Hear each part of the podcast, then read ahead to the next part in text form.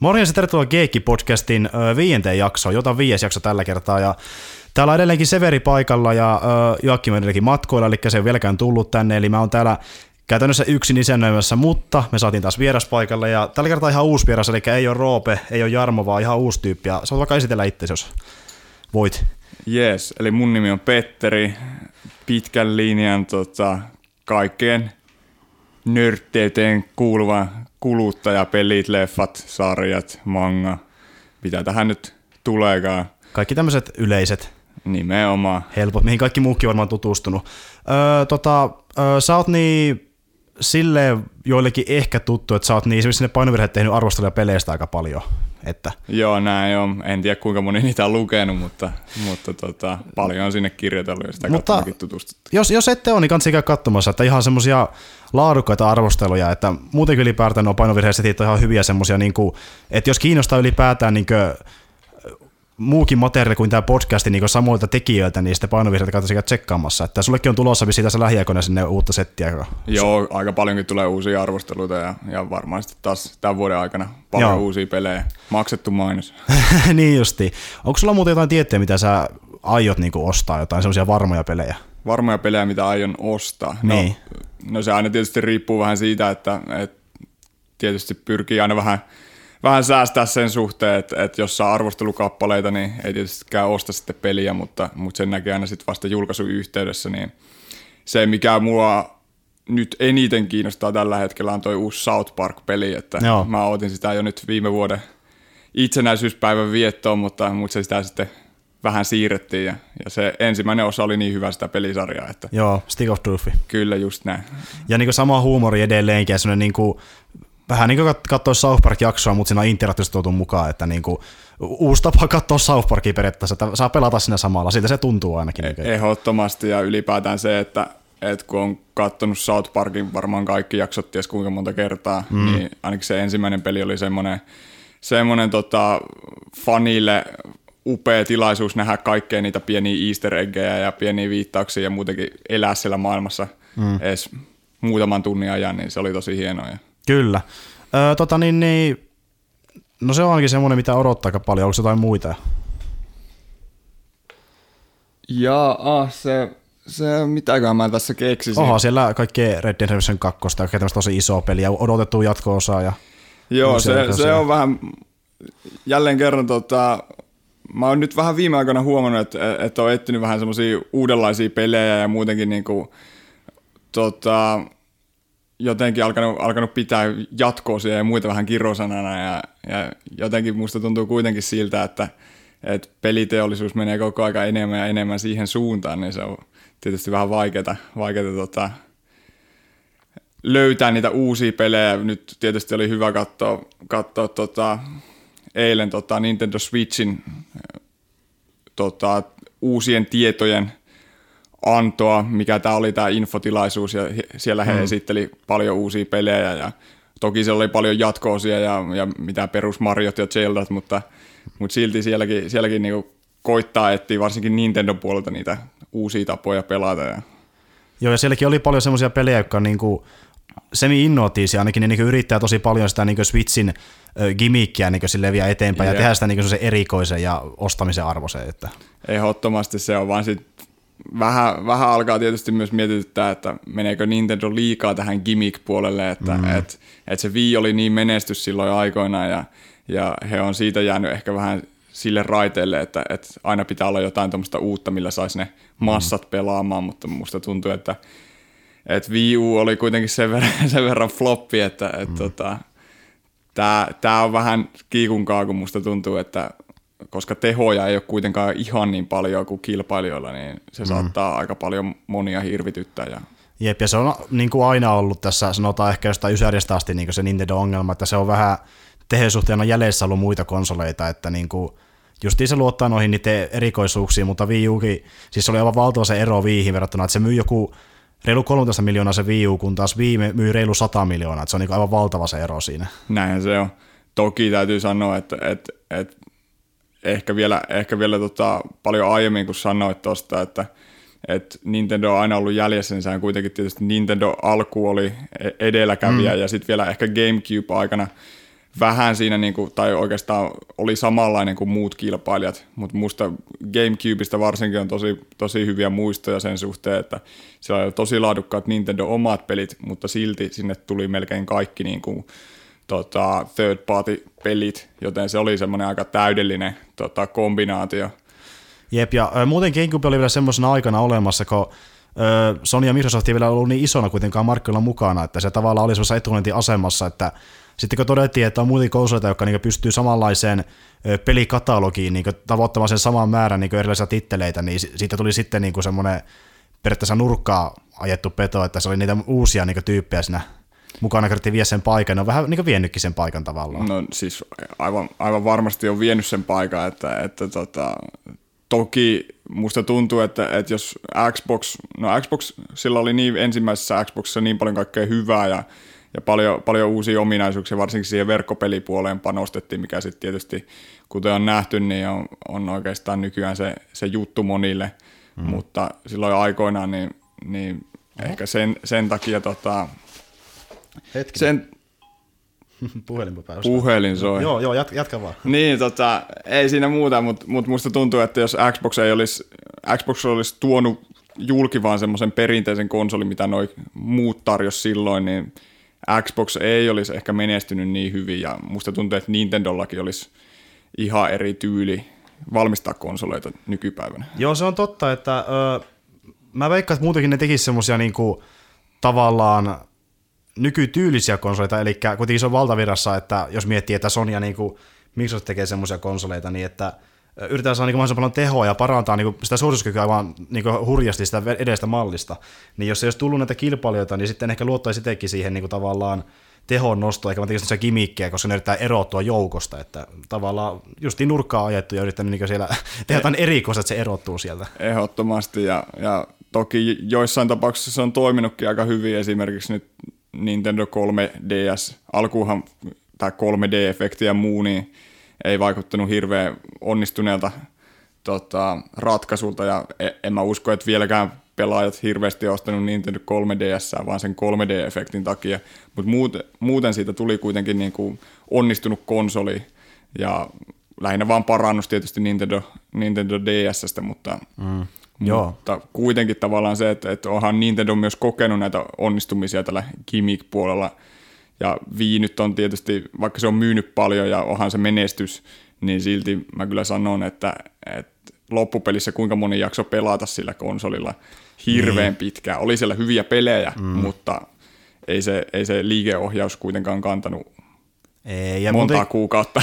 Ja muutenkin niitä pelejä on niin epätaisesti tullut, että niitä hyviä pelejä tulee joko ihan julkaisussa tai sitten melkein niin loppuvuosina. Että niin miettii Wii Ukin pelejä, niin suurin osa niistä hyvistä pelistä on loppu niin vuosina Wii U niin elämän aikana. Niin musta tuntuu silleen harmi sanoa oikeastaan mitään pahaa Wii Usta, koska mulla on siihen niin hyviä kokemuksia ja se, että musta tuntuu, että kyllä sinne niinku tasaisesti tuli hyviä pelejä. Ne oli toki kaikki Nintendon näitä omia pelejä. Ja sitten myös se, että ongelma oli kuitenkin, että niitä pelejä tuli liian harvoin, että jos sä saat hyvän pelin niinku 3 kertaa vuodessa. No, joillekin se on tietysti ehkä ihan sopivakin aika, että ehtii aina pelata se aiemman loppuun ja pelata ehkä jotain muutakin, mutta musta silti tuntuu, että jos ostat yhden konsolin ja haluat oikeasti pelata paljon sillä, niin se ei oikein riitä, että sä saat muutaman hyvän pelin vuodessa, jos niistä ei riitä tietystikään sitten 100 tunniksi iloa. Nimenomaan. Onko sä muuten pelannut nyt lähiaikoina Nintendon pelejä vai mitä sä et ole pelattu niin ylipäätään? No siis mun täytyy sanoa, että koko joululoma meni Far Cry Primalin merkeissä, että sehän ilmestyi tosiaan viime vuoden, oliko helmikuussa, ja silloin mä sen arvostelin, ja tykkäsin jo silloin siitä tosi paljon, mutta nyt mä päätin ottaa sen uudelle kierrokselle, ja vitsi mä oon nauttinut se, ihan semmoisesta sehän on avoimen maailman peliä, ja aika vapaasti saa tehdä mitä tahtoo, niin semmoinen aika niinku tavallaan perus Far Cry-peli, mutta semmoisella niinku uudella twistillä. Että. Niin, no se mikä kivikausi, mikä siellä nyt onkaan jääkausi aika, niin se vaan toimii jotenkin. Tämä on ehkä hyvä esimerkki siitä, että vaikka toki Far Cry Primal on jatko-osa näille muille Far Cry-peleille, niin silti silti se toi siihen just tämmöisen uniikin lähestymistavaa ja ylipäätään se, että en mä ainakaan itse osaa sanoa montaa peliä, missä sä just jollain jääkauden luolamiehenä sä alat niinku, hyökkäämään toisten heimojen kimppuun, metsästät siellä petoja ja kesytät niitä ja ratsastat tyyliin jollain sapelihammastiikerillä. Niin. Ei ole paljon semmoisia pelejä, että niin, saattaa löytää jotain hassuja semmoisia niinku yksittäisiä pelejä, mutta ne, mikään niistä oikein kunnolla menestynyt, tai ehkäpä yksi menestyneemmistä niin luolamiespeleistä, mitä on. Että. Varmasti. Mä en tiedä paljon Far Cry Primal on myynyt, mutta mä toivon, että se olisi myynyt sen verran, että siitä vaikka tulisi joku jonkinasteinen jatko-osa tai muu samantyylinen kokeilu. Että. Jep. Tai ylipäätänsä, niin, että ne alkaisi tekemään tämmöisiä vähän erikoisempia asetelmia ja pyrkii niin, siihen, että semmoinen maailma, mitä ei ehkä nähty välttämättä ainakaan tuon tyylissä peleissä, että justiin tuo kivikausi ja en tiedä mitä kaikkea muuta niitä on mahdollisia, niin. Mutta saa nähdä, että toivottavasti jatketaan saman linjalla, koska Far Cry Primal on ihan siisti peli, että se osoittaa sen, että vaikka niinku periaatteessa se mekaniikka itsessään ei muutu paljon, niin pelkästään jos se asetelma on niinku persoonallinen, niin se voi riittää. Ja joo, just näin, siis ehdottomasti kun vertaa esimerkiksi sit johonkin Call of Dutyin tai muuhun tämmöiseen, missä sulla siellä nyt vaihtuu ehkä aikakausia, aina mennään edemmäksi tulevaisuuteen, mutta se, että sä ammut kuitenkin niillä samoilla aseilla ja ylipäätään se toiminnan taso ja miten ne tekee niitä pelejä, niin siihen on alkanut kyllästyä ainakin itse, mutta sitten taas tommonen, että ollaan kuitenkin niinku periaatteessa first person shooter, mutta sun aseena on pelkkä jousi ja ehkä keihäs, linko, tämmöisiä hyvin yksinkertaisia aseita, niin siihen tulee ihan eri twistiä ja mä tykkäsin siitä tosi paljon. Onko niitä sitten hankala käyttää, että onko ne kuitenkin semmoisia niinku semi-OP-ta vai onko kaikki niinku periaatteessa aseetkin oikein semmoisia tosi kämäisiä, että ne vaikka hajoaa helposti tai jotain vai? Ei, siinä on kyllä menty sitten ehkä niinku yksinkertaisella valinnalla, että aseet ei hajoa juuri ollenkaan, että et ne sitten tietysti jos sä heität aseita tai ammut nuolia, niin totta kai ne niinku kuluu, mutta muuten se on aika lailla loputonta, että voit nuijalla hakata ties mitä, kuinka paljon tahansa ja silti se vaan säilyy. Että on ollut aika insinöörejä tuolla noi pelin sankarit sen suhteen, että miten ne rakentaa jotain nuijia. Mutta. Joo. Mutta se on ainakin hauskaa, sehän on kipää asia, että ei tarvitse liikaa puurtaa periaatteessa. Että. Joo, se mua alkuun vähän huolestutti, kun mä huomasin, että siellä on tosi paljon kaikkea keräiltävää ja sun pitää craftata hirveästi kaikkea niihin aseisiin ja muihin että eikä tämä ole semmoinen peli, että sulla koko aika kuluu aseet ja koko aika pitää etsiä jotain puuta ja kiveä, että saat uuden aseen kasaan, mutta onneksi se ei ollut semmoinen. Että siinä mielessä mä tykkään tosi paljon tuosta Dying Light-pelistä, zombipeliä, mutta siinäkin, itse asiassa sitäkin mä pelasin tuossa joululomalla vähän kavereiden kanssa ja mä huomasin siinä sitten taas sen selvän eron, että siinä aseet rikkoutuu koko ajan ja voin sanoa, että aika monet kirosanat lensi mun suusta mikkiin, kun joku ase hajoaa just merkittävimmällä hetkellä ja siitä ollaan pulassa, kun ei löydy mitään vastaavaa siihen tilalle.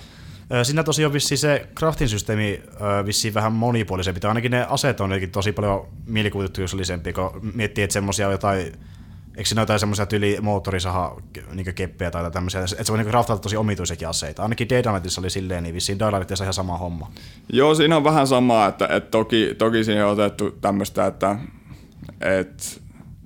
kun on aseita, niin sä keksit niihin niinku tosi mielikuvituksellisia jotain boostaa, esim. Jotain, laitat akkua ja muuta siihen, niin sit siitä tuleekin sähkömiekka ja tälleen, mutta ei se mene erityisen, niinku, se ei mene liian yli niinku jossain Dead Rising-peleissä tai muissa, niin. Mutta silti joo, monipuolinen systeemi, ehkä vähän liiankin monipuolinen, musta tuntuu, että nykyaikana arvostaa myös semmoista tietynlaista yksinkertaisuutta peleissä, että jos joutuu liikaa panostaa tuohon ja miettii hirveästi, että sulla on 200 eri ainesosaa, mitä sun pitää yhdistellä aina eri tavalla ja löytää sieltä jostain maailmasta niitä, että sä saisit jonkun tietyn just boostin siihen aseeseen, niin ei se vaan toimi. Jep, kun se joskus tuntuu vaan semmoista niin kuin, pakon sanelemalta täytteeltä, koska halutaan vaikka paljon sisältöä, niin pitää olla tommonen niin kuin, mahdollisimman monipuolinen systeemi, että saa niin kuin, joku vaikka craftingin niin loppuun asti, että välillä tuntuu, että se on vähän niin kuin väkinäinenkin jossakin peleissä. Ehdottomasti ja kääntyy niin kuin itseään vastaan se. Että. Tietyllä tavalla. Mutta joo, sä oot pelannut ainakin Far Cry Primal ja Dying Light ja jotain muita. Joo, mitäs mä oon viime aikoina pelannut? Aika pahaa, kun tulee näin yllättäen.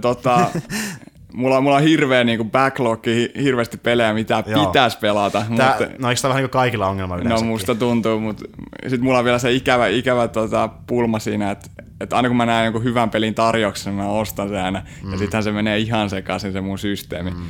Pelaanko mä tätä vai sitä vanhempaa vai mitä pelaa? Niin, silleen, että... niin kyllä just se, että otatko, kun sä oot innostunut siitä tarjouspelistä, että otanko mä tämän nyt käsittelyyn, mutta sitten siellä on joku toinen, mitä mä oon ottanut vaikka koko vuoden, että pääsee lomalla nyt pelaamaan, niin se on tosi vaikea systeemi kartoittaa.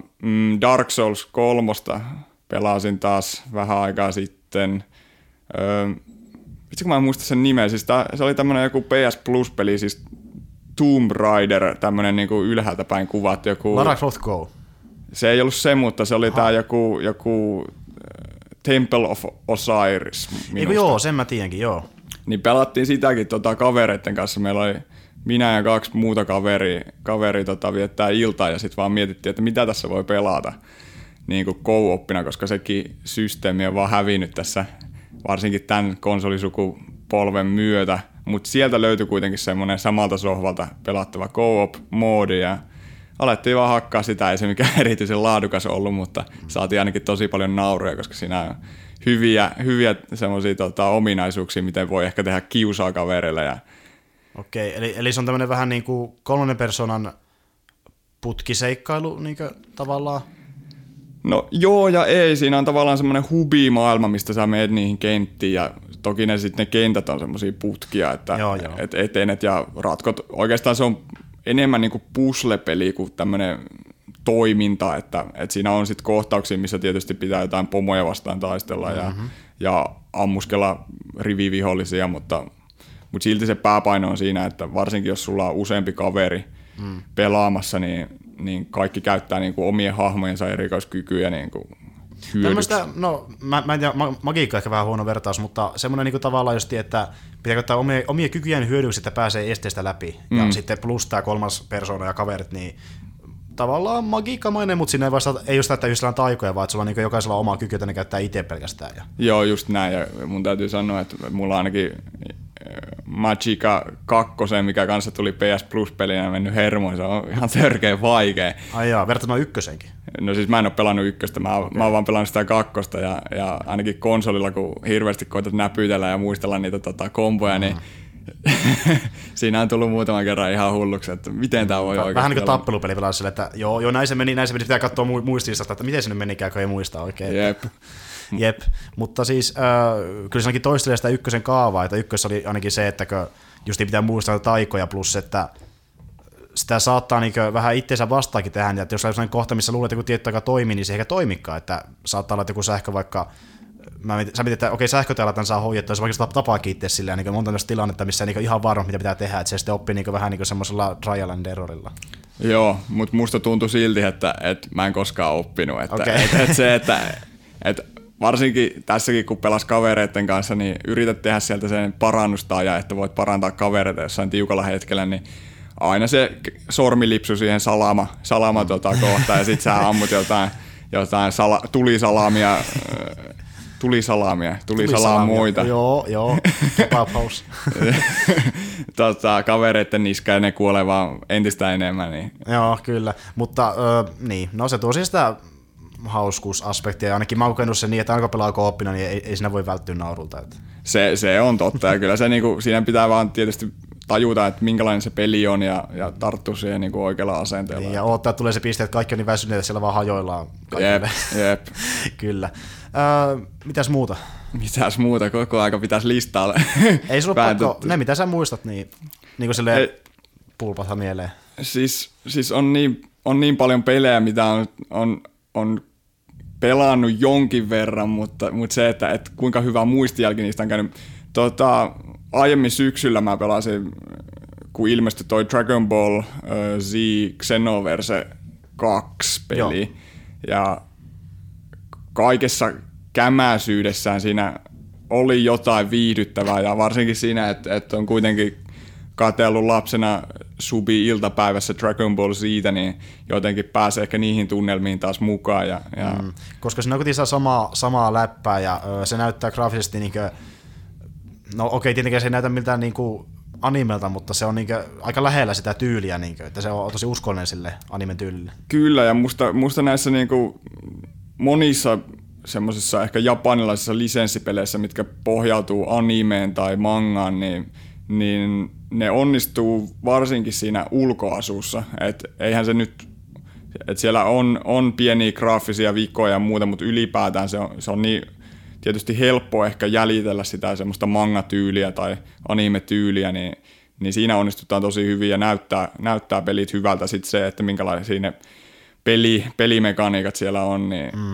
Ja Dragon Ball-peleissä on niinku aina toistunut semmoinen tietty mekaniikka, mikä on mun mielestä aika persoonallinen, että mä en oikein missään pelissä nähnyt mitään samaa tyylistä niinku tappelumekaniikkaa sillä, kun miettii, että niissä on aika omintakeinen periaatteessa, ja Xenoverse niinku toistaa tätä pitkää linjaa niinku monelta vuodelta, kun on tullut Dragon Ball-pelejä. Joo, kyllä. On siellä niinku, tai se on jotenkin jännä huomata kyllä, että miten se on koko aika yksinkertaistanut se mekaniikka, että mä muistan silloin aikoinaan PlayStation 2 aikana, kun hankin jostain Dragon Ball Z Budokai ykköspelin ja se oli ihan törkeä hyvä. Mutta siinä oikeasti joutui niinku miettimään ja muistelee just näitä yhdistelmiä ja muutenkin siinä niinku vaikeusta sopisti kunnolla vastaan. Et kesti tosi kauan, että pääsi sen pelin läpi. Toki mä olin ehkä nuorempikin ja huonompi pelaamaan, mutta sitten nykyaikana, kun siirryttiin ensinnä tähän niinku 3D-ympäristöön, semmoista sivusta päin kuvatusta tappelusta, niin siihen tuli tietysti, alku oli tosi hyviä yrityksiä musta Tenkaichi-sarja, että siinä oli paljon niinku eri ominaisuuksia, joita joutui kikkailemaan niiden kanssa ja muutenkin sen ympäristön, joka oli niin erilainen tavallisiin tappelupeleihin verrattuna. Joo, se on kyllä totta, että se saattaa olla, että sitä Budokasta alkaen ne muutenkin alkanut niin mennä oikeasti ihan eri suuntaan. Että aluksi ne oli tosi niin kuin paljon verrattavissa Dragon Ball-pelit, vaikka Tekkeneihin tai vastaaviin tämmöisiin niin perinteisiin, että tosi paljon samaa, just se sivulta kuvattu meininkiä, niin kauheita näppäisistelmiä, mutta sitten Budokasta alkaen se suuntaan niin semmoiseen vähän niin omalle linjalle. Että. Kyllä, ja semmoista enemmän, niin kuin, että ihan sama hakkaat vaan perusiskunappia tai jotain potkunappia ja sitten välillä saat tehtyä tosi helposti jonkun kombo, että se on ehkä sitten mennyt enemmän siihen fiiliksen suuntaan ja siihen, että joutuu ehkä väistelemään enemmän. Ja... Niin, ja toisaalta muutenkin Dragon Ball-peleissä nykyään haetaan enemmän sitä fiilistä, ei niinkään välttämättä sitä haastetta, mutta sitä, että se on fiilistellä, että sulla on joku tietty hahmo, joka saa tietyt kyvyt ja sun on helppo tehdä ne itse. Niin tavallaan semmoista eräänlaista fanserviceä se koko peli. Että... Joo, kyllä mä noin itsekin sanoisin. Toki tämä Xenoverse-sarja on ollut siinä mielessä aika hauskaa, että kun se kikkailee tällä niin kuin perinteisellä juonella ja se on ollut tosi virkistävää, että ei mennä ihan niihin tyypillisiin tarinoihin, mitä jokaisessa pelissä on koettu miljoona kertaa. Joo, siis niinku Dragon Ball-sarja on legendaarinen siitä, että se on niinku, onnistuu myymään itsensä uudestaan niinku toistamaan melkein samaa tarinaa aina. Että. Joo, siihen kyllä on kyllästynyt ja aika monta kertaa. Siis niinku Budokait, Tenkait, kaikissa niinku lähestulkoon samaa tarinaa. Että. Jep, mä en tajua. Mä haluaisin nähdä sen suunnitteluprosessin, kun ne tekee niitä pelejä. Niin, mitäs me tänään valitaan tähän peliin. Ja... Laitetaan uusi filteri, niin se näyttää ihan uudelta. Jep. Uusi tormentia. Jep, mutta otetaan tuosta viime osasta noin kaikki samat tehtävät. Ja... Niin, ja Gokulle uusi asu ainakin silleen niin valikoimaan, mutta sen saa vasta, kun tornamentin läpi tai vastaavaa. Jep, ja nykyäänhän ne kaikki myyään DLC-nä. Niin, sekin vielä. Niin siis Xenoverse on nyt sama homma, että myyään DLC-nä, niinkö? Joo, siinä on jonkin verran. Tietysti aika paljon saa myös siinä pelin sisällä, ja sehän on enemmän viety semmoiseen roolipelimäiseen suuntaan, että sulla on oma hahmo, sä et ole niitä tavallisia hahmoja ja muutenkin teet semmoisia tehtäviä siellä ja sä oot joku tämmönen Time Patrol niin kuin joukkojen jäsen, että otat osaa tämmöisiin, tai oot vähän niin kuin Trunks siinä sarja-aikana, että meet historiaa ja korjaat tapahtumia ja taistelet näitä niin kuin tuttuja vihollisia vastaan, jotka on saanut vaikka ekstra niin kuin power boosteja jostain niin kuin jonkun velhon kautta ja sitten sit meidän tutut sankarit on alakynnessä, mutta sitten sä tuut sinne paikalle ja hakkaat sen vihollisen ja kaikki on taas hyvin. Mutta... Jep, tuttu niin kuin tämmöinen Dragon Ball Absurdios siinä mukana, mutta se toimii. Jep.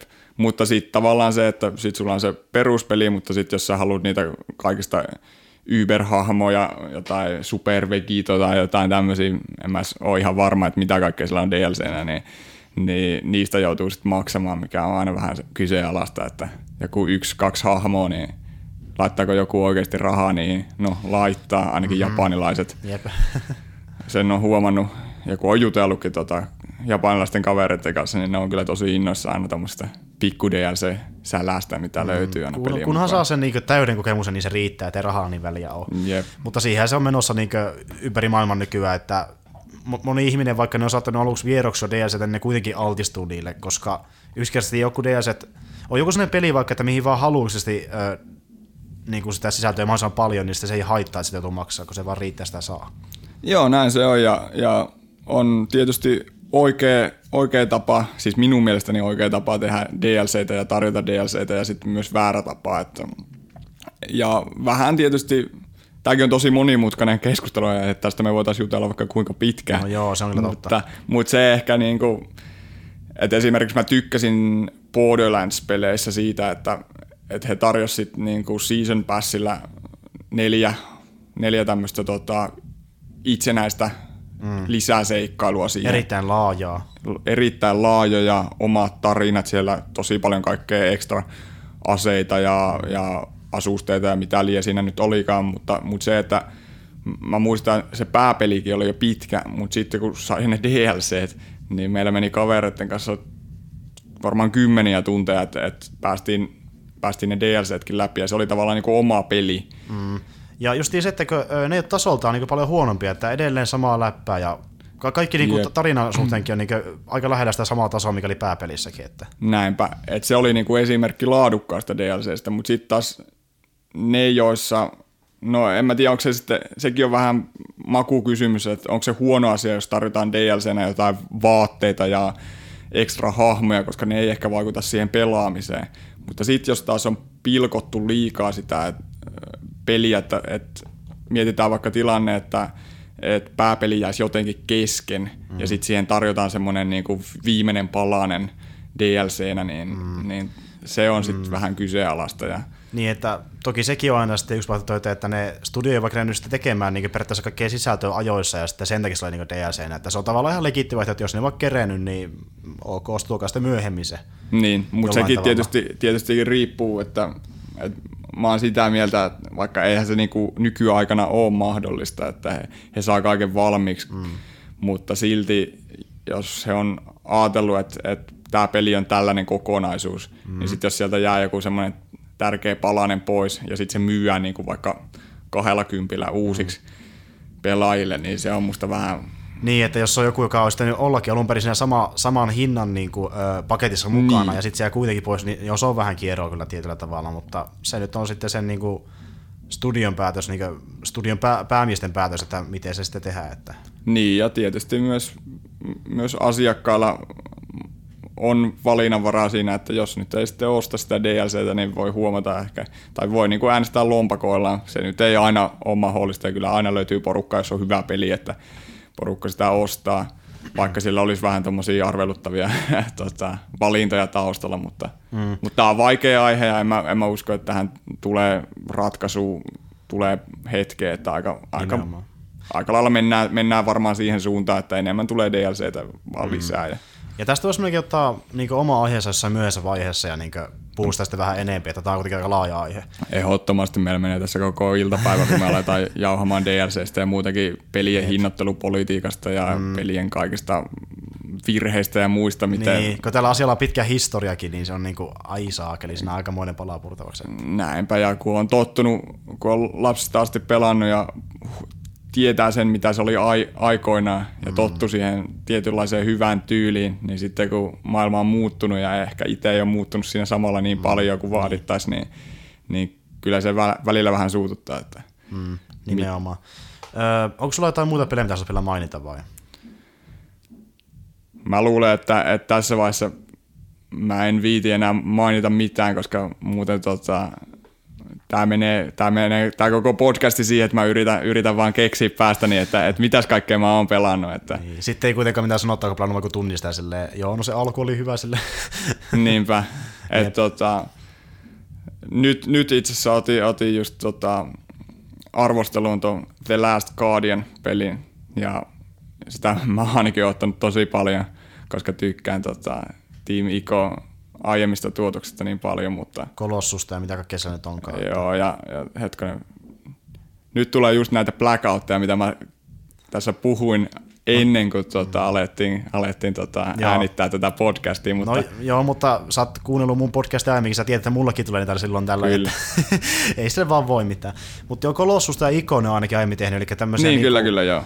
Tosi ison luokan niinku...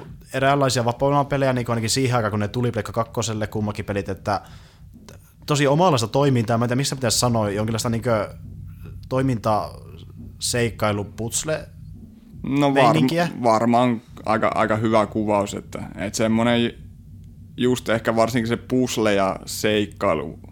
Tai niin kuin tappelut on periaatteessa esimerkiksi putsleja tietyllä tavalla, jos kyllä. Muistan. Ja ehkä, no tietysti Kolossus on niinku... Ainakin siinäkö, eikö siinä ole sitä, että niinku pitää jotain isoja äänes niinku hirviöitä tavallaan, joo, tainuttaa niitä... tekemällä jotain, joku tietty asiana jokaiselle? Että... Joo, just näitä niinku, miksi niitä kutsutaan kolossuksiksi tai muuta, niin niitä kävelee sillä maailmassa tosi paljon, sun pitää löytää niitä, ja sit kun sä oot löytänyt yhden, niin joudut keksiä sen tavan, millä sä saat sen niinku tapettua. Että se on se puzzle siinä, mutta ylipäätään tämän pelistudion peleissä on just se ehkä, että ne on enemmän sitä niin kuin puslea ja aivotyötä, eikä sitä, että sä hakkaat vaan nappia mahdollisimman paljon ja väistelet välillä jotain iskuja. Että.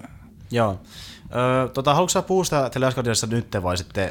Mä veikkaan, että me voidaan ottaa sillekin jotain uutta jaksoa sitten myöhemmin, että jutellaan vaikka silloin DLCstä ja The Last Guardianista. Mä oon niin alkuvaiheessa, että mutta kyllä mä siitä tykkään, tunnelma on tosi hyvä ja vaikka se sai vähän kritiikkiä ja kyllä mäkin varmaan kritisoin sitä jonkin verran kaikista kontrolleista ja tietyistä valinnoista siellä pelissä, niin silti se on semmoinen peli, mitä tosi monet on odottanut niin kauan ja se ei ole kuitenkaan ihan niin kuin täysin paska, niin anteeksi, saako tästä muuten kiroilla? Joo, siis ei haittaa yhtään. Niin jotenkin se on helpotus ja jotenkin huomaa se, että kyllä sitä niin kuin pelinautintoa saa. Joo, että hyvä alkuvaikutelma, mutta saa nähdä sitten, että kantaako se loppuun asti. Näin se on, että saa nähdä. Mä voin tulla raportoimaan sitten selvä homma. Tuloksia myöhemmin. No siinä oli ihan hyvin pelejä. Onko sä... Miten niin näihin elokuvia, vaikka sarjoihin panostanut tässä vielä, että onko katsonut mitään hyviä leffoja tai sarjoja? Tai? Nyt mä oon varsinkin katsonut tietysti sarjoja. Että musta tuntuu, että nykyään sekin on enemmän semmoinen, että jotain leffoja tulee käytyy katsoa ja tietysti katsoa niitä Netflixistä, mutta siitä varsinkin Netflixin myötä niin sarjavalikoima on niin laaja, että alat vaan katsoa jotain sarjaa ja lumoudut siihen ihan niin, täysin. Ja se on niin helppoa, että jakso vaan niin tulee heti perään. Jep, se on koukuttava systeemi. Ja kun se tulee kokea uusia sarjoja, kun tuntuu, että se taso ei varmasti laske. Toki niin makuja on monia, mutta esimerkiksi on aika laaja makuja, mitä mä katsoin niitä uusia sarjoja, mitä tulee Netflixiin, niin ne on oikeasti aina tosi tasokkaita. Niin siis Netflixin omaakin sarjat. Että... Siis kyllä että se on jotenkin hienoa nähdä, että ei tule niin oikeasti huonoa laatua sieltä. Ja... Ei, että jos miettii vaikka, no se on ehkä, no yleensä jossakin sarjassa joku ongelma, se tapahtuu vasta loppuvaiheilla, että yleensä sarjan lopussa voi tapahtua joku semmoinen twisti tarinassa, joka on oikeasti vaan tosi huonosti tehty, mutta niin kuin se on semmoinen, että vasta loppupuolella yleensä sarjan pettyy, että se alku on tehty monen sarjasta aivan erittäin hyviä. Että. Niinpä, ja jotenkin siinä näkyy tietysti myös se, että kun normaali TV-sarja, mikä tehdään sitten tuonne niin kuin yleiseen jakeluun Jenkeissä, niin he joutuu noudattaa sillä tiettyjä sääntöjä ja muutenkin luomaan sitä jännitystä silleen eri lailla, että katsojat pysyy mukana ja muutenkin, että saadaan mainostuloja riittävästi katsojalukujen suhteen, mutta sitten taas tuolla Netflixissä ne pystyy tekemään niin kuin omanlaatuisempia ratkaisuja niiden sarjojen suhteen, koska niitä ei sido sitten tämmöiset asiat. Mm. Esimerkiksi ne on alkanut tekemään niinku tällä NS-nykytyillä sarjaa, että niinku laitetaan vaan esimerkiksi vaikka 10 jaksoa, eikä sitä 20 jaksoa niin kauteen, että se saattaa olla jopa draaman kannalta parempi, niin kuin mä sanoinkin tässä viime jaksossa, että niin kuin, mä itse ainakin nykyään tykkään melkein enemmän sellaisista sarjoista, joissa on niin kuin vähemmän jaksoja. Ainakin semmoista, mitä mä oon nähnyt Netflixissä esimerkiksi, että tietyllä tavalla se paketti on melkein poikkeuksesta tiiviimpi ja samalla niin kuin paljon vaikuttavampi sitten myös. Samalla. Kyllä yleensä ne pystyy just saamaan sitä tiiviyttä ja muutenkin sen tarinan niin kuin fokuksen paremmin esiin sieltä, että kun ei ala liikaa niin kuin ei ole mitään fillereitä ja ei ole mitään niin kuin, sivujuonteita liikaa, mutta sekin riippuu tosi paljon sarjasta ja jotkut sarjat on vaan semmoisia, että vaikka olet katsonut sen 25 jaksoa Netflixistä, joka on vaikka sitten koko sarja tai ainakin eka osa tai eka kausi, niin sitten on vaan, että milloin mä saan lisää. Että... Niin, se on kyllä totta. Toki siinä on sekin, että justiin nuo lyhyemmät sarjat, niin ne yleensä julkaistaan kerralla esimerkiksi Netflixiin, että se on sitten mukaan myös tarjota jakso kerrallaan, että tulee uusia jaksoja, vaan voi katsoa koko kauden kerralla. Että... Joo, ja se on ehdottomasti parempi systeemi musta nykyään. Että... Niin onkin. Ja muutenkin tuntuu, että jaksojen pituudet kasvaa, varsinkin noissa ns. Lyhyemmissä sarjoissa, että kun joskus oli silleen, että melkein kaikissa sarjoissa jaksot oli ehkä puolen tunnin pituisia vähän reilu, niin nykyään tuntuu, että niin melkein kaikissa on oikeasti tunnin pituisia jaksoja. Niin kuin silleen se koko ajan kasvaa vaan sen jakson pituus. Joo, kyllä. Ja tämä on just niitä asioita, ainakin Netflixissä, että kun heidän ei tarvitse niinku sitoutua siihen TV-slotteihin, mitä se on hyvin perinteinen, että se on se, onko se 40 minuuttia, 42 minuuttia se semmoinen niinku pidemmän sarja ja sitten joku 22 minuuttia on se semmoisen perus jonkun sitcom-sarjan tai muun jaksopituus, niin sitten Netflixissä kun ei ole näitä rajoitteita, niin ne pystyy tekemään niin pitkiä sarjoja kuin haluaa tai niin lyhyitä. Kyllä, ja sama näissä jossain HBO-sarjoissakin, että... Joo, totta kai, että onhan näitä palveluita monia, mutta... Jep, että HBO ja Netflixit on ne isoimmat, ja ne on ne kaksi ainoita, mitä mä tällä hetkellä itse tilaan, että ei vielä muuta tullut tilattua ainakaan itse. Okay. Että mä nyt oon miettinyt paljon tämä Amazon Prime, pitäisikö se hommata, koska se tuli nyt Eurooppaan saataville, että sielläkin paljon siellä sarjaa, mitä mä oon aiemmin joutunut katsoa kepulikonsta, joka ei mistään muuta löydy, niin... hys. Niin nyt pystyy katsoa ehkä silleen ns. Legitestikin, niin mä kyllä harkitsen kovasti, koska siinä esimerkiksi on semmoinenkin sarja kuin Ash vs. Evil Dead, joka niinku jatkaa tää Evil Dead-elokuvien niinku periaatteessa kaanonia eteenpäin, niin se on ollut tosi hyvä olla ainakin sen ekan kauden osalta. Niin. Siellä nyt toinen kausi on menossa, ellei ole loppuna, vissiin kolmas tulossa, niin se kyllä kiinnostaa tosi paljon. Että semmoinen niinku, yhdistetään huumoria slasherit periaatteessa. Joo, ainakin Evil Deadit on niin törkeä hyviä. Että... Kyllä, se huumori, se on niin kornia, mutta se on silleen hyvällä tavalla kornia. Jep, ei vitsi.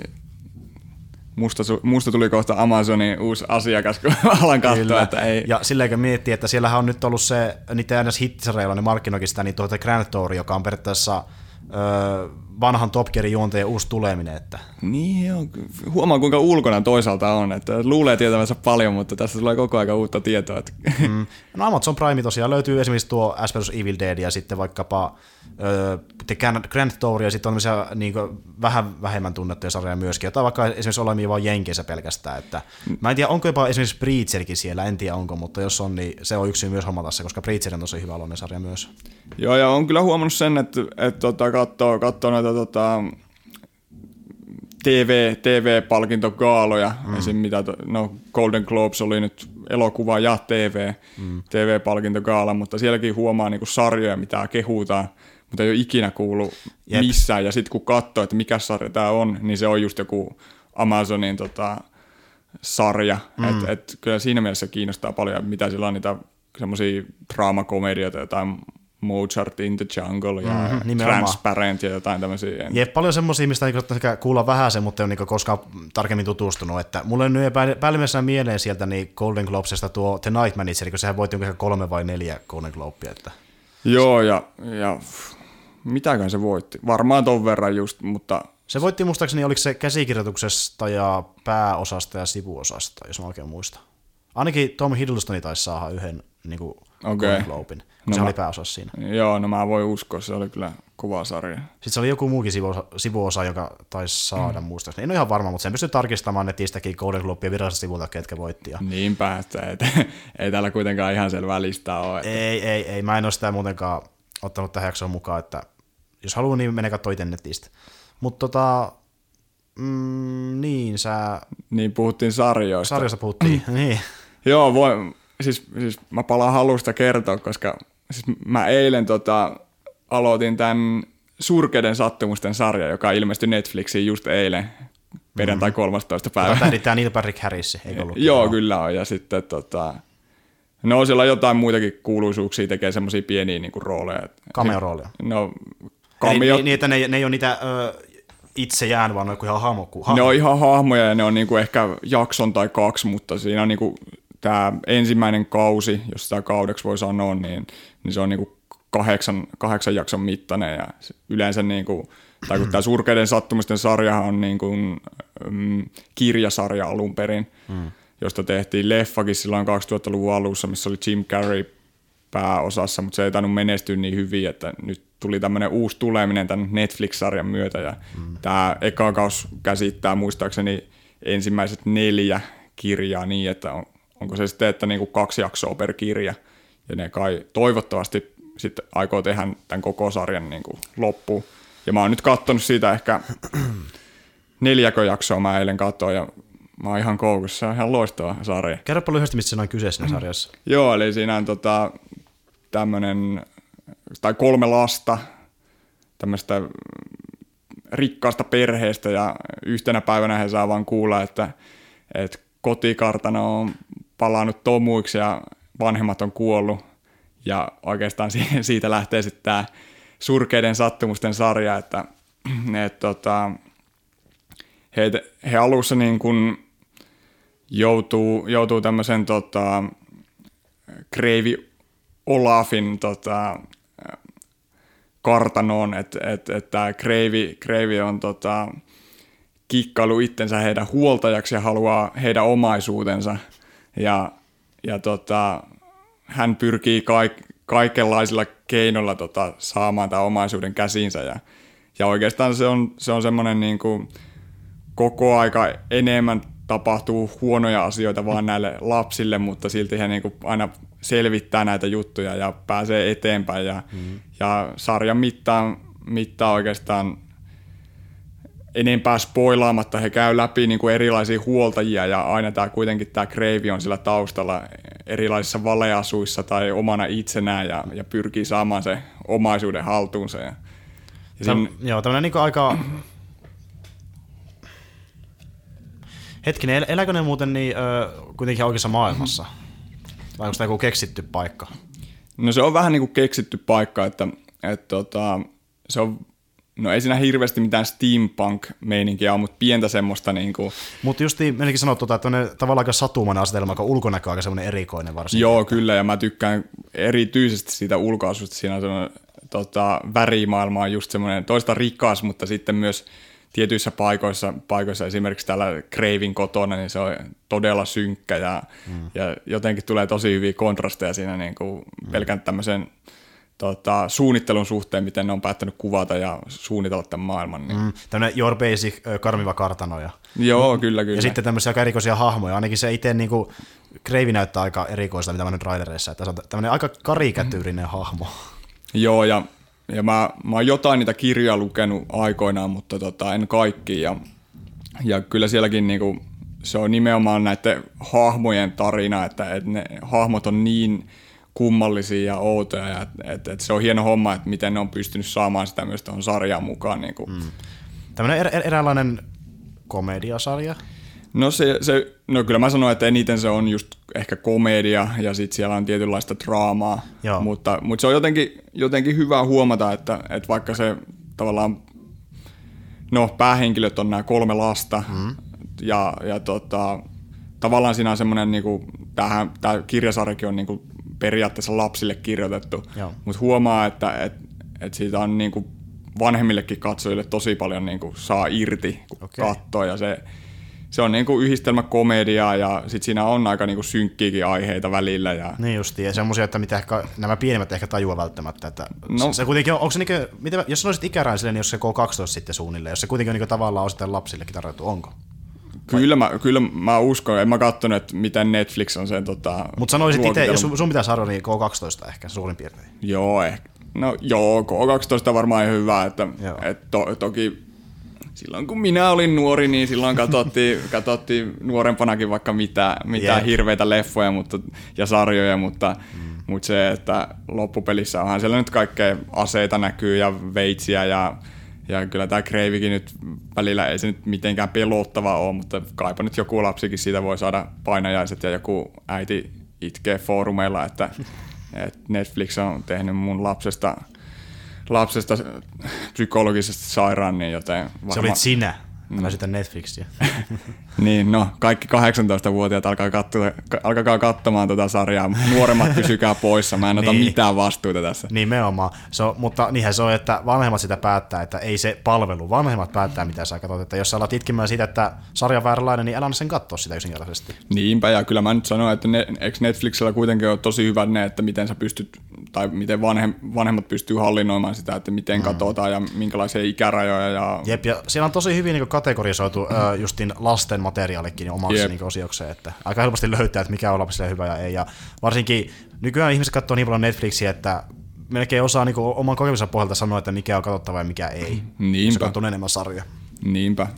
Mutta kyllä se, tai toisaalta niin toinen hyvä esimerkki pääsee aika hyvin tälleen aasinsillalla, että katsoin jouluna sitten myöskin lastensarjan Peikkojahti, mikä tämä on niin kuin Guillermo del Toro, kyllä. Maailman epäonnistuneen ohjaaja. No joo ja ei. Mutta hänen niinku kirjoittamiin kirjoihin tai oikeastaan kirjaan perustuva animaatiosarja, minkä toi DreamWorks on tehnyt. Ja siinäkin oli tavallaan hieno huomata, että se on niinku toisaalta täysin lapsille suunnattu sarja. Toisaalta siellä on tosi niinku hyvää läppää, mikä menee niinku aikuisille. Ja mutta silti se oli tavallaan yllättävänkin ehkä, no ei nyt pelottava minulle, mutta mä ajattelisin, että jos mä olisin katsonut sitä vaikka jonkun nuoremman sukulaistytön kanssa, niin hän olisi saattanut kyllä pelätä jossain kohdissa, että semmoinen outo miksi tavallaan sitä, että... Siis jos sitä vaikka vertaa niin kuin NS tälleen tosi karkeasti sanottuna muihin nykyään animaatioihin, niin silläkin niin kuin, periaatteessa NS vaatimuksella niin pelottavaa, että jos vertaa niin kuin... Niin, no kyllä mä sanoisin, että se oli hiukan pelottavampi kuin muut tämmöiset normaalit DreamWorks-elokuvat esimerkiksi, mutta tämähän on tietysti sarja, että oliko 26 jaksoa pitkä ja tietysti vähän sekin että nämä päähenkilöt sijoittuu niin kuin lukioon, että onko sitten taas se, että katsot niin kuin, ja siinä oli niin kuin lukiolaisten ongelmia myös mukana, tämän hirviön metsästyksen lomassa, niin jotenkin se, että mikä siinä on sitten oikea katsojakunta, koska toisaalta ehkä nuoremmat lapset ei pysty samaistumaan niin paljon näihin lukiolaisten ongelmiin, vaikka ehkä ihan hauskoja kommelluksia siellä on, mutta sitten taas vanhemmat saattaa olla sitä mieltä, että kun tämä on tämmöinen niin DreamWorks-animaatio ja kertoo myös lukiolaisten elämästä, niin onko se sitten niin kuin vähän heidänkin niin kuin maailmasta ulkona ja että he haluaa, niin sitten vanhemmat ihmiset katsoo enemmän jotain näyteltyä sarjaa. Ja. Jep. No mä tiedän, että sitä ei ole kauan, kun sä oot ollut lukiossa, niin sä saat varmaan sanoa, että onko ne sellaisia ihan niin kuin, tavallaan realistisia ne niiden ongelmat sitten, että... No joo ja ei, siis jos miettii nyt perus jotain jenkkisarjaa, missä nyt on perus, että kenet saa treffeille ja perus jotain tämmöisiä. Että, kliseitä. Niin sanotusti. Niin, että ei se nyt ehkä mennä niin syvälle mihinkään niin kuin psykologiseen pohdiskeluun, että se olisi jotenkin tosi paljon erilainen, mutta sitten taas toisaalta vähän vaikea sanoa. Mä en enää muista sitä aikaa, kun mä olin sen verran nuorempi, että mä osaisin sanoa, että olisiko toi ollut itselle semmoinen, että jaksaako katsoa vai ei. Nimenomaan. Se on niin kuin, kyllä mäkin... Voin sanoa sille, että okei, mä olisin tykännyt sitä nuorempana, mutta toisaalta kun ajatusmallikin on muuttunut niin paljon jo pelkästään muutamassa vuodessa, niin on vähän silleen, että en tiedä, mitähän mä sanoisin niin nuorempana tuommoista sarjasta välttämättä. Että. Mutta silti, vaikka tässä nyt tuntuu oikeastaan vaan siltä, että mä jopa haukun tätä sarjaa, niin se oli ihan loistava. Siis mä katsoin ehkä, eka jakso oli vähän semmoinen, että no jaa, mutta sitten se taas Netflix pyöräytti siitä toisen jakson pyörimään, kun mä en jaksanut nousta sohvalta. Miksi ei katsottaisi toista? Koska... Niin, ja en mä tiedä, jotenkin siinä oli vaan semmoinen fiilis, että haluaa katsoa jotain niinku kepeämpää menoa. Että ei aina jaksaisi... narikkaa. Niin, en mä tiedä, sitten se vaan lähti liikkeelle. Jotenkin mä tykkäsin siitä, että siinäkin oli semmoinen oma tommoinen satumaailmansa tai fantasiamaailmansa ja muutenkin se Tai se oli vähän niin kuin, mä nyt en itse hirveästi tykkää Harry Potterista, mutta tavallaan samanlaista meininkiä, että siellä niin kuin jokaiselle asialle ja mystiselle työkalulle löytyy oma tämmöinen hauska nimi, mitä Harry Potterissakin on, ja muutenkin erilaisia paikkoja, ja on pahoja ja hyvien niin kuin tämmöinen ikuinen sota ja kaikkea muuta, mutta jotenkin se, siis se maailma oli niin hyvin kirjoitettu, että se kiinnosti siinä, ja sitten ylipäätään se, että siinä jotenkin tosi hyvin oli esimerkiksi tätä hahmojen kehitystä ja muuta, että jotenkin paljon halusta nähdä sen loppuun asti, mitä tässä käy näille hahmoille. Joo. Ja minkälaisia näistä tulee ja muutenkin, että mitä kaikkea tässä maailmassa voi tapahtua. Joo, tuo aika harvinaista, että nykyilastohjelmasta löytyy hyvää lorea, jos totta puhutaan. Että siis ehdottomasti, ja se on niin kuin... Siis mä tiedän, että on sellaisia lastohjelmia, missä on niin oikeasti hyvää loreakin, mutta niin se on nykyään harvinaisempaa tuntuu, kun mitä nuorempana katsoo tai sarjaa, mitä vaikka kasarilla tai ysärillä tehty, niin niissä on aivan valtava niin lore pelkästään. Niin. Jep, ja kyllä musta siis... Mä oon niitä henkilöitä toki niinku ysärilapsena, että on katsonut niin paljon hyviä sarjoja, että tuntuu, että nykyaikana kaikki mitä tulee TV:stä lauantai-aamuisin, niin ei se vaan ole yhtä hyvää. Totta. Mutta just toi on ihan totta ja oikeastaan aika hyvä. Mä en ollut miettinyt niin paljon, että johtuuko se siitä esimerkiksi, että siellä ei ole sitä lorea tai semmoista niinku taustatarinaa niin paljon, vaan se on vaan... Se voi, ja just niin kuin tottunut siihen, että se on siellä, kun miettii vaikka melkein mikä tahansa seikkailusarja kasarilta, niin siis kaikissa on, on päähahmot, niillä on tosi semmoinen tavallaan tarkasti... käsitelty historia, joka on niinku semmoinen, siis sillä voi olla oma jaksoa pelkästään, missä kun historia katsotaan, ja se on niinku tosi niinku moniulotteinen. Yep. Sitten on niinku iso maailmassa, monta eri paikkaa, monta eri hahmoja. Niinku, jos mitään vaikka nykyään jotain Arrowia tai Flashia, niin tuommoiset niinku kasarin animaatiot oli samaan tasoisia ohjelmia, että uusi jakso, melkein aina uusi vihollinen, jolla on niinku tosi tiukka historia, kaikkea tämmöistä, niinku, että melkein niinku siltä tarinasisällöltä voisi olla verrattavissa tämmöisiin nykyään vaikka supersakelisarjoihinkin esimerkiksi, että näitä vanhat animaatiot. Että. Kyllä, jotenkin tavallaan hieno nähdä se, tai oli hieno nähdä silloin, että vaikka olisi se viikon vihollinen, niin kuin pikkuhiljaa esitellään, että eka on vaikka just yksi jakso, missä vaan tämä joku perus vaikka Batmani estää sen suun. No vaikka tämmöinen tuli mieleen loistavana animaatiosarjana, mutta esitellään hahmoa vähän, tulee ehkä pieniä taustoja ilmi, mutta sitten niinku useampi jakso myöhemmin tämä sama vihollinen tulee uusiksi ja sitten tavallaan sitä se ei niinku tuu, tai tavallaan sitä niinku hänen hahmoa onsa syvennetään sen jälkeen ja ettei ole vaan tämmöisiä niin kuin kerran viikossa tapahtuu jotain ja sit ihmiset palaa taas samaa maailmaa, että jotenkin se oli hieno nähdä, että siellä on niin kuin omia tämmöisiä tarinakaaria niin kuin näille vihollisillekin, vaikka ilmestyi koko sarjan aikana 5 kertaa. Niin ja saattaa olla sellaisia niin kuin, muutaman jakson tarinakaaria, joka jatkuu niin kuin justiin muutaman jakson ajan ja sitten päättyy. Ja se on niinku, no joo, sekin on totta. Niinku, ne on ollut tosi laadukkaita, että ne ei tunnu semmoiselta tätä fillereiltäkään aina välttämättä. Ainakaan niinku tuntunut sillä, kun mä katsoin niitä pienempänäkin. Ei ihmeessä. En mä tiedä, jotenkin musta tuntuu, että kaikki oli jotenkin kirjoitettu hyvin yhteen, että vaikka siinä oli niitä viikon vihollisia, niin sit viimeiset jaksot kaudessa, vaikka toinen kaikki ja sitten jotenkin siinä kuitenkin kaikki niinku... Kaikki liittyy kaikkeen jollain tasolla. Kyllä, nimenomaan. Ei nyt aina, mutta kuitenkin, että siitä oli paljon enemmän kuin nykyaikana. Nimenomaan.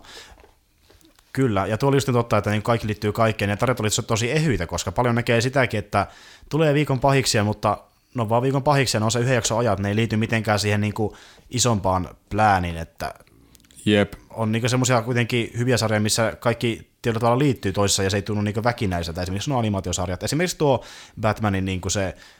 Ysärillä tehty, se animated series on yksi tosi hyvä esimerkki, että se on yksi laadukkaimmista melkein mitä on, jenki-animaatiota ylipäätään. Jep, siis se on tosi hyvä ja klassikko ääninäyttelijät. Mark Hamill. Kyllä, jokerina. ja sitten se Kevin Costner, joo. Kevin Conroy taitaa olla. Conroy, ei Costner, joo. Unohdetaan tämä. Joo, mutta mun täytyy kyllä sanoa myös sitä, että tuossa 2000-luvun, oliko puolessa välissä, tai alkupuolella tuli myös tämmöinen niinku Batman-animaatiosarja, oliko se vaan The Batman tai joku tämmöinen. Tuli muistaakseni Cartoon Networkilta tai jostain samansuuntaisesta kanavalta Jenkeissä. Ja joo.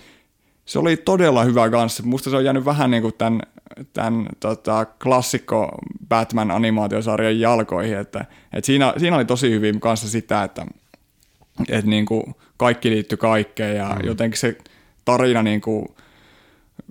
Tuliko sitä muistaakseni 5 kautta, niin ekat kaudet liittyi siihen, että siinä esiteltiin niitä vihollisia ja hahmoja ja kerrottiin semmoisia pienempiä tarinoita ja sitten se koko ajan kuitenkin niinku kasvoi ja sitten lopulta se meni niinku tälleen Justice League-touhuun ja muutenkin. Se oli jotenkin tosi hauska katsoa joskus silloin nuorempana. Siis nimi oli vaan The Batman? No näin mä muistelisin, mutta eiköhän joku korjaa mua siellä. Niin jep, ja niitä on niin paljon Batman-sarjoja, että mä käyn niistä ihan täysin perillä, että vaikea sanoa mikä niistä se nyt on niistä kaikista, mitä on ollut, että niitä on tosi paljon. Jep, mutta siinä oli semmoinen omintakeinen piirrostyyli, että mä en oikein osaa edes kuvailla sitä, mutta se on muutenkin vaikea jotakin animoita niin piirrostyyliä kuvailla silleen, että se erottaa, koska... Niinpä, mutta se oli toisaalta jotenkin semmoinen vähän niin kuin... toisaalta lapsellisempi, mutta toisaalta se oli tosi niinku, tai se oli jotenkin hauska nähdä myös se, että musta ne niinku hahmot oli vähän toisaalta semmoisia lapsellisempia kuin esimerkiksi siinä niinku Ysäri-sarjassa. Joo. Mutta sitten toisaalta ne tarinat oli tosi synkkejä ja muuta. Jotenkin siinä oli tosi semmoinen niinku outo kontrasti sen animaation jäljen ja sitten niiden tarinoiden suhteen. Okei. No pitää tsekata jos vaan netistä, jos mä löydän sen oikean sarjan, niin katsoa, että minkälainen se olikaan, kun mä nyt itse ainakaan muista erikseen tuommoista sarjaa. Joo, kyllä mä voin sulle se vinkata. Ja en mä edes varma, että tuliko sitä Suomessa koskaan, mutta... No, näitä pystyy katsoa kyllä. Netistäkin löytyy muutenkin kartuunille semmoisia niin omia sivuja, mistä pystyy katsoa. Et jos haluaa katsoa jotain Batman-sarjaa, niin löytyy kyllä netistä. Jep, ja Google on niin ystävä nykyään. Kaikki löytyy sieltä. Kyllä, Google on rakas. Mitäs, onko muita sarjoja, mitä haluat mainita vielä? Mitäköhän mä sarjoista, siis sarjat on kanssa semmoinen, että niitä vaan tulee ja menee, niitä tulee katsottua ihan hirveästi, vähän liikaakin, niihin on jäänyt semmoinen törkeä koukku päälle. Et tällä hetkellä nyt pyörii, mitäköhän... Niin monta kerralla.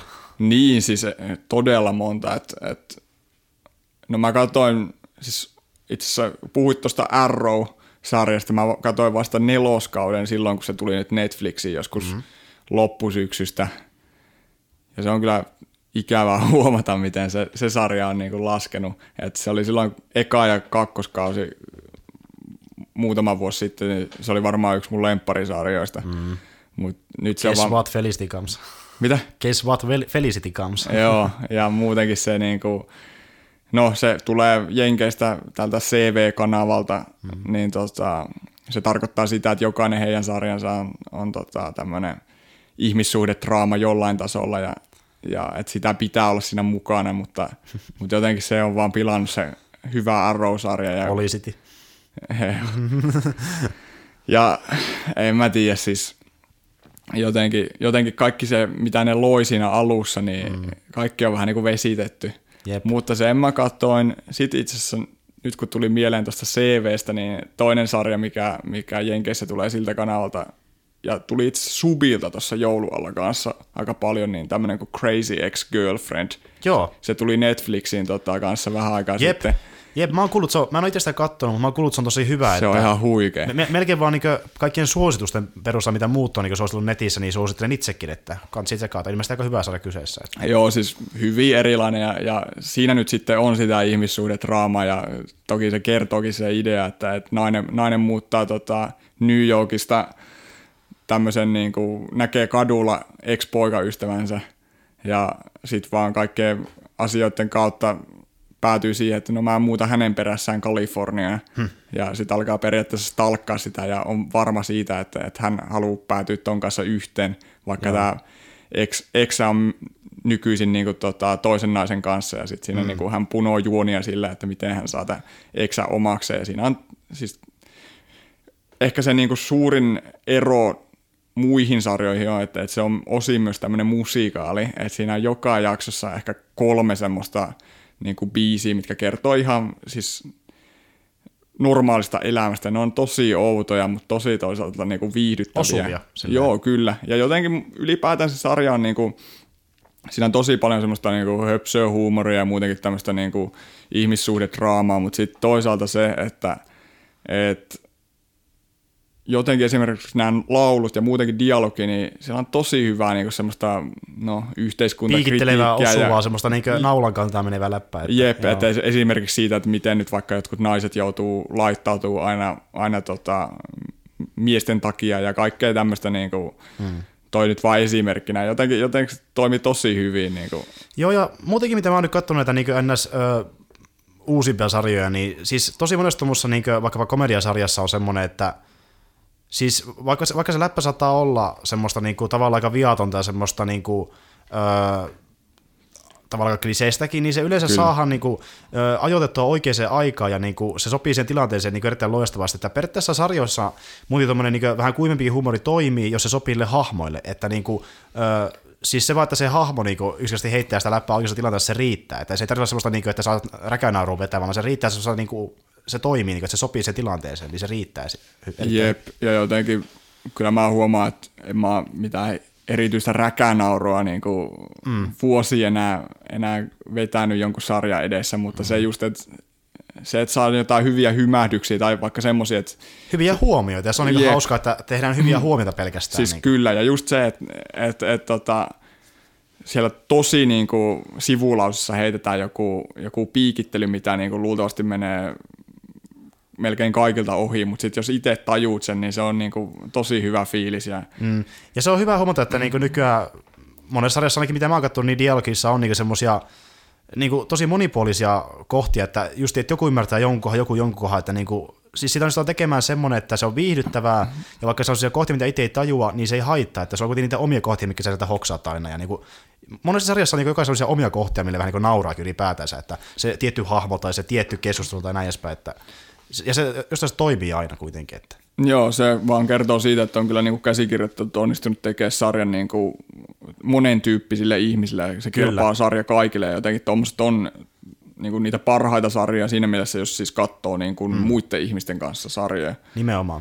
Ja palatakseni vähän supersakelisarjoihin, niin esimerkiksi nämä Arrow, Flashit ja Supergirlit, niin ne nyt ei tietenkään ole ihan niin humoristisia kuin vaikka tämä esimerkiksi, mutta niissä on sitä samaa, että niinku tämmöistä pientä viatonta läppää ja se on se yksi syy, miksi mä katsoin tätä sarjaa, koska se toimii jotenkin niin hyvin, se sopii niin hyvin niille hahmoille, niin se on se, mikä niinku pitää sen kiinnostuksen yllä, vaikka se itse päätarina ei ole siinä tietyissä vaiheessa kovin niinku kiinnostavalla tasolla, niin pelkästään se dialogi on niin semmoista tietyllä tavalla viihdyttävää, että se riittää monesti. Joo, ja musta tuntuu, että Flash oli siinä mielessä aika hyvä. Mä itse asiassa katoin jälleen kerran, kiitos Netflix. Eka kausi katoin sen Netflixistä silloin, kun se tuli sinne.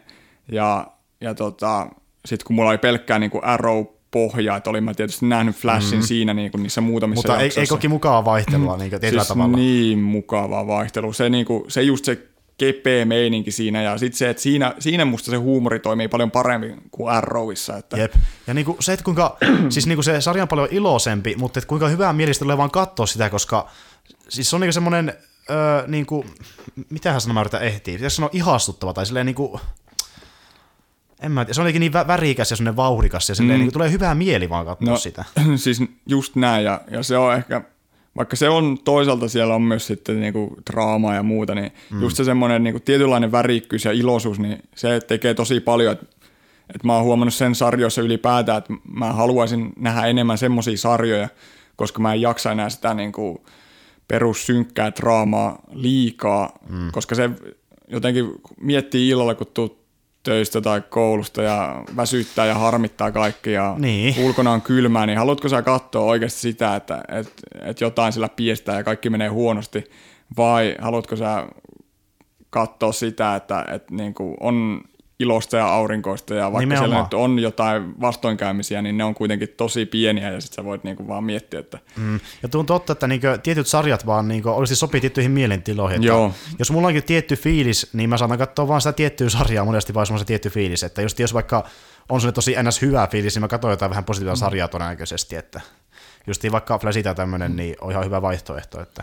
Joo, ja se on tosi vaikea toisaalta, että mäkin olen vaikka jonnekin Netflixin omalle listalle pistänyt joukon sarjoja, mitä mä haluan katsoa, mutta sitten kun mä mietin tilannetta, että no niin, että nyt voisi jotain uutta katsoa, mutta alat selaa sitä listaa läpi, niin ei mulla vaan fiilistä. Ei just semmoinen fiilis, että haluaisi välttämättä. Niin. Monesti on sekin, että on jäänyt semmoiseen vähän niin kuin aina huonoon kohtaan, että vaikka kun jakso kesken tai sitten kausi kesken semmoisessa kohdassa, että on vaan sitä mieltä, että niin kuin ei vaan halua jatkaa tuosta kohdasta, että haluaa niin aloittaa alusta periaatteessa nyt jostain, niin silloin ottaa uuden sarjan periaatteessa sen takia, koska haluaa niin kuin periaatteessa niin kuin jotain freesiä vaan, niin sitten se ei riitä, että jatkaa jotain vanhaa sarjaa, vaan haluaa ihan kokonaan uuden kokemuksen. Niin semmoinen fiilis periaatteessa, että haluaa jotain freesiä. Jep, ja myös se, että minusta tuntuu, että monta kertaa nukahan jonkun Netflixin tai muun TV-ääreen, ja sitten se, että on missannut jonkun jakson tai parikin jaksoa, ja vaikka toki sä voit kelata niitä, mutta jos jää jakso kesken, niin se on tosi vaikeaa jotenkin palata siihen. Siis mulla käy monesti tälleen. Mä tiedän semmosia, jotka niinku ihmettelee, miten voi jättää jakson kesken, koska moni katsoo ne loppuun asti, mutta mä jätän ainakin itse monesti kesken. Mä otan osa, että oikein mä menen tuohon kohtaan ja mä sitten jatkan jossain vaiheessa. Mutta sitten se on vielä just se, että jos nukahtaa, niin sit on silleen eka mietit, että mihin kohtaan mä jäin, ja sitten myös se, että no voi vitsi, että mä nyt on kattonut ton, se oli vähän huono jaksokin ja mä nyt nukain siinä ja jaksanko mä nyt katsoa sen jakson loppuun ja en mä tiedä, se on no mun ainakin ominaisuus välillä ja varsinkin aiemmin se oli, kun katteli sarjoja sitten muualtakin, niin tosi vaikeaa, että mitä sarjaa mä alan katsoa nyt, kun ei vaan jaksaisi nyt katsoa noita, missä mä oon ollut vähän väsyneempiä, en muista, että mitä on tapahtunut ja muuta. Mäkin huomasin, että kun mä olin Intissä kattonut tuon Westworldin ekan kauden, niin mä olin kattonut siellä aika väsyneitä jaksoja, niin mä olin oikeasti nukahtanut varmaan sitä jossain kohtaa, koska nyt kun mä katsoin sitä uudestaan siskon kanssa niitä ekojaksoja, mä olin se, että mä en edes muista, että mä sitä tapahtuessa, mitä hemmettiä, niin jaa, mä olen ollut nukkumassa siinä välissä. Jep, ja se on just tosi paha, varsinkin ton tyylisissä sarjoissa, että jos siellä annetaan niitä pieniä viittauksia ja muuta semmoisia asioita, jotka on ehkä jaksonkin kannalta tärkeitä, niin joo, mutta mä huomasin, että ne tapahtumat, mitä mä olin missannut, niin ne ei ollut sen päätarinan kannalta kovin tärkeitä. Ne oli vaan niinku semmoisia tavallaan asioita, mikä viittaa tulevaan. Ja ne kuitenkin hommaa vastaan katsoa uudestaan. Että Westworld on hyvä esimerkiksi siitä, että jos sitä katsoo uudestaan, niin se saattaa olla ehkä jopa parempi, koska silloin tajuaa, kuinka paljon viittauksia sinne on tulevaan niin jo alussa. Niin aivan saakelisti niin viittauksia, niin kuin, että niitä tulee tapahtumaan, semmoisia heijastuksia. Tosi paljon. Se on kyllä sarja, mikä kanssa odottaa, että pääsisi sen kimppuun. Kyllä, ja jos sitä tykkään, jos sä katsot sen ja tykkää tosi paljon, niin kyllä mä melkein suosittelen katsoa se uudestaan ainakin niin muutama jakson alusta, niin sä huomaat, että kuinka paljon siinä viitataan niin tulemaan. Niin tosi paljon se tajuaa vasta sitten katsoa uudestaan oikeastaan. Se on se ongelma, kun koitat katsoa uusiksi jotain sarjaa ja sitten hirveästi muita sarjoja, mitä haluaisit katsoa, että mikä se on sitten valinta, mutta kyllä varmaan tuommoisessa sarjassa se on ihan hyväksi, että katsoo niin uusiksi. Totta. No joo, Crazy Ex-Girlfriend, että onko jotain muita vielä, mitä haluat mainita? Jatkaessani sanoit ainakin, että Niin joo, mä aloin miettiä nyt taas, että mitä tässä on kattonut että no itse asiassa tällä viikolla mä katsoin ton jälleen kerran Netflixistä, se oli mulla omalla listalla ollut tää anime-sarja, siis se oli 13-jaksonen Sinbad, mikäköhän se oli oikealta nimeltään, mutta kertoi kuitenkin tästä niin kuin Sinbad-merenkävijästä. Ihan live action-sarja? Ei, vaan siis se oli anime. Okei, niin just. 13 jaksona, ja siis se perustuu tämmöiseen, onko se joku machi niin kuin sarja, mikä perustuu taas 1001 yön satuihin, ja siinä on jotain Aladinia ja muita tämmöisiä tuttuja satuhenkilöitä niin kuin päähenkilöinä, ja sitten niinku Sinbad on yksi niistä, mutta tämä anime-sarja oli tämmöinen niinku esiosa sille. Ja en mä tiedä, mä aloin vaan katsoa sitä, ja se vaikutti ihan suht viihdyttävältä. Jäi vähän ikävästi ehkä kesken, mutta Joo, kun mä aloin siis vaan miettinyt se laivakseni, koska siitä on tulossa ainakin leffa tässä pari vuoden aikana, niin mä mietin, onko tässä tehty joku sarjasta sen kunniaksi tai jotain, mutta ei, se on eri juttu, mutta kyllä joo, mäkin luin, että siitä taitaa tulla joku leffa. Että en mä muista mikä studio se oli, olisiko ollut Universal, joka se tekee leffan varmaan, tai Warner Bros. Jompikumpi. Varmaan. Mä veikkaisin, että Universal, musta tuntuu, että sopiiko se Warner Brosin niin portfolioon, mutta tuleeko se synkkä sarjasta, jos se on Warner Brosilla, koska niillä on se tyyli, että leffa vähintään näyttää synkältä, vaikka se teemaltaan, niin se ulkonäköisenä vähän. Niinpä, ja en mä tiedä. Toki sitten Universal, onko niillä Fast and Furiosit ja muu, en tiedä, meneekö se sitten semmoiseen niinku ns. Tyhmennettyyn tyyliin se Sinbad-leffakin, mutta niin, toisaalta... Niin, että räjähtää ja Family is important, koska Fast and Furious ja siinä on Vin Diesel pääosassa. Kyllä on oikeastaan siinä oli teille Sinbadin premissi, että näin siinä tulee käymään Vin Diesel pääosassa. Jep, että I am Groot. Jep, mutta en mä tiedä, musta tuntuu siltikin jenkkileffat yleensä, tai tommoset isot leffat, niin ne on niin, tyhmä sanoa, että tyhmennettyjä, mutta silti semmoisia päätöntä actionia liikaa, että ei vaan enää jaksa. Jep, että niissä on niinku, vaikka tarinaa ei ole niinku helposti arvattavissa, niin se on kuitenkin semmoinen aika selkeä, että siinä ei paljon niinku on varaa semmoisen niin moniulottelisuudelle, tai aika selkeitä tarinoita löytyy näistä niin kuin aina Hollywood-leffoista nykyään, eli isoluokan leffoista. Että... Jep. Mutta sekin on musta jännä huomata, että niinku ehkä menestyneimmät leffat, niin niissä on tosi simppeli juoni. Tai semmoinen niinku jopa ehkä liian yksinkertainen juoni mun näkökulmasta. Esimerkiksi nyt tulee vihat kaikilta. Guardians of the Galaxy, mä en tykkää sitä leffasta juurikaan. Tai siinä oli paljon hyvää, hahmot oli hyviä ja tälle läppä oli hyvää, mutta se juoni, kun mä aloin miettiä sitä, niin eihän siinä niinku oikeasti tapahdu mitään. Ja sitten mä jotenkin mietin sitä, että jos mä olisin vaikka käsikirjoittaja, että miten niinku saa oikeasti tommosen menestyneen leffan, niin pitää kirjoittaa mahdollisimman tommonen niinku suoraviivainen toisaalta juoni, mutta sitten se, että siellä pitää olla niinku, että ne sattumat ei voi vaan tapahtua, vaan sillä pitää olla niinku jotain järkeä, mutta niin. Ei se niinku, koppuuta, ei se niinku paljon lopulta vaadi, kun katsoo noita leffoja, mitkä niinku on menestynyt. Et... Jep. Ja toki Guardians of the Galaxy on vähän sitäkin, että se tarkoituksella painottaa ehkä vähän enemmän hahmoja kuin itse tarinaa, että se on vähän niinku character-driven tavallaan. No joo, se on ihan totta ja varmaan just ihan oikea valinta siinä, mutta en mä tiedä, jotenkin vaan tuli niin hölmistynyt olo. Mä en käynyt katsoa sitä teattereissa, vaan katsoin sitten myöhemmin, kun se tuli DVD-nä ja Blu-rayna ja silloin kun mä katsoin sen, niin sitten mä vaan mietin, että tämähän teki ihan törkeästi rahaa ja tää oli niinku kaikki hehkutti silloin, että tää on tosi hyvä, mutta sitten itse oli vaan, että niin, tämmönenkö tämä nyt oli, tai tämmönenkö tämä tarina tässä oli. Tämä oli tämmöinen niin Far Cry Primal -efekti, että uusi asetelma riitti periaatteessa. Niin, no joo. Mitenkin Skifi ja Marvel-maailmassa, oho, ui saakeli, onpa siistiä kaikkea. No joo, varmaan aika lailla noin, ja kyllä mä nyt sanon siis, että olihan siinä just se huumori varsinkin niin hyvää, ja ne hahmot, että kyllä mä ymmärrän, miksi se menestyi, mutta sitten niin kuin tarinan puolelta aina välillä miettii, että tätäkö se vaatisi. Kyllä, mutta kyllä mä sitä itse tykkäsin, mutta jos miettii vaikka, että jos mä laittaisin vaikka listaan niin mun top 3, sanotaan Marvel-leffat, niin se ei ainakaan siihen kärkeen pääsisi, että moni laittaa sen melkein ykkösessä, mutta mulla se olisi ehkä korkeintaan 4. Okei, osaatko sanoa sun top 3 listaa? Joo, ykkösenä olisi Doctor Strange, 2 Thor ja 3 Ant-Man. Oho, aika yllättävä lista, mutta en mä tiedä, on sellainen... Mitenkään mä itse listaisin nyt tälleen niinku miettimättä lonkalta juuri. Niin. Mullekin on silleen, että tuo elää tuo lista, että se oli yhdessä vaiheessa vähän erilainen, että tällä hetkellä se on tämmöinen. Joo, ja toki täytyy sanoa, että mä en ole Doctor Strangea nähnyt, että siinä mielessä, jos se on sulla ykkösenä, niin se on aika vaikeaa sitten, että olisiko se itsellä esimerkiksi ykkösenä. Mutta Ant-Man ainakin löytyisi listalta, siitä mä tykkäsin ja mä otin sitä jo silloin, kun tätä Marvelin universumia luotiin ja oli tyyli ensimmäinen Iron Man vasta tullut ja puhuttiin niinku ekasta Avengers-leffasta. Joo. Ja silloinhan tämä, onko Edgar Wright ohjaaja, joo, ja käsikirjoitti sitä ja muuta. Niin. Mutta sitten se Marvel sanoi, että ei, tämä on liian raju.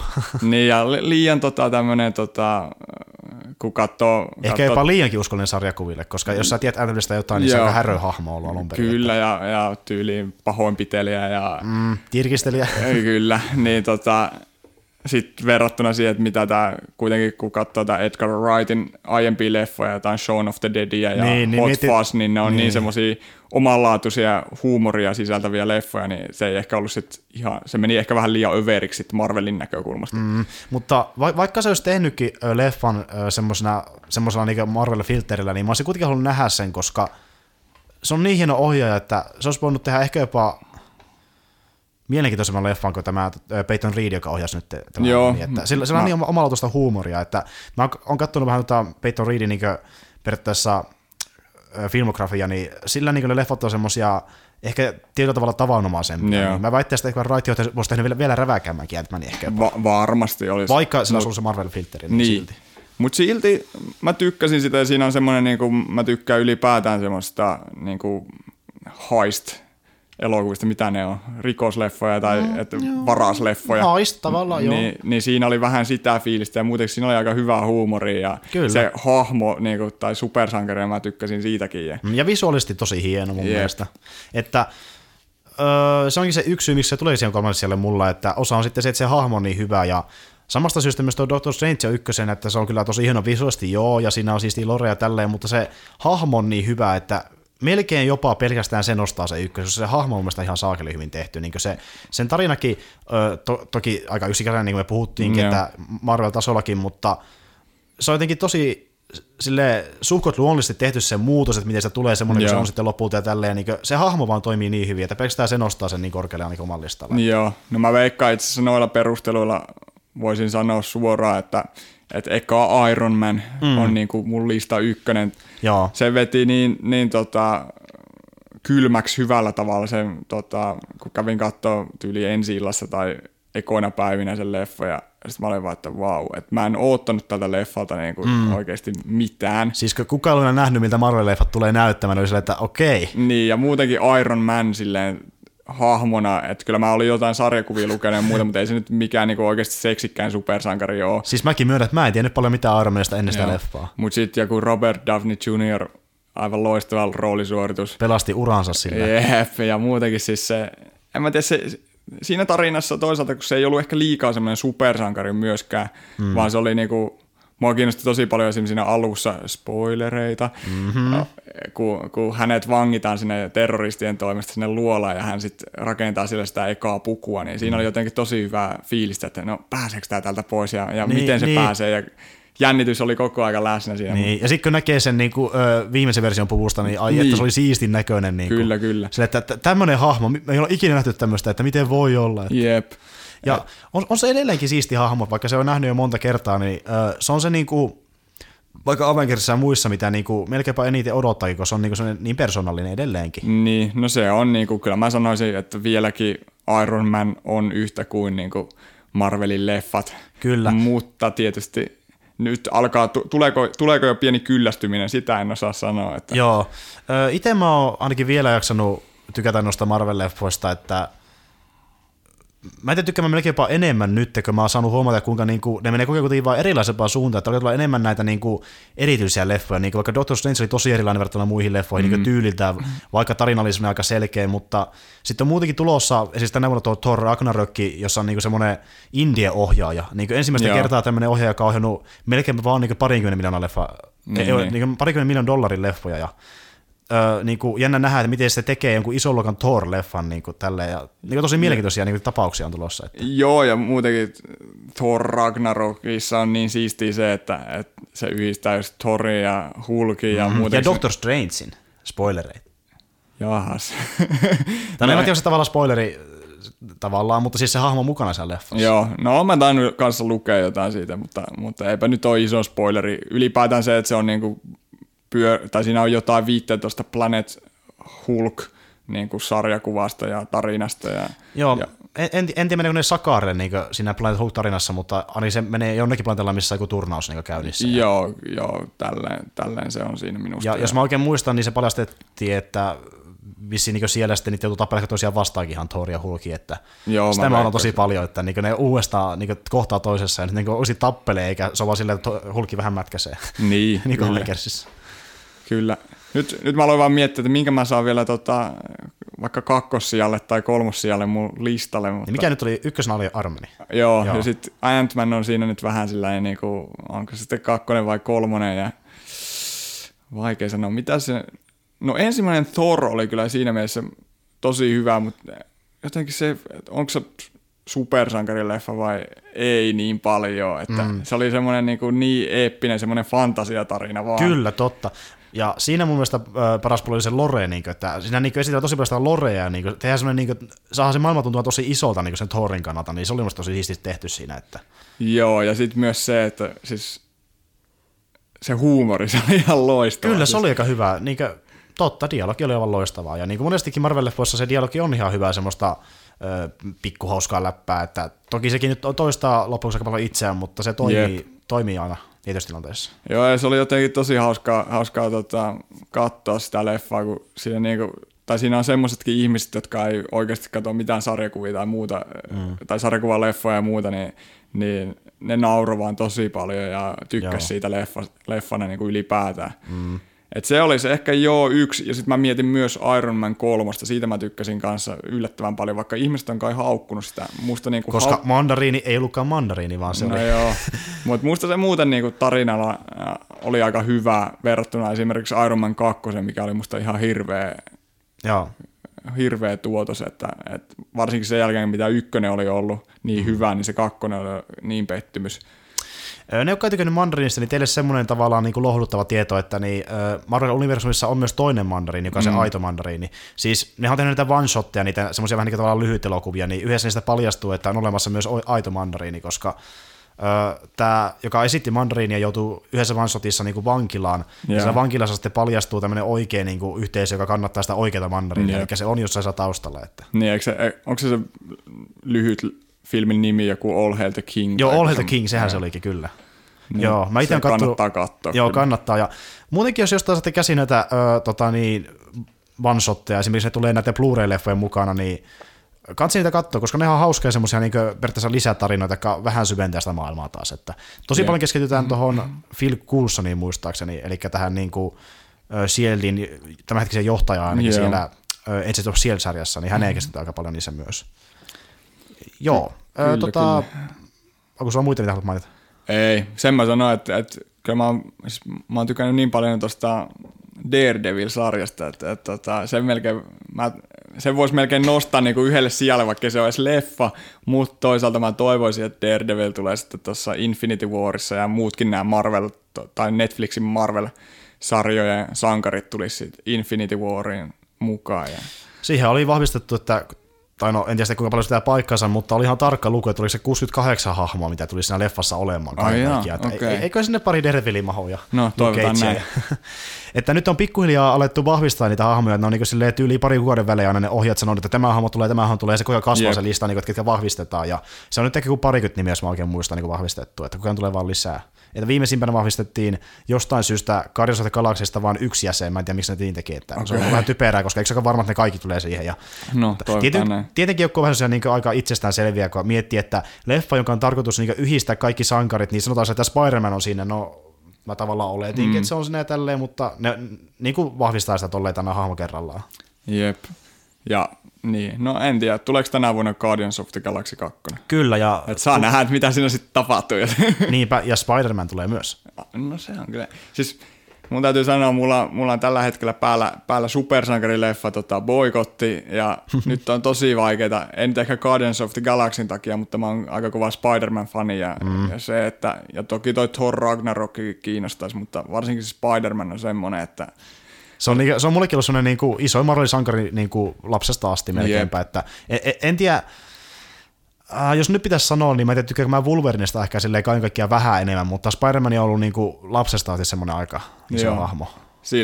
Se on musta niinku, jos mä voisin vertailla, niin DC:llä on Batman ja sen ihan loistava niinku vihollisgalleria ja sitten on niin kuin musta Spider-Man Marvel-puolella ja sen maskotti vähän niin kuin niille oikeastaan. Niin, ja sen niin kuin viholliset, että kaikki tietää minusta Spider-Manin viholliset. Kyllä, niin kuin ei tiedä ketään muita oikein niin kuin ehkä Marvel-hahmoja juurikaan. Ei. Ja samaa Batmanin suhteen, että totta. Että kaikki tietää jonkun Jokeria, Arvuuttajaa ja ehkä Pingviininkin. Ja sitten taas Spider-Manilla on vaikka Scorpion ja tohtori Mustekala ja sitten mikä se oli se kupoli päässä se Mysteeriö, niitä alkoi kuinka paljon. Green Goblin ja muuta. Siis ja se on siistiä, että tässä uudessa leffassa niin ei ole Green Goblinia, että ne ei tee uudestaan samaa vihollista, vaan me saadaan tämä Korppikotka, kyllä. Että siis, onko sä nähnyt sen trailerin siitä? Joo, on. Ai saakeli, että oli hyvä. Mä tykkäsin tosi paljon. Joo, se oli aika semmoinen, että alkoi miettiä taas tätä boikottia, että mitä tässä tulee tehtyä. Mutta, pitääkö vähän luistaa? No se on siinä ja siinä, mutta se on jotenkin hyvä. En mä nyt voi sanoa, että ne Spider-Man tai alkuperäinen trilogia silloin 2000-luvun alusta, niin että se oli niinku aivan superhyvä ainakaan. No kakkonen on ihan loistava leffa, mutta muuten vähän niin ja näin, esim. Kolmonen. Mutta kyllä mä silti olisin toivonut, että ne olisi jatkanut sitä tarinaa, kun aloittanut tämän kahden osan mittaisen, onko se Amazing Spider-Man-sarjan. Koska varsinkin silloin siihen alkuperäiseen nelososaanhan piti tulla kanssa korppikotka. Ja silloin mä olin ihan fiiliksissä siitä, mutta nyt on hyvä, että saa korppikotkan vihdoin ja viimein tässä. Se oli tuo... hetkinen, John Malkovich, joka piti esittää korppikotkaa. Joo, just näin. Joo. Ja se olisi musta ollut tosi hyvä siihen, jos yhtään tietää niinku senkään hahmon taustoja ja muutenkin, minkälaiselta se ehkä näyttää sarjakuvissa ja muuta, musta tuntuu, että siitä olisi tullut aika hyvä. Mutta on tämäkin ihan siisti yhtälö, että Birdman esittää korppikotkaa. Joo, ja kyllä Michael Keaton tosi hyvä näyttelijä. Että Batmani tulee Marvel-universumiin. Joo, se on kyllä... Odotetaan sitä, että kai siinä tulee joku viittaus, please. Niin kuin siis, no tuo nyt on tavallaan niin kuin aika... Niin kuin ironinen viittaus Birdmanin teessään tuo koko rooli, mutta niin Batmanin viittauksia, niin saa nähdä, voi tullakin ehkä. Kyllä mä uskon, että joku yksi. Ja muutenkin tuossahan tulee useampikin vihollinen, että siinä on esimerkiksi tuo, oliko se Shockeri sen niin nimi, onkin. Joo, joka on se, jolla niitä vähän niin kuin järjestys, joo. Joku hanskat tai vastaavat, ja sitten oli joku muu, joka nimenomaan, oliko se Tinkereri, se oli se, joka tekee jonkinlaisia laitteita sitten, jota se käyttää niin tapellaksessa Spider-Mania vastaan, niin se on ilmeisesti myös. Ja ilmeisesti se myös rakentaa sitten sen Shockerin nämä niin laitteet. Joo, no sen mä vaan tiedän, että siinä on just se Shockeri ja sitten niin korppikotka. Joo. Mutta uskon sua, jos sanot niin. Joo, ja se näyttää erittäin hyvältä. Siis niin se traileri, siis mä tykkäsin jo muutenkin sitä Spider-Manista uudesta tuossa Captain American Civil Warissa, mutta niin tämä myy se hahmo mulle, että siis niinku, mä tykkään tosi paljon sitä alkuperäisestä trilogiasta, mutta pelkästään niinku tämän perässä, mitä nyt ollaan nähty tästä uudesta Spider-Manista, niin mä tykkään sitä ainakin enemmän kuin melkein Garfieldin Spider-Manista. Että se eka Spider-Man oli mun lempari sen takia, koska mä näin sen lapsena ja se on niinku siistiä nähdä sekakertaa, mutta niinku, tää on tosi lähellä, että meneekö tää jopa ohikin sen näkee sen uudessa leffassa, koska tää on niinku niin lähellä tähän sarjakuvaversiota, mikä on semmoinen niinku, naljaileva ja semmoinen niin, vitsaileva hahmo. Että tää ei ole semmoinen, joka itkee koko ajan ja kauhean surullinen. Näinpä, kyllä mä...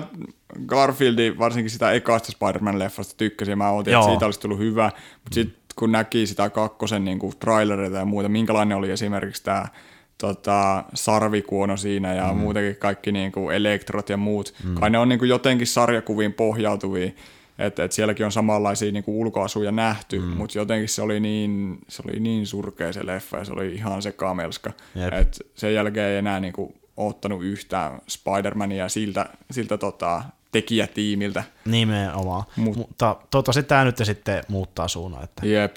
Mä oletan, että Marvel Studios-leffa, niin se kuitenkin myy ihan hemmetisti joka tapauksessa. Joo, ja kyllä mä uskon, että niillä on niin tarkat ne säännöt siellä studiolla, että miten ne tekee ne leffat, ja kuitenkin Spider-Man on oikeasti niiden niinku suurin tai suurimpia, niinku, ainakin aiemmin ollut näitä supersankareita, niin en mä usko, että ne ihan vihkoon vetää se homma. Kyllä. Jos mä oikein muistan, se ohjaajan nimi oli John Watts, joka se leffa ohjaaja. Mä olin katsonut sen yhden aiemman leffan, eli ton Cop Car-leffan, ja se on vähän niin kuin tavallaan seikkailuleffa, missä niin kuin onkin lapsia pääosassa. Vähän niin kuin Spider-Manissa on nuoria. Niin ainakin sen perusteella niin ihan hyvä jälkeen voi olla, että se Cop Car-leffa on semmoinen aika niin kuin omintakainen, että siinä on paljon sellaisia kohtauksia, missä ei välttämättä muistaakseni edes puhutakaan paljon, vaan kuvataan tosi pitkään ja semmoista niin tosi tunnelmallista, että se osaa niin hyvin luoda semmoista niin tilaista fiilistä pelkästään niin hyvällä kuvauksella ja tälleen, niin jos se käyttää niitä samoja kikkoja, mitä siinä käytti niin tässä Spider-Manissa, niin voi olla aika hyvää jälkeen luvassa. Että tuo toki näyttää siltä, että se on aika äänekäs leffa, että siinä on paljon niin dialogia ja sitten Spider-Man on oikeasti semmoinen niin tosi puhelias hahmo ja tälleen, että aika niin kuin, tavallaan erilainen verrattuna siihen Cop Carin trailerin perusteella, mutta niin oletaan, että hyvä jälkeen kuitenkin on. Niin kuin. Joo, ja no toivotaan just se, että ne löytää sen tasapainon sen suhteen, että miten paljon Spider-Man puhuu ja ei puhu. Ja just se, sanoit hyvää sanaan toi tunnelma, että varsinkin Spider-Manissa on aina viehättänyt se, että kun se siellä New Yorkin pilvenpiirteissä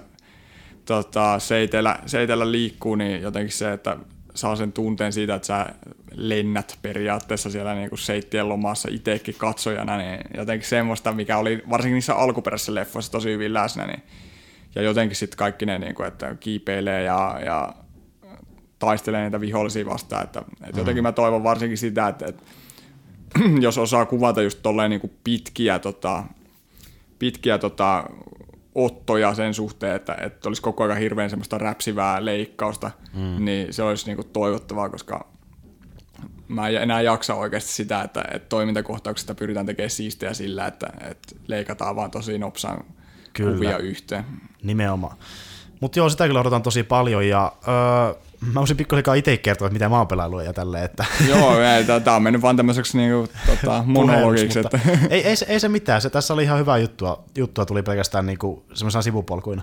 Mutta niin, mitäs mä itse oon pelannut? No mä itse oon pelannut ainakin lisää Good Wars 2, että siihen tuli tää lisäri silloin aikoinaan, se Heart of Thorns, se oot vissiin kuullut. Niin. Yeah. Nyt on sitä kehitellyt sitä mun Revenant, joka on tää uusi class, ja vaikuttaako vaan paremmalta, että justiin tämmönen, että niinku on periaatteessa erilaisia skill-settejä, mitä pystyy lennosta vaiheilla, että on vaikka just se Assassin-setti, joka painottuu niinku dotkeamiseen ja väistelyyn, sitten on semmoinen vähän niinku Dwarf-setti, joka panostaa niinku strengthin lisäämiseen ja tämmöisiä niinku erilaisia, voi yhdistää siinä taistelun aikana, koska sä vaihdat skill-setin, niin menee pari sekuntia, voit alkaa takaisin heti, niin tosi nopeita semmoista vaihtelua skillien kesken. Ja on tykännyt tosi paljon, että uusi klassi vaikuttaa hyvältä ja nyt se lähinnä on sitä, että mä yritän leveleitä saa, että pääsee niihin uusiin dunkuihin sitten, että mä oon nyt joku 3.9, että mä vissiin melkein tappikehitän itteni ja menen sitten sinne dunkuihin pyöriä, se varmasti pärjääkin sitten myös, että niin. Että no kuitenkin ns. Niin kuin huippulevelissä ne uudet alueet, mitä on tullut lisäärissä, niin siellä oikein pärjää sitten välttämättä. Joo. Muuten, että leveleiden hommaamista lähinnä tällä hetkellä. Se on noissa peleissä aika grindaamista, että tehtävää eventtiä, mutta ne on ihan semmin hyviä niinku tuossa MMOssa, ainakin semmoisia niinku sopivan viihdyttäviä, semmoisia rentoja, ei mitenkään aina puuduttavia, niin niitä jaksaa kyllä vetää sitten. Niin ja jos on pelintekijät osannut hommansa, niin kyllä sitä niinku jonkin aikaa oikeasti jaksaakin tämmöistä hommaa. Kyllä, että on se ollutkin muutenkin suosittu peli, ja sitä on moni väittänyt niin Vovin tappajaksi. Ei se nyt ole Vovin tappaja, mutta semmoinen niin freesi vaihtelu niille, jotka on Vovin kyllästynyt. Että niin. Milloinkas toi ilmestykään? 2012. Niin. Kuitenkin, että ei se ole kuitenkaan niin pitkään ollut markkinoilla. Ei ole kauhean pitkään ollut, ja silti se on ollut aika hyvän suosioisena, että ei moni muu MMO, joka on tehty Koreassa, niin kuin tämä osa on hyvä suosiota. Se on korealainen MMO, ja niitä kuinka paljon korealaisia MMOita, ja mikä ei saanut, tai no kovin moni ei saanut yhtä hyvää suosiosta kuin tämä ainakaan. Että joo, aika mielenkiintoista. Jep. Sitten mitäs muuta? No mä nyt pitkästä aikaa pelasin mobiilipeliä, eli mä silloin aiemminkin puhuin, mä oon hommannut tuon Skiing Yeti Mountain, joka on vähän niin kuin Ski or Die kännykälle periaatteessa. Okay. Eli lasketellaan mäkeä ja sitten siellä on jossakin lumimies, mutta vähän niin kuin Ski or Die semmoista oli se, että se tulee jossakin vaiheessa syömään sut, eikö se ollut semmoinen? Että kun lasket tarpeeksi pitkään, se tulee sun kimppuun, mutta tässä ei ole semmoista vaan, tai mä en tiedä, siinä ihan pelin lopussa, mutta tässä on niin monta sataa leveliä, joka pitää mennä, niin pääsee loppuun. Niin monta sataa mäen pätkää. Ja ne on aina vähän vaikeita, että välillä tulee just jotain liukkaita kohtia ja puita vähän enemmän tälleen. Sitten se näysti se story, joka avautuu, että välillä tulee joku MPC puhumaan, että hei mä oon kuullut, että täällä on joku hirveä ja se on siisti ja jei. Ja tämmöistä niin semmoista pikkustoria siinä sivussa. Että siis se on semmoinen, että sitä voi pelata tosi niin kuin vähän aikaa tai tosi pitkä aikaa. Niin kuin, että se on semmoinen tosi monipuolinen, että niin kuin voi pelata vaikka yhden mäenpätkän, jos vaan haluaa kestää pari minuuttia tai monta peräkkäin, niin menee pari tuntia helposti. Niin. Semmoinen yksinkertainen gameplay, joka sitten kehittyy silleen, että kontrollit ei muutu millään tavalla, mutta pitää niin kuin varoa vaikka enemmän esteitä ja oppii, niin miten mitkäkin esteet toimii ja tälleen. Reellisesti, miten sä jaksat pelata mobiilipelejä? Siis? No siis Mä tykkään, siis välillä on silleen, että ei ole vaikka aikaa pelata jotain isompaa peliä tai jossain matkalla tai muuta, niin se on sitä kätevä ottaa kännykkää esiin tälleen, että mä oon kuitenkin onnistunut löytämään semmoisia pelejä, mitkä on tosi hyviäkin niin kuin mobiilipelejä, ihan oikeastikin semmoinen laajoja, vaikka sitä ei tule maksaakin, mä oon ostanut myös mobiilipelejä. Okay. Mutta esimerkiksi tämä on ilman, että tässä on semmoinen vaihtoehto, että voi maksaa, että menee mainokset pois, koska välillä on silleen, että tulee semmoinen mainostaulu siinä pelissä, josta avautuu joku mainos sitten, ja ne pystyy maksamaan pois, jos haluaa, mutta en mä oon jaksanut vielä, niin, ei monen niin ne haittaa, että en mä nyt siihen vielä jaksa Robbonin laittaa. Että niinpä. Ei, musta tuntuu, no ehkä sekin on jotain aiempia traumaa silleen, kun osti jotain ekoja älypuhelimia tai muuta ja silloin pelasi. No silloinhan pelejä ja mobiilipelejä ei ollutkaan niin paljon. Mut muutenkin mä huomasin nopsaa, että se kännykkä niinku jäi tietysti tehoiltaan tosi niinku alakynteen ja sitä ei voinut enää pelata mitään. Sitten mä olin vaan, että ok. Niin totta, kuitenkin se vaatii jos on iso peli, niin se vaatii semmin paljon kännykältä. Niin. Että, niin aika moni malli, ainakin pari vuotta sitten oli silleen, että ne ei edes pyörittänyt pelejä, mutta nyt on ihan hyvä tilanne, että joku halvemmatkin mallit saattaa ihan hyvin pyörittää. Että tuokaan ei älyttömästi vaadi niin kännykältä loppujen lopuksi. Joo. Ja se on ihan kivan näköinen just semmoinen pikseligrafiikka-aine, että se, jos se olisi vähän sumeempi, niin se voisi ihan hyvin olla vaikka joku vanha NES-peli tai jotain ihan hyviä, että tietyllä tavalla. Että toki se näyttää semmoiselta niin vähän hiotumalta, niin kuin nykyään näyttääkin pikselipelit, mutta se on tosi nätin näköinen, se on sitä niin retrobibaa samalla. Täytyy ehkä tutustua itsekin. Skiing ja Timalten, katso itse kaata. Ja mitäs muuta? Mä ainakin, Rocket League pelasin taas pari viikon jälkeen uudestaan. Joo, kyllä. Pelaat sä PC:llä vai konsolilla? PC:llä, että mulla on se Pleikka 4-osellekin, mutta PC on nyt pelannut sitten. Joo, vitsi se on hyvä peli. Siis se unohtui kyllä listauksesta, sitä tulee pelattua niin oikeasti jatkuvasti. Nimenomaan, että sitäkin pystyy pelata silleen joko vähän tai paljon, että miltä nyt tuntuu. Että nyt kun mulla on kaverit Indissä ja ne ei ole sitä päässyt mukaan pelaamaan, niin vetänyt yksi PS1 siinä ja vähän niin kuin siinä treenannut tavallaan. Okei, joo. Se onkin jo yllättävän mukavaa ja oli ilo niin huomata, että aluksi mä olin vähän huonossa siinä, kun mä tuossa, oliko se eilen vai toispäivänä pelasin, mutta sitten yhdessä matsissa tuli semmoinen vähän huonompi pelaaja vastaan, niin mä rökitin sitä ihan täysillä, niin silleen mä melkein 10-0 voitin sitä, ja se oli vaan se, että okei, I'm a noob, ja sitten se lähti pois, niin tuli hyvä fiilis, semmoinen vastapaino, kun eka häviää jonkun, oliko se 7-3 tai vastaava, ja sitten niin, voittaa, niin. Kun 10-0. Niin. Joo, no se on, itse mä pelaan yleensä 2-2 tai 3-3, ja jotenkin niissä, ja siis pleikkarilla, mutta se on ihan törkeä hyvä peli, mutta siinä kyllä pitää olla oikeasti hyvät pelaajat niinku, mukana siinä tiimissä, koska vitsi, jos siellä on yksikin semmoinen saakeli surkea, tai ei tarvitse olla, siis ei tarvitse olla erityisen hyvä, mutta pitää tajuta, että mitä siellä nyt tapahtuu, että varsinkin semmoiset niinku hirveät, jotka lähtee yrittämään yksin tekemään maaleja ja muuta, niin niihin palaa kiinni, jos kukaan ei esim. Puolusta tai muuta. Mutta. Ja siinäkin on jotain tärkeä se kommunikointi, että osaa sanoa, että mene vaikka tonne ja kannattaa päättää, että kuka jää maalille, koska ainakin mä oon pelannut kahden kaverin kanssa, niin tehdään aina silleen yleensä, että yksi jää sinne maalille niin se pitää varmuuden vuoksi. Kyllä. Joo, se sitten on. Jos tilanne sallii, niin mennään vaikka kaikki maalille, mutta pitää vähän seurata sitä peliä, ettei vaan kaikki vaan rynnätä sinne pallolle. Niin, että. Se pitää just katsoa silleen, että jos se nyt on tilanne päällä vastustajan maalilla ja siinä pääsisi itse hyvin sieltä kentän läpi, vedät turboilla ja vedät maalin, niin kyllä semmoisessa tilanteessa voi lähteäkin sieltä maalilta pois. Jep, aika monta kertaa tullut tehtyä, mutta sitten toisaalta se, että jos siellä on yhtään semmoista peliä keskikentällä ja muuta, niin älä nyt lähde pois sieltä maalilta, please. Haet vaan ne boostit täyteen ja menet sinne maalille, koska pian voi olla pallo maalissa, jos niin herpaantuu alussa. Ja se on niin nopeasti muuttuva peli, että siinä pitää kyllä oikeasti. Ei siihen aina tietystikään voi, tai ei ainakaan mun puolustuskilleillä pysty aina torjua kaikkea ja pysty pelaamaan palloja pois, mutta on se silti kyllä semmoinen. Että. Joo, melkein on silleen, että toki se on sen verran kukaan lähempänä maalia, mutta yleensä se on silleen, että yksi niin mun tietty kaveri yleensä maalilla ja muut menee sinne hyökkäämään, että mäkin on parempi hyökkäämään kuin puolustaa, niin mä ihan suosin aina kentälle mieluummin. Niinpä. Ja yritän mennä maalille. Ja se vaatii niin eri tekniikoita omasta mielestäni ainakin, että miten pelaat, niin just se, että jos yksi osaa hyvin puolustaa ja osaa ne tietyt tavat, miten kannattaa puolustaa, niin ehdottomasti kannattaa jäädä maalille. Ja hallitsee boostin, koska sehän siinä loppupeleissä siis. Niin on se tärkeää, että hallitsee boostin, jos osaa lenneelläkin sitten vähän väliä. Jep, lentely on niin kuin true-pelaajamerkki. Niin onkin, mutta se on oikeasti se on yllättävän hankalaa välillä. Niin, koska tuo peli on semmoinen, missä testaa syvyysnäköä, että näetkö sellaista, missä se pallo menee. Että on käynyt pari kertaa silleen, että vetää vaan se ohi, kun on silleen, että se olikin tuossa sivuussa eikä tässä kohtaa. Niin sille. Joo, aika monta kertaa. Vähän liiakin monta kertaa. Jep.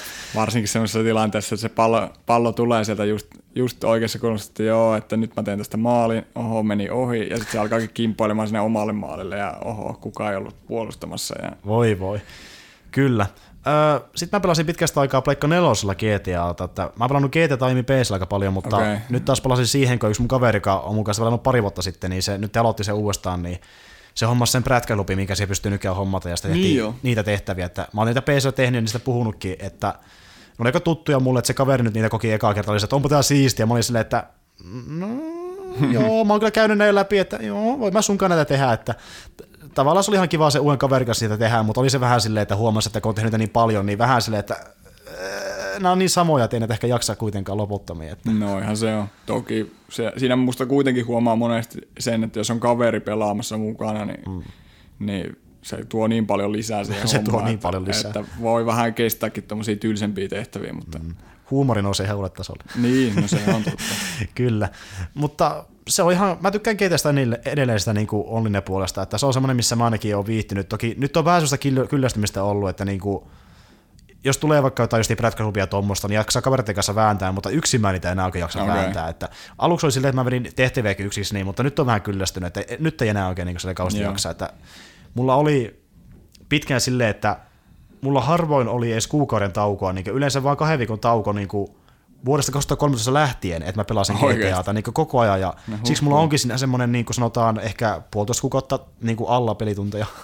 Elikkä semmoinen niin reilu 1000 jotain, että mä oon tosi paljon terve. Melkein 300 leveille enkä yhtään koodia käyttänyt. Että. Niin. Joo, että, minulta ei löydy minkäänlaista vastaavaa. Joo, että niinku, nyt siihen on vähän kyllä se, että nyt on sulle, että ei ehkä ihan niin jaksa, mutta just jos kaveri tulee siihen, niin sitten ehkä viitti, että loppujen lopuksi kun on tajunnut senkin, että kun tulee vaikka uusia autoja ja tämmöisiä, niin ne toistaa loppujen lopuksi niin paljon itteensä, että ne on okei erinäköisiä, mutta kun ainakin ajaminenkin ne tuntuu niin samanlaiselta, niin ei enää jaksa kerätä rahaa tätä uuteen autoon niin paljon se, että okei, tämä on kivan näköinen, mutta kun en mä tämän kuitenkaan saa ajella, niin miksi mä keräisin rahaa siihen, että en mä käy tuohon niinku uuteen lisääriin mukaan välttämättä. Niinpä. Joo, mä en ole sen enempää oikeastaan pelannut tällä hetkellä, mutta mä oon katsonut sarjoja ja leffoja, että mä katsoin nyt Supergirlin ekan kauden loppuun ja aloitin sitä tokaa kautta. Että kerro mulle vähän, minkälainen se Supergirl on? Mä en ole katsonut sitä yhtään. Onko se siis katsomisen arvoinen? Mieti Flashi, mutta vielä lapsellisempana. Sitten ollaan vähän siinä. Tai joo, mitenhän se nyt sanoisi? Mä oon sanonut just aiemminkin, että se on niinku positiivisempi ja lapsellisempi, mutta mä en tiedä, miten muuten sitä voisi määritellä. Että se on niinku paljon positiivisempi sarja ja siinä harvemmin sattuu jotain traagista kuin vaikka Flashissa, sanotaan näin. Että siinä sattuu välillä jotain niinku traagista, mutta se on tahaltaan tehtykin silleen, että se ei tunnu niin rankalta kuin vaikka Flashissa draaman kannalta, että sitä selvitään aika nopeasti ja sitten jos vaikka Supergirl on vähän masentunut ja se ei halua tehdä mitään superisia hommia, niin se aika nopeasti se tokenee ja sitten alkaa yhtäkkiä olemankin taas sankaria tälleen, että aika nopeasti niin kuin kaikki ongelmat selviää, että sanotaanko näin, että se ei ole yhtä traaginen sarja. Yeah. Mutta huumori on suhkot samanlaista, hahmot on suhkot saman tyylisiä, että vaikka Flashikin on niin kuin iloisempi kuin vaikka Arrowi, niin on tyyliltään sillä tietyllä tavalla vähän saman tyylisiä niin kuin sarjoja. Kyllä sä varmaan tiedät, mitä mä tarkoitan. Joo, kyllä mä uskon. Niin tää on samanlainen, että justiin ei yhtä traaginen ja läpät on semmosia niinku ehkä pikkusen kuivempia, mutta erittäin lähellä sitä samaa tyyliä, että ainakin mulle on maistunut. Okay. Ja kuitenkin mukana sitä samaa meininkiä siinä mielessä kuin noissa Flashissa ja Arrowissa, että niinku lore on tosi suuri ja paljon hahmoja sarjakuvista ja semmoisia niinku elementtejä tuotu niistä, että niinku jos tykkää sarjakuvan loreesta, niin tässä se on niinku vähintään yhtä iso. Onko se millään tavalla niinku kytköksissä noihin muihin sarjoihin? Flashihan on kertonut tästä, että on niinku, muita maailmoja sen teorian, että on niinku Earth 1 ja Earth 2. Niin tämä oli muistaakseni joku niistä Earthheistä. Okay. Tämä Supergirlin sarja, että yhdessä Supergirlin jaksossakin Flash juoksee niin kovaa, että se matkustaa vahingossa sinne sarjaan. Niin. Okei, mutta niinku Flash on kuitenkin tehnyt vierailun tuohon sarjaan. Kyllä, se on niinku yhdessä jaksossa se, mä en muista mikä jaksossa oli Flashissa, mutta se juoksi niin kovaa, että se vahingossa matkusti tuonne Supergirliin. Ja se oli se, että okei, mä oon uudessa Earthissa. Niin kuin, että sitten se selitti niille sarjatyypeille, että miten se toimii se Earth-systeemi, ja sitten myös, että okei, me ollaan niin kuin eri Earthissa, ja sitten niin kuin myöhemmin, kun tulee se crossover-jakso niin tuossa niin Arrowin 5. kaudessa, Flashin 3. kaudessa ja Supergirl 2. kaudessa, niin siinä se menee nyt sinne Flashin maailman Supergirlista tässä uusissa kausissa. Niin joo, okei. Koska ne on sellainen iso ongelma, mikä pitää selvittää yhdessä. Että niillähän tämä crossover-eventti on ollut varmaan kuullut siitä. Siis itse asiassa en ole. Olen varmaan sitä jonkun jutun lukenut, mutta tosiaan aika vähän on nyt. Just Netflixin pohjalta on vaan kattonut tosiaan se Arrowin 4. kauden nyt vihdoin ja viimein ja Flashista se eka kaus. Et siinä on mun niinku tällä hetkellä taustat ja sitten mikä se on Legends of Tomorrow vielä mä oon jonkin verran kattonut. Se on kyllä musta ollut vähän kehnoa. Onks kattonut 2. kalle asti? En ole, siis Netflixistä montakohan jaksoa mä olisin katsonut. Joo, siellä on 2. kausikin Netflixissä. Joo, niin musta onkin, mutta se parantaa sitä sarjaa. Okei, joo, no täytyy ehkä roikkuu mukana. Jep. Että mä oon katsonut Flashikin siihen 3. kauden alkuun asti, niin Flashi niinku paranee tosi paljon. Siis niinku se, miltä se Flash tuntui ekalla kaudella, niin se meininki vie oikeasti pidemmälle ja niinku parempaan suuntaan 2. kaudella ja 3. kaudella. Näin mä oon kuullut, että ainakin 2. kausi on tosi hyvä. Legends of Tomorrowissa on sama homma, että siinä on niinku se, että 1. kaudessa on paljon se jaksoja, mitkä niinku ei liity toisiinsa ja ne on tosi irrallisia. Joo. Niin tässä 2. kaudessa ne liittyy vähän enemmän toisiinsa, plus ne tarinat on vielä niinku selvempiä ja eheämpiä, niissä on enemmän logiikkaa, koska se oli vähän sellainen tietyllä tavalla sekava se ekakausi, eli se Tomorrowissa. Niin tämä ei ole niin sekava tätä kakkoskausi, että se on paljon johdonmukaisempi, niin siksi se on mun mielestä parempi. Okei, no. Että se on täytyy vilkaista sitten, kun on aikaa, mutta... Ja uusia ahmoja tulee taas yllätys. Supersarja. Niin, ja ehkä tätä Supergirliäkin voi muutama jakso vilkaista, mutta en mä tiedä, se on jotenkin toista... En mä muutenkaan tykkää kyllä Teriksestä hirveästi, niin kuin tietysti klassinen hahmo. Ja, no en mä tiedä, Smallville oli kyllä musta ihan hyvä silloin joskus aikoinaan, mutta silti vähän semmoinen, että sen takia mä tykkään ehkä Arrowista kaikista eniten niin kuin hahmona, että se on jotenkin, no tämmöinen vähän tietysti Batman-kopio, mutta silti kuitenkin semmoinen niin spesiaali tyyppi, joka ampuu jotain jousella niin kuin nuolia ja muuta, niin, mutta silti siitä on saatu yllättävänkin mielenkiintoinen verrattuna siihen, että sulla on vaan niin kuin supervoimat ja pyörit tuolla niin kuin... Niin, Arrowi, mä en tiedä oliko se Arrowi vai sitten se Smallvillen Superman, mutta jompikumpi oli tavallaan niin kuin se... nyky-supersankarisarjojen Iron Mani, että ne vähän niin oli ne, joka aloitti tätä nykyistä hommaa tavallaan. Että mä en tiedä, oliko se Smallville vai Arrowi, kumpi se oikeastaan teki niin periaatteessa, mutta... Mä sanoisin, että se on Arrowi, mutta kyllähän... Se vähän niin kuin uudisti sitä tyyliä. Niin, tavalla, että... Smallville oli niin kuin alussa toki semmoinen tosi hyvä ja niin kuin omalla tavallaan, mutta se kuitenkin sijoittuu omaan maailmaansa ja niin kuin loppuvuosina sillä oli tosi niin kuin minusta... semmoinen tiivis faniyhteisö ja kyllä sitä niinku katsottiin ja sitähän tulikin joku mitä 10 kautta tai muuta. Mutta sitten loppuvälissä kuitenkin se verrattuna niinku Arrowiin, joka sitten synnytti tosi paljon uusia näitä sarjoja ja muutenkin rikko kaikkea katsojaennätyksiä ja muuta, niin kyllä se on niinku musta tämän nykyisten sarjojen tämmöinen alku. Joo, totta. Mutta joo, kyllä Supergirl kannattaa ainakin tsekata silleen, sanotaan pari ekaa jaksoa ja katsoa mitä mieltä on. Että se kuitenkin jatkuu tosi samanlaisena eteenpäin, että jos ei sitä ekoista jaksosta tykkää, niin sitten ehkä kannattaa jatkaa, koska se jatkuu tosi samanlaisena. Sitten mä katson pitkästä aikaa vähän Vikingsia, eli mä olin sinne ihan kakkoskauten tyssä, niin mä katsoin sitä alkuun vähän lisää, niin kyllä se vaikuttaa tosi hyvältä, että se paranee koko ajan, että se on sellainen vähän... Mihin sitä nyt? No nyt ei ole tällä hetkellä oikein mitään, no Black Sails ja Ken Jonesy pystyy ehkä niiden vertaan. No, Ken Jonesy nyt on tietenkin vähän isomman luokan sarja, mutta sellainen niin kuin keskiaikaan sijoittuva sarja, missä niin, on monta justi hahmoita käsitellään, vähän niin kuin Ken Jonesissa tällä tavalla, että eri paikoissa ollaan ja hypitään ees taas. Mutta se perustuu vasta niin oikeaan historiaan, tästäkin puhuttiin silloin ihan alkuaikoina.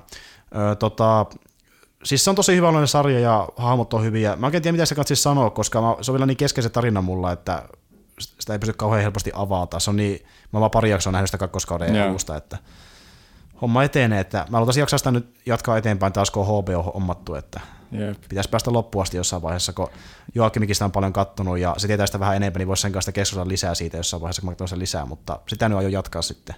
Joo, tulee Peter Fransen. Niin, joo, ootellaan se sitä, että suomalaisia kasvoja näkee myös, koska pitää olla skandinaaveja edustamassa viikinkejä. Muuta. Niin, mä aloin miettiä, sarjoja ei oikein ole, mutta mä kävin pari leffaa katsoa tässä lisää teattereissa, eli ekaksi kävin katsoa tuon Jackin, eli se kertoo Jackie Kennedistä, eli John F. Kennedyn vaimosta. Eikö se Natalie Portman vai? Kyllä, Natalie Portman esittää, ja tosi semmoinen niin hahmopainotteinen leffa, että se on niin koko ajan keskiössä se päähahmo, että sitä kuvataan lähikuvaa niin melkein koko ajan, ja sitten miten se reagoi ja tälleen. Ja sehän just niin kertoo siitä, kun John F. Kennedy kuoli, ja niin oikeastaan sanotaanko, että ehkä sijoittuu pariin päivään sen leffan jälkeen, niin se, tai siis anteeksi, kuoleman jälkeen se koko leffa, niin. Että pari päivää käsitellään siinä muistaakseni pelkästään, että miten se niin reagoi heti sen kuoleman jälkeen siihen, ja ihan mielenkiintoista. Kuinka se niin yritti vältellä tavallaan sitä, niin kuin, tavallaan se yritti jossain vaiheessa vältellä julkisuutta, mutta sitten se myös halusi niin tavallaan näyttää, että miten se kokee tämän, ja se niin kuin, esimerkiksi piti se tosi valtavat hautajaiset niin kuin, ja hautajaisjuhlat tälle miehelleen, vaikka pelättiin, että hänellä saattaa salamurhata myös niin sen hautajaiset tapahtuman aikana, niin hän miettii, että ei minä halunkaan mihinkään panssaroitua autoa, mä haluan niin kävellä siinä mieheni vierellä ja tälleen, niin kuin, että häntä ei pelottanut, hän haluaisi vaan kunnioittaa sitä, ja tulee niin kuin, tosi hyvin esistä hahmosta se, niin kuin, että miten hän kunnioittaa miestä, ja semmoinen niin kuin, surullisuus, ja ne tunteet niin kuin, on tosi vahvoja, ja Natalie Portman niin kuin, saa hyvin sen tuntumaan raagisella sen tapahtumaan sille naiselle. Että, no, se onkin hyvä näyttelijä. Niin onkin, että toki sitä nyt ei pysty itse sanoa, että miltä jos niin lähden niin murha tai mitä se tuntuu, mutta se, että se on tavallaan, niin kuin, voi tuntua mielestäni dramaattiselta, mutta tavallaan aika luonnolliselta, että se reagoi tosi dramaattisesti niin siihen kuolemaan, että se erittäin hyvin niin kuin, saa sen tuntumaan semmoiselta niinku vaikealta tapahtumalta. Ja se on niinku tosi sekaava ja hysteerinen, ja sillä niinku koko ajan vaihtelee mielat niinku vähän iloisemmasta ja suurisempaa. Ja niinku. Niin. Tosi niinku semmoinen hieno kuvaus niinku semmoista tunnepurkauksesta, joka voi kestää niinku vähän pidemmänkin aikaa, se leffa ylipäätään. Että semirauhallinen leffa, mutta siinä tavallaan niinku on semmoinen aika yllättävän jännittäväkin musiikki. Vähän niin kuin voisi olla jossakin jännitysleffaa semmoista musiikkia, mutta se tavallaan korostaa sitten niitä tunteita. Että se tuo semmoista tiettyä vahvuutta siihen. Sivuhahmot on oikein semmoisia tietyllä tavalla turhia. Toki ne vie tarinaa eteenpäin, mutta ne ei niinku itsessään ole semmoisia tärkeitä hahmoja. Niitä ei syvennetä kauheasti. Ne on vaan semmoisia, että ne vie sitä juonta eteenpäin. Että itsessään Jackie on niinku se näinpä tärkein. Sitten mä kävin katsomassa tuon Lee by Nightin, joka on Ben Affleckin ohjaama gangsterileffa, jonka hän on käsikirjoittanut, jossa hän myös niinku esittää pääosaa. Ja se oli ihan saakeli hyvä. Siis niinku, yksi parhaimmista melkein gangsterileffasta, mitä on nähnyt ylipäätään. Että niinku, toiminta, draama ja kaikki on niinku rytmitetty aivan loistavasti, niinku, että ei tunnu siltä, että tämä on sekava tämä leffa ollenkaan, koska niinku, toiminta on painottu siihen alkupuolelle ja loppupuolelle aika suurin piirtein, että muutetaan sitten draamalle. Mutta semmoista tosi hyvää dialogia, koko ajan on selkeä, mitä tapahtuu, ja niinku hahmot on ihan hemmetin hyviä persoonallisia, ja vaikka se on aika synkkä leffa tietyllä tavalla, niin se on sitä huumoriikin silleen, että tämän päähahmon Joe, jota niinku Ben Affleck esittää, niin hänen niinku tavallaan aisaparissa on tämmöinen vähän niinku semmoinen hauskempi hahmo, ja aina kun hän keskustelee niinku tämän Joen kanssa, niin tulee sitä tiettyä huumoria siinä, ja erittäin hyvä huumori, siis niinku aivan loistavia semmoisia niinku, ei nyt tietenkään räkänä rubitseja, ei tämä mikä komedia on, mutta semmoisia niinku aivan hemmetin hyviä vitsejä, niinku semmoisia huomautuksia leffasta itsessään. Että siis Ben Affleck tuntui tässä leffassa hauskalta, mikä on aika harvinaista, koska se on aika kivikasvoinen. No niinpä, en tiedä.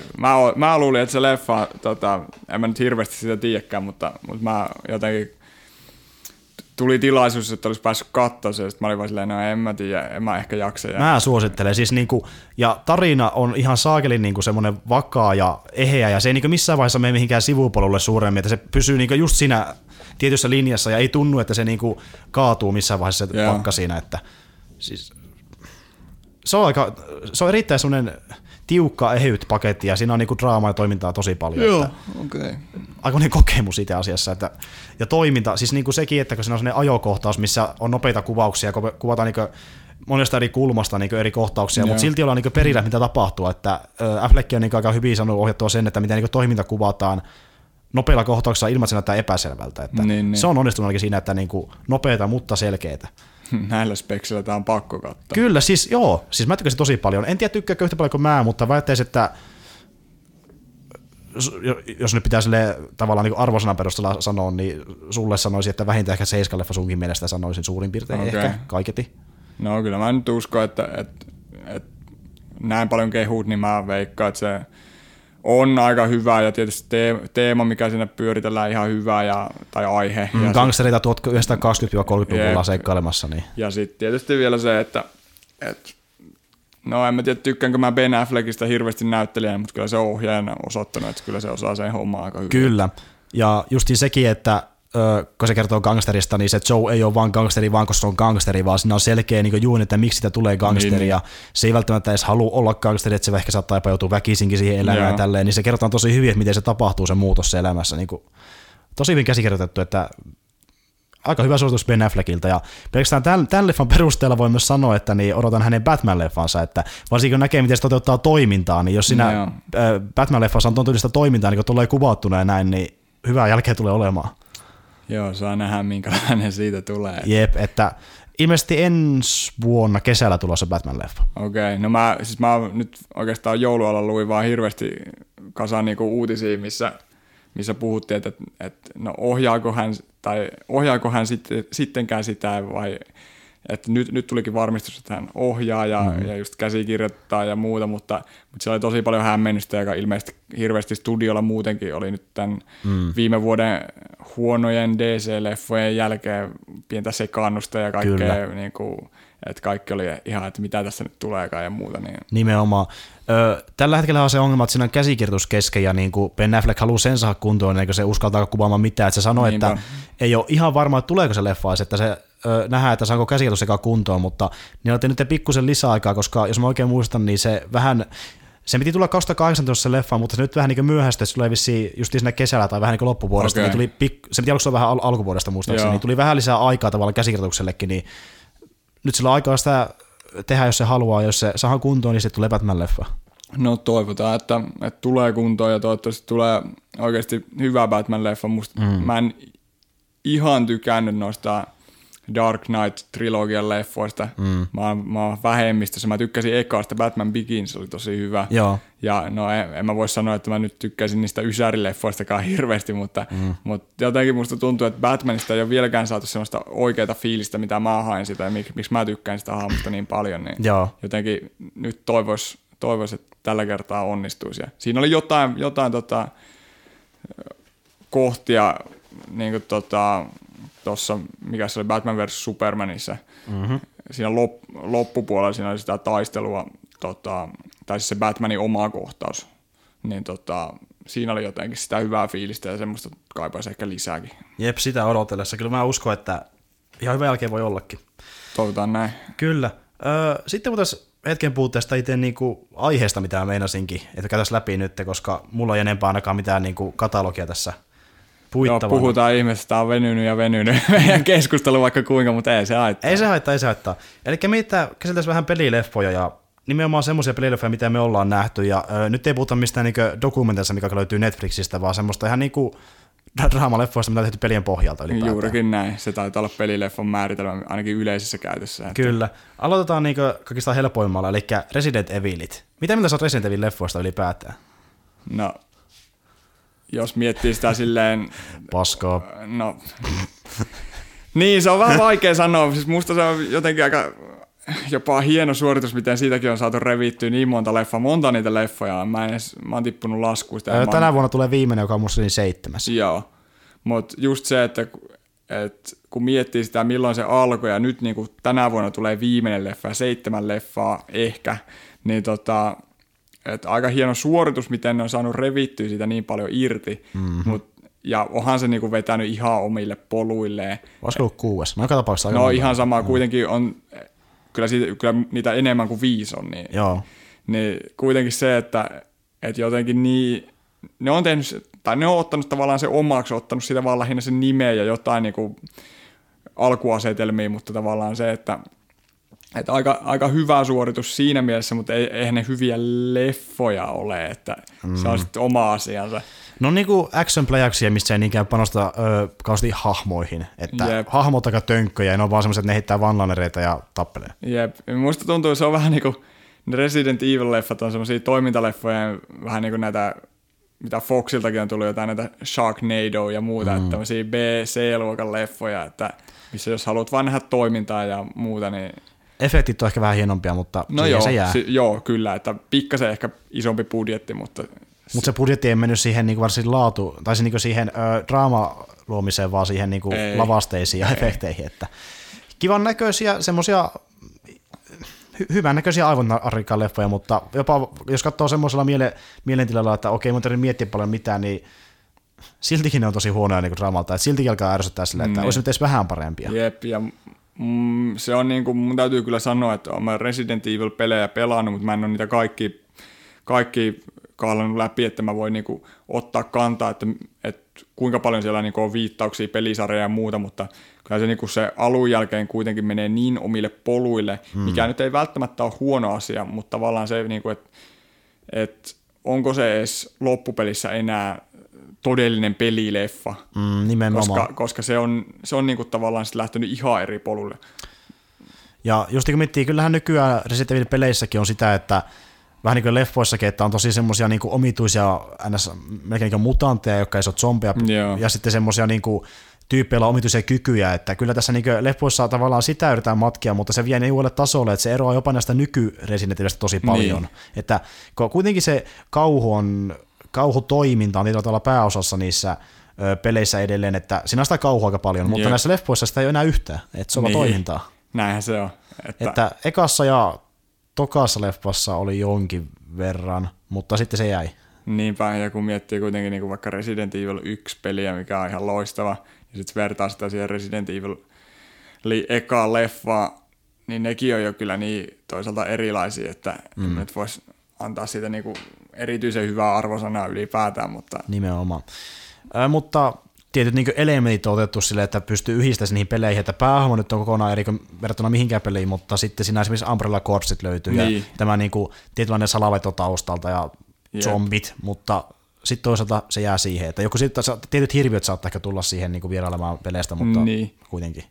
Et se on tavallaan tosi vaikea, koska pelileffa, tai että mä toivoisin pelileffoilta sitä, että ne niinku ei jumitu liikaa siihen pelin niinku premissiin, vaan niinku ottaa sitä ehkä vaan niitä niinku tiettyjä elementtejä, mitkä on tuttuja, ja sitten tekee niistä jotain niinku ihan uutta.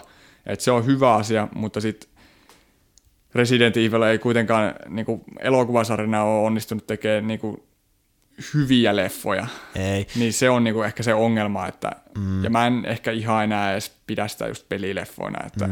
Ja mä vähän luulen, että Resident Evil olisi toiminut, nyt kun se muutenkin loppuikin tänä vuonna, niin voin sanoa, että olisi toiminut paremmin, jos se nimi olisi ollut ehkä eri, väittäisi. Jos se ei olisi ollut Resident Evil, niin se olisi tullut ehkä paljon paremmin leffasarjana. Että siinä on niin vähän viittaa siihen peliin, että jos olisi joku eri nimi, niin se olisi melkein parempi jo silloin. Jep, en tiedä sitten kuinka paljon niinku alku on saatu niinku katsojia sillä Resident Evil-nimellä, ja olisiko tullut niin paljon katsojia, jos...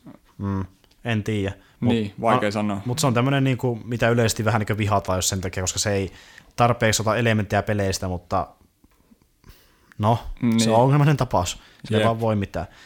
Onko se nyt Prince of Persia-leffaa, sitä Sands of Timea?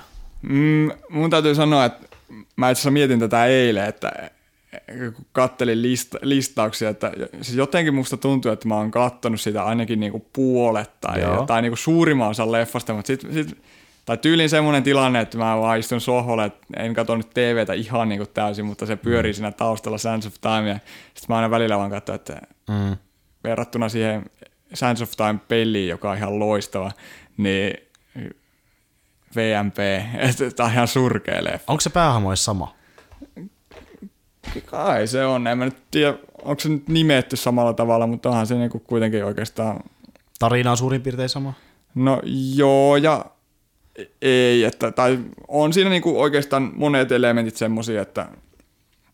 Mut musta, kun siis ykkönenhän, tai siis Prince of Persia Sands of Time -peli on se, että siellä sitten tää, jos mä muistan oikein, niin tää joku... tai nämä Sands of Time, niin lähtee tai jotenkin tämmöisestä isosta tiimalasista lähtee niinku liikkumaan siellä jossain itämaissa palatsissa, ja sitten se muuttaa ne suurimman osan porukasta semmoiseksi hiekkahirviöksi. Ja, tämä oli pelistä? Joo, pelistä. Okay, joo. Ja sitten tämä päähenkilö lähtee niinku tyyliin metsästää semmoista jotain pahista siellä, joka sai tämän kaiken aikaiseksi, ja se kaikki tavallaan sijoittuu sinne isoon niin kuin linnakkeeseen, joo. Mikä on niin kuin suljettu, mutta sitten taas kuitenkin kyllähän tässä leffassa oli jotain samoja elementtejä, mutta eihän siellä niin kuin oltu yhdessä paikassa vaan siellä, eikö siellä ollut kaiken maailman niin kuin erilaisia, siellä matkattiin siellä aavikolla aika niin, paljon. Ja... sitä just, että se on kuitenkin niin erilainen, että... Jep, mutta siinä...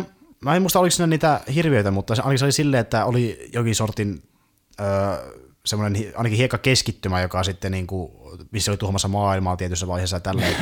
Siinä oli niinku vähän väritetty sitä, mutta tarina oli kuitenkin suurin piirtein saatu siihen leffaan niinku melkein muuttumattomana. Että on se hienosta hiekkaa, joka tulee vähän niinku tuhoamaan maailman periaatteessa. Niin, ja vähän just, eri tavalla vaan ehkä peleissä. Niin, ehkä se tavallaan se... ihan perusjuttu, mikä siinä pelissäkin on ollut kikkana, se, että sulla on aika, ja eikö tässä leffassakin pystytty kuitenkin niinku palaa ajassa vähän taaksepäin ja muuta, niin se on se kuitenkin se pääpointti tuossa ollut siinä pelissäkin, niin kyllä se siihen saatiin, mutta muuten vähän niin kuin... Mutta sekin on taas vähän semmoinen oma kysymyksensä, että onko otettu vain ne tärkeimmät komponentit siitä pelistä, että yritetty tehdä tämmöinen niin kuin oma leffansa, mikä on ihan hyvä asia, mutta niin. Sitten se, että mun täytyy kyllä sanoa, että mä en muista siitä leffasta, en mä ole varmastikaan nähnyt sitä loppuun asti, mutta kyllä se, mitä mä näin, niin ei se nyt niin laadukas ollut, että ylipäätään ehkä se ongelma niin pelileffoissa on se, että ei vaan se laatu sit riitä. Että...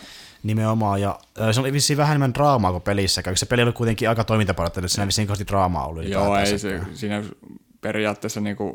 ainoa henkilö, joka siinä niin järjissä on tämä prinssi, niin niin siinä ei hirveästi mitään dialogia esimerkiksi ole. Joo, että tämähän oli niinku, tuossa joku naisahmo tähän leffaan kanssa toimi sen niinku tuolla Aisa-parina, niin niiden avulla ainakin tehtiin aika paljon sitä dialogia siihen, ja niin vissiin sitäkään kaikki ei tykännyt, että toki se on leffa, mutta kuitenkin, että ehkä vähän liikaakin dramaa verrattuna niinku peleihin, niin sekin oli semmoinen niinku, tavallaan väärä niinku, tavallaan elementti pelaajan mielestä.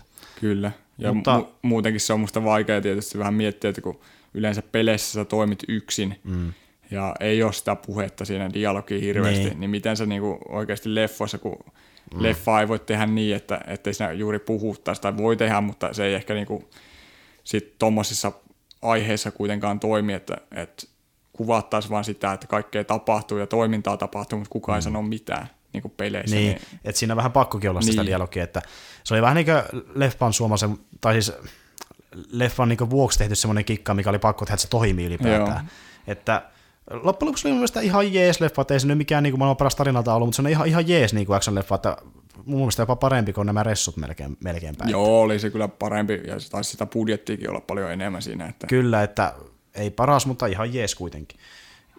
Sitten tuli viime vuonna tuo WoW, onko sitä nähnyt ollenkaan? Sitä mä en ole nähnyt. Tai Warcraft, se oli pelkästään. Joo. The Beginning. Sitä, sehän sai aika kovaa haukkua. Niin saikin, ja kävin sen tosiaan itse katsomassa. Ja niin, no siinä oli ainakin se, mikä mä ymmärrän, miksi sitä tykkäsin nämä pelaajat, jotka on pelannut Warcraftia ja WoWia, oli se, että se näytti tosi paljon peleiltä. Että se oli tehty tietokoneella paljon hahmoja silleen, että niinku justiin on näyttelijä, jolla jonkin sortin puku päällä, ja sitten se vielä moukatatty vähän niin, settiä päälle, niin esimerkiksi örkit niin kuin, ja haltijat ja sudet ja kaikki nämä, niin ne näytti tosi paljon niin Vovista, jos otettu ne suoraan. Okay. Että graafisella tyyliltään niin kuin, vähän sellaisia tietokonemaisia, mutta pikkusen aidompia kuin Vovissa just, ei sellaisia ihan niin sellaisia animaatiomaisia, niin ne näytti tosi paljon samalta, mutta samalla sopivalta siihen leffaan, että ne ei häirinyt kuitenkaan. Niin tosiaan hyvin moukapätty niin esimerkiksi vaikka naaman liikkeet semmoiselle örkin naamalle. Niin tosi hyvää tietokoneanimaatiota. Ja tarina nyt itse asiassa oli sellainen vähän erikoinen, että vähän sellainen mitään sanomaton, että asioita tapahtuu joo, mutta näillä ei tule mitään arvoa, koska nämä hahmot on vähän tönkköjä. Ja siinä oli hauska semmoinen ongelma, että ihmiset oli huonoja hahmoja, mutta örkit oli hyviä hahmoja, koska örkeille tehtiin sellainen traaginen historia, kun taas ihmiset oli vain tyyppejä, joihin se historia vaikuttaa, että niillä itsellä on mitään vasta historiaa, että ne vaan selittää tapahtumia, mutta örkkien historiassa muistaakseni näyttiin pätkiäkin, ja niillä on sellainen kauhean niin kuin ongelma ja tälleen, ja ihmiset on vaan ne, jotka kattelee sitä silleen sivusta silleen, niin ne oli paljon tyysempiä sen takia hahmoina, että örkit oli niin kuin se ongelma siinä, ja ne oli ihan hyviä hahmoja, ja pahis oli semmoinen for the sake of pahis, mutta ihan hyvä pahis sillä tavalla, että semi-pelottavan näköinen ja visuaalisesti hienon näköinen ja tälleen, että voisi sanoa, että tarinaltaan vähän tönkkö, mutta hyvän näköinen ja örkit oli tosi hyviä hahmoja. Että mäkin tuossa leffasta arvostelun ja sen arvostelun nimi oli muistaakseni, että örkit oli hyviä, koska se oli se elokuvan paras puoli ylipäätään. No, joo, ei siinä sitten mitään muuta sanottavaa ole. Jos niinku jatkossa, joka ilmeisesti tulee luultavasti, niin jos siinä niinku tehdään ihmisille samalla tavalla lorea ja samalla tavalla sitä draamaa, niin se leffa on huomattavasti parempi, koska se oli se isoin ongelma, että rytmitys vähän kusi, justiin sen takia, koska ei annettu ihmiset tilaa. Piti niin tosi nopeasti kertoa niiden tapahtumaan, että päästään taas örkeihin käsiksi, koska se on sellaisesti kiinnostavin idea ollut siinä. Tai siinäkin panostettiin mun mielestä jo paljon enemmän. Joo, kyllä mä sen haluaisin nähdä, mutta ei ole nyt tullut vastaan missään. Niin kuin kyllä mä melkein suosittelen, että mä väitän, että se ei todellakaan tullut sunkaan mielestä mikään niin erittäin hyvää, mutta se on ihan katsottava leffa. Joo. Se on ihan jees, ja justiin pelkästään niiden örkkien takia oikeasti voisi sen leffan katsoa. Niinpä. Koska on mun mielestä hyvin tehty siihen. Niin no sitten tuli tuo Assassin's Creed, jonka mä kävin katsomassa ja sitä selittelinkin, eli ihan hyvä action-leffa, ja se oli oikeasti ihan jees-leffa, että sitä moni haukkunut, mutta mun mielestä se oli oikeasti ihan jees-leffa, että huomattavasti parempi kuin Warcraft-leffa. Että okei, mä oon vähän sitä mieltä, mä en ole sitä siis nähnyt. Toisaalta tekisi mieli mennä katsomaan, mutta jälleen kerran vähän semmoinen, että esimerkiksi siellä kun on se jättimäinen käsi, mikä heittelee Fassbenderiä paikasta toiseen, niin että oikeasti, että ei tämä nyt ihan peleihin liittyvä asia ole. Ja toistaan ei se huonokaan asia, mutta kyllä se tuntuu taas niin naurettavalta, että miksi näin.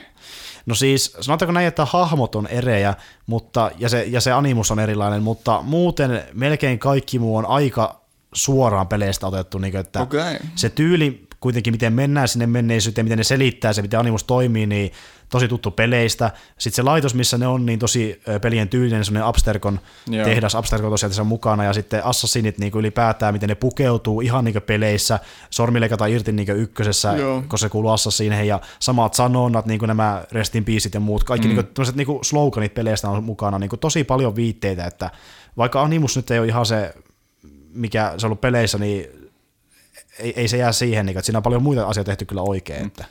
Miksei sillä ole valkoista kaapua? Niin, no en tiedä. Ehkä ne haluaisi sitten, että se ei ole liian altairin näköinen, että ihmiset mietitään altairi niin, tai etsio. Se nimikin on, mikä se oli se alko Aala, se oli joku Aguilari on sen. Niin olikin. Että vähän niin kuin altair tavalla, että varmaan sekin tietyllä tavalla viitataan siihen, mutta haluttiin niin uusi hahmo, koska tämä ohjaaja miettii, että se on enemmän irti, jos tehdään uusi tarina, mitä pelät ei ole nähnyt jo peleissä. Niin, että. Se on ihan järkevää. Mutta nyt ollaan 1400-luvulla vähän niin kuin niissä ekoissa peleissä, mutta ollaan niin Espanjassa tällä kertaa, että se laitoskin, missä ne pitää sitä päähahmoa Callum Lynchia, niin sekin oli muistaakseni Espanjassa. Ja sitten tässä tulee sellainen plotpisti lopussa, missä vähän niin vihjataan, että voi ehkä tulla jotain jatkoakin, jossa sitä keskitytään enemmän nykyaikaan ja siihen, että ne assassinit on nykyajassa. Ei vaan se, että ne on tyyppejä, joka on koneessa, vaan on se oikeasti assassineja nykyajassa. Niin. Ilmeisesti seuraava osa keskittyy siihen. Ja on vihjattu, että tai siis se ohjaaja kertoo, että ne on tekemässä jatko-osaa, että tulee jatko-osa varmasti. Joo, ja ne on alkanut kuvaaminkin sitä vissiin jo. Ja siinäkin mennään menneisyyteen, ja ei tiedä tarkalleen mihin aikaan, mutta hän ainakin haluaisi, että siinä käsiteltäisiin kuulemma kylmän sodan aikaa assassini-animuslaitteen avulla. Että vissiin menneisyydessä mennään sitten kylmän sotaan jatko-osassa. Aika jännä ja kuulostaa itse asiassa ihan hyvältä, mutta mä kyllä ihmettelin, että tekeekö ne oikeasti jatkoa? Siis Assassin's Creed on menestynyt tosi huonosti nyt. Siis sehän on tehnyt tosi vähän rahaa. No oli niin varmaan, että tuo eka osa menestyy, koska on päättänyt, että se tulee kyllä se jatko-osa. Okay. Ja sitten jos se menestyy, niin kolmaskin, että trilogia oli se alkuperäinen päätös, että ei ole iskevaa yhtä leffaa. Vaan niin kuin. No, saa nähdä, koska tosiaan siis ne, tekikö Assassin's Creed nyt Jenkeissä, onko se tehnyt joku 40 miljoonaa? Joo, suurin piirtein. Mikä on ihan naurettava vähän siihen nähdä, mikä on budjetti ja kaikki muu. Niin. Mä en ole katsonut kyllä, mitä se on niin loppujen lopuksi tehnyt, että onko se edes niin tehnyt kauheasti voittoa. Mutta ei se ole minusta voittoa tehnyt ollenkaan. Että. Se oli muutenkin semmoinen niin enemmän ehkä vihattu kuin tykätty leffa loppujen lopuksi, mutta itse mä tykkään sitä. Mun mielestä se oli ihan jees. Okay. Yllättävän hyvä pelileffa. Sitten siinä oli just niin sekin, että toiminta oli tehty sillä, että se näyttää, että se olisi peleistä kopioitu. Että se näyttää oikeasti, kun sä pelaasit Assassinia, kun ne tappelee siinä. Kaikki liikkeet ja nämä niin kuin, näyttää ehkä panissa 4 ja 3 siinä, että tosi tuttua. Sitten on tämä toinen niin kuin sarja, mikä aika tunnettu, niin 2 osaa siitä on tullut, eli Silent Hill-leffat. Joo, mä oon se ekaan minusta kattonut. Sekin on vähän semmoinen, että se on tullut katsottua tosi pitkään aikaa sitten. Milloin se ilmestyi se leffa? Joskus 2003? Olisiko ollut niin aikaisin jo? Varmaan jotain, tai ehkä 2006. Mutta niin, no, se oli kuitenkin muutama vuosi pelin jälkeen, koska eikö nekin tullut 2000-luvun taiteessa ne pelit jo? Että 2007 saattoi muuten ehkä olla se eka osa. Joo, varmaan. Ja jatko-osa tuli jossain vaiheessa. Joo, mutta mä katsoin se ekan osa, ja kyllä se oli itse asiassa jopa aika ok leffana, mutta en mä siitä niin erityisen pystyisi puhun nyt, en mä vaan muista niinku semmoisia vilauksia siitä leffasta, että se oli semmoinen sopivalla tavalla niinku hämmentävää ja vähän creepy ja muutenkin. Niinku. Mä oon kuullut monen sanovaa, että niinku Mortal Kombat ja Silent Hill on niinku parhaimmat pelileffat. Että. Joo, näin mäkin on kuullut ja mä oon itse asiassa aika samaa mieltä. Että. Siinä on ainakin se niinku, tosi paljon samanlaisia monstereita ja esimerkiksi Pyramid Headi löytyy ja näitä niinku tuttuja ikonisia hahmoja. Hahmot on mun mielestä eri peleissä, mutta sitten taas se Silent Hill itsessään, se näyttää niinku peleissä, kuulostaa niinku peleissä ja se fiilis leffassa ylipäätänsä niinku peleissä, että tosi on ahdistava, että ehkä semmoinen vähän tavallaan karikatyri sitä pelistä, että se ei ole semmoinen ihan niinku, se on lopuksi aika minimalistinen se Silent Hill 1, siis kun miettii, että siinä niinku vaan välillä tapahtuu jotain niin pelottavaa, että se on paljon semmoista, että sä kuulijaksi eikä vähän mitään, kuuluva ääniä vastaavaa, mutta tässä niinku on tavallaan semmoinen niinku liioiteltu versio, missä tulee ehkä vähän enemmän hirveätä kuin itse pelissä näyttäisiin. Että ollaan niinku korostettu Silent Hilli, mutta se on hyvin toteutettu mun mielestä. Että. Joo, ja siinä niinku on se tunnelma hyvin läsnä ja se on se tärkeä juttu monesti pelileffoissa ylipäätään. Että. Joo, että Silent Hill on niinku aika hyvä esimerkki tämmöistä niinku ihan jees pelileffasta. Niin. Eihän se tietenkään tarinalta ehkä ole mikään vaan paras, mutta ei, ja sekin on niinku vaikea, siis hyvä pelileffa olisi semmoinen minusta, että niinku se tarina olisi niin hyvä, että sitä voi katsoa niin kuin muutkin ihmiset, ja ei siinä niin kuin tarvitse oikeastaan ehkä niitä pelielementtejä niin paljon olla. Ehkä jotain, niin kuin, että ihmiset tunnistaa. Kyllä. Mutta se on niin kuin hyvin lähellä, että se toimii jollain tasolla kuitenkin. Niin kuin. Moni pelileffa on hyvä, mutta niistä tekee lähinnä hyvää monesti vaan se viittausten määrä, että niin kuin siksi mäkin olen sanonut monta leffaa tässä ihan hyväksi, koska ne on mun mielestä tosi hyviä siksi, että ne viittaa paljon peleihin, mutta niitä niin kuin latistaa se, että niissä on ihan aika huono tarina lopuksi, semmoinen niin aika selkeä ja niin vähän semmoinen niin kuin nopeasti kyhätyn oloinen. Jep, no se just, että vähän just, että mitä sitä, sillä hyvällä, että se on niin kuin ok kerran kattoo, niin oikeastaan kaikki noin suuret. No en sanoisi huono tarina, mutta se on niin kuin selkeä ja niin kuin yksinkertainen loppujen lopuksi tietyllä tavalla. Niin siis ainakin joissain noissa pelileffoissa, että tyyliin joku Max Payne, se oli kyllä niin kehno. Mutta ja se oli niinku just semmoinen suoraviivainen, nopeasti kyhäty oloinen, ei millään, tai siis tosi vähän just jotain, että liittyy ylipäätään siihen peliin ja vaikutti vaan tosi tyhmältä. Oikeastaan jotain ihan ihme, niinku semmoisia fantasia-juttuja, mitä ei ollut koko pelissä ollenkaan. Se oli jotain ihme otuksiakin siinä leffassa ja niinku what? What the fuck? Niin, ja just se, että jotenkin niinku, että se ei ole hyvä elokuvana, se, kun se ei ole tarpeeksi itsenäinen, mutta sitten toisaalta se taas ei niinku yhtään kunnioita sitä peliä ja muuta, niin se on jotenkin ihan. Onko näissä hidastuksia? On siinä, niitä muuten riitti. Että oli se sentään kunnossa, mutta kaikki muu on sitten pielessä. Jep, mutta justiin tuo, että tommosia, nuokin saattaa riittää monelle, että on tommosia pelkästään, koska sitten sä mietit sillä, että ui, tuo on vähän niin kuin peleissä, että monelle se riittää pelkästään. Niin. Niin sä oot kattonut sen ekan Mortal Kombat-leffan. Ehdottomasti, se on varmaan vieläkin, mä voisin sanoa, jopa niinku yksi lempileffoista ylipäätään, se on ihan huikea. Mä en ole sitä nähnyt, että mä oon videota nähnyt ja en tiedä muuta kuin, että se näyttää ulkonäöltään niinku pelit, että asut on samanlaisia tälleen, mutta osaako sanoa sitä sitten vähän enempi? Että joo, siis no jos puhutaan totta, niin siis onhan se ihan törkeän kämäinen niinku leffa. Kämpi. Kämp. Joo, siis hyvin ne saa niinku tavallaan sitä fiilistä siinä niinku mukaan ja niin jos miettii ehkä tarinaa, mä oon puhunut tässä tarinasta paljon, niin sitä nyt ei ehkä niin paljon siinä sit ole, että hyvin yksinkertainen tämmöinen kostotarina. Oikeastaan siinä on monta hahmoa, niin niillä kaikilla on tietysti vähän oma niinku, syynsä tulla tähän Mortal Kombat-turnaukseen. Ja hyvin klassinen, mitä muissakin leffoissa on nähty, että sankarit tulee tämmöiselle saarelle ja siellä on niinku kunnon killer-turnaus menossa. Ja eri universumista tullut niinku vastustajia jotain vastaavaa. Joo, että suurimmaksi osaksi siellä, no itse asiassa joo, ei, kyllä siinä on aika paljon just eri niinku tämmöisiä. Eikö se jotenkin, että eri ulottuvuudesta niinku tullut jotain? Eikö se ollut se, että kaikki erää vähän eri ulottuvuudesta vastaavaa? Oliko se jotain semmoista? Se on, ainakin siinä leffassa muistaakseni se on silleen, että ei siinä, niinku, siinä on musta kaksi ulottuvuutta. Että siinä joo, on niinku tämä perus niinku maa ja niinku hyvikset ja sitten on niinku tämmöinen joku, oliko se joku Shadow Realm tai joku tämmöinen, mistä tuli niin, näitä joo, pahiksi. Ainakin peleissä on tämä aika tuttu. Ja sitten että vähän niinku just sama ja aika paljonkin samaa kuin siinä peleissä, mutta sitten vaan oikeastaan tosi korostettuna silleen vähän ehkä liioitelun dramaattisesti tehty, niin se on sitten hauska sen kautta. Niin, no se on just, nykyään se on niinku oikeasti hauska vaan ja semmoinen niinku hyvä huumoripläjäys iltaa ja en mä tiedä, sit aiemmin se oli vaan siitä, että musta ne tappelut oli ihan hauskoja ja hienoja ja niinku lapsena, kun katsoi sitä leffaa. Ja sit jotenkin, en mä tiedä, siinä silti tulee sitä Mortal Kombat-fiilistä, koska siinä oli kuitenkin tietynlaista raakuutta siinä pelissä, mutta ei ehkä niin överiksi vedetty kuin niissä peleissä. Mutta jotenkin semmoinen, se toimii niinku semmoisena niinku perusleffana, että voit katsoa kerran kaksi, tarina niinku jaksaa kantaa sen verran. Soundtrackin pääbiisi on niin loistava, että sitä kuuntelee ihan vaan muuten vaan. Ja sitten en mä tiedä, se on semmoinen, niinku, jos miettii jotain tappeluleffoja ylipäätään, niin se toimii vaan ysärillä ihan törkeä hyvin. Ja nyt kun sitä on katsonut nuorempana, niin kyllä sitä katsoo uusiksikin. Niin justiin. Sitten sä mulle maininnut, että sä oot nähnyt ton Dungeon Siegelin, niin osaako siitä sanoa jotain? Se oli ihan paska. Okay.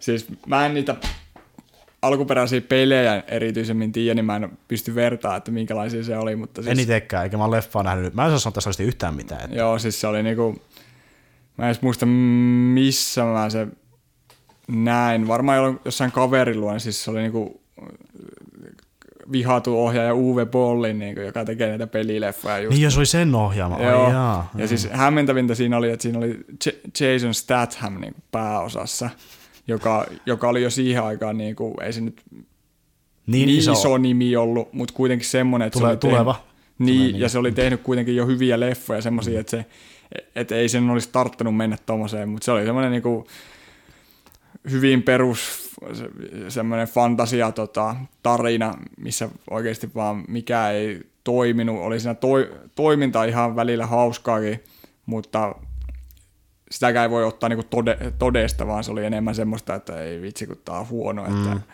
ja tarina oli ihan surkea, mitä mä nyt muistan siitä. Ja siis ylipäätään semmoinen niinku... Sitä ei tajuu, että se on niinku pelileffa. Mä veikkaan, että kukaan ei oikeastaan, tai suuri osa ei edes tiedä, että se olisi pelileffa. Mm-hmm. Ja toisaalta sitten jokainen, joka sen näkee, niin ajattelee vaan, että tämä on vaan paskaleffa. Että et joku niinku Ö-luokan tuotos, että joka on tehty straight to DVD melkeinpä. Sen laatuinen. Joo, Uwe Bollihan on myöskin ohjannut tämän Postal-elokuvan, jos mä oikein muistan. Sitä mä en ole itsekään nähnyt, mutta... Se oli muistaakseni ihan jees-leffa. Ainakin mitä mä oon kuullut mielipiteen ihmisiltä, niin se on ihan jees-leffa. Että se ei niinku peleihin viittaa varsinaisesti kauheasti, että siinä vaan niinku väkivaltaa ihan vaan, koska peleissäkin oli postapeleissä. Mutta sitä kehutaan jonkin verran, että se kyllä kiinnostaisi nähdä jossain vaiheessa, että onko se oikeasti niinku ihan hyvä leffanakin, koska sitäkin moni sanoo yhdessä parhaimmista. Että toki vähän semmoinen niinku kehno, koska Uwe Boll ylipäätään, mutta joo, kuitenkin niinku ihan jees-pelileffaksi. Se ei kyllä paljon vaadita muutenkaan, että on hyvä pelileffa. Mutta. No sekin on totta, mutta just se, että kun miettii ylipäätään, mitä Uwe Bollilta on tullut Far Cry-leffa. Niin totta, Far Cry myös. Aika paljon pelileffoja muuten.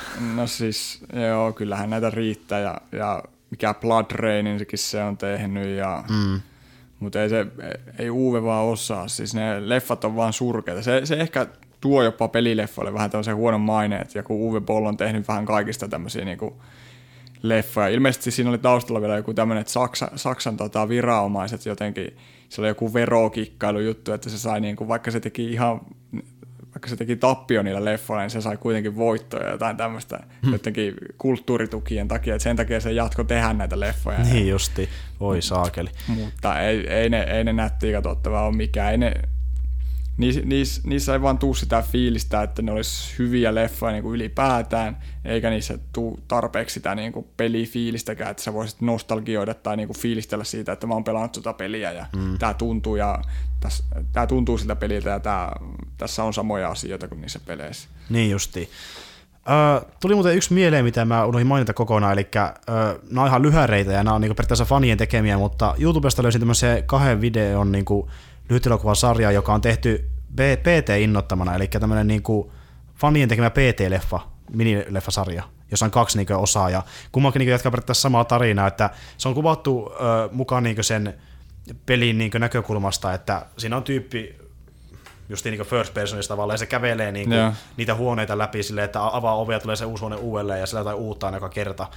Plus, että tähän on vielä yhdistetty tuo... Silent Hill -elementtejä, eli niinku Pyramid Head sillä kävelee myös taustalla, okay. Vaikka se on tavallaan niinku PT, mutta justi että se näyttää ihan niinku sitä peliltä, justi se kuvattu sitä ekasta persoonasta ja siinä ei puhuta paljon yhtään, että ekassa osassa ainakin lopussa vähän puhutaan, koska tämä päähahmo tapaa toisen selviytyen sieltä vähän niinku maailmasta ja hän kertoo sitä hänelle niinku vähän taustoja, että mä oon kokenut tämmöistä ja näin edespäin, mutta niinku justi ollaan hiljaa kuitenkin, koska siinä pelissäkin oltiin hiljaa siinä PT niinku teaserissä. Yep. Ja siis niinku siitä ei kyllä paljon vaadita, koska on niin helppo lähdemateriaali, kun on vaan sellainen niin kuin demo, mutta kuitenkin niin kuin siinä on tosi hyvin saatu se fiilis ja se näyttää ihan niin kuin se peliltä oikeassa maailmassa. Okay. Se on niin kuin yksi parhaimmista niin kuin adaptaatiosta ylipäätään pelistä niin kuin oikeaan elämään. Että mä en kolleksenikaan muista, että mikä se videosarjan nimi oli, mutta oliko se vain joku tyyliin PT-video tai jotain, mutta kylläkö kirjoittaa PT tai Silent Hills YouTubeen, niin ehkä löytyy. Yeah. Semmoisia ehkä sanotaanko 20 minuutin videoita suurin piirtein, jos mä oikein muista. Vähän niin kuin lyhyt elokuja periaatteessa. Ja tuli tuosta mieleen siis myös Mortal Kombatista on tehty tämmöinen niin kuin mini sarja. Joo. Ja siis sekin oli yllättävän hyvä, vaikka tietysti vähän huomaa, että budjetti ei ollut ihan paras, mutta... Siinä on vissiin siihen draamaan panostettu vähän enemmän sitten. Että... No joo, ja siinä on ihan hyvä, että niinku, tai siinä varsinkin vielä enemmän mennään kuin siinä alkuperäisessä Mortal Kombat-leffassa niinku just niihin hahmoihin ja niiden niinku oikeisiin peliin liittyviin tarinoihin ja muuhun. Kyllä. Ja myöskin niin Niin, tuosta Resident Evilistä on tulossa sarja, tulee vissiin tänä vuonna muistaakseni. Oh, yeah. Eli tällä kertaa kuitenkin tehdään semmoinen vielä tarkempi adaptaatio, eli nyt niin oisin tuua sitä kauhuelementtiä ja tehdään niin sen pelin tyylinen. Eli siinä on, jos mä oikein muistan, jotain etsiviä, jotka menee jonnekin kartanoon, yeah, jos on tapahtunut jotain, eli hyvin niin samantyylistä kuin ekassa pelissä. Että siinä niin tehdään niin peleissä, ainakin väitetään näin, että se on niin pelottava sarja. Niin kuin Resident Evil, että siinä on vaan zombeja, ei mitään yeah muita.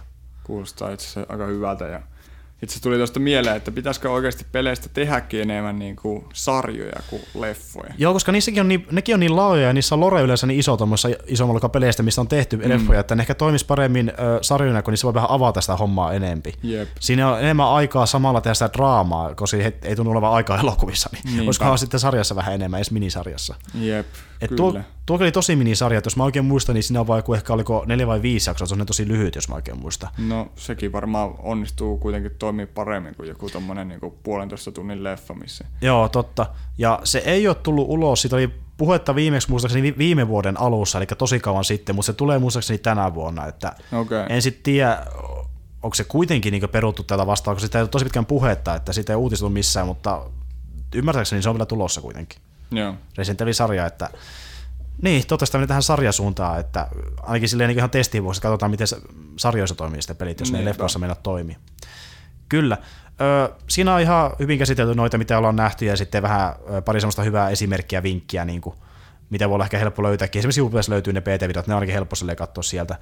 Ja tiedätkö missä näkee sitä Mortal Kombat-sarjaa? Että musta siitä oli YouTubessakin jotain ihan, niin kuin, en mä tiedä, onko se nyt ihan laillisia, vai onko joku niin kuin ulkopuolinen vaan pistämällä sinne, mutta kattakaa, jos ne löytyy. Se on YouTubessa, sä et sinne menetä mitään, jos sä sitä katsot. Yep. Että sitä kannattaa tsekata, että justiin toivotaan, että sarjat niin menee parempaan suuntaan, koska niin saatiin tässä ilmi, että vaikka pelileffat näyttää tosi paljon niin peleiltä tai ne on niin ylipäänsä vaan hyvän näköisiä, niin tarina yleensä niissä kusee sitten viimeistään. Että niinpä. Toivottavasti tulee jossain vaiheessa semmoisia vähän laadukkaampiakin vastaan. Mutta me ei tarvitse tätä aiheuttaa avataksena enempää, tämä mun mielestä riittää ihan hyvin. Joo, munkin mielestä että sitten jos tässä nyt tulee joku suuri inspiraatio, niin vedetään toinen jakso siihen, missä puhutaan vähän lisää. Niin. Jatketaan. Ei se haittaa, vaikka jatkaa vähän samaa aihetta.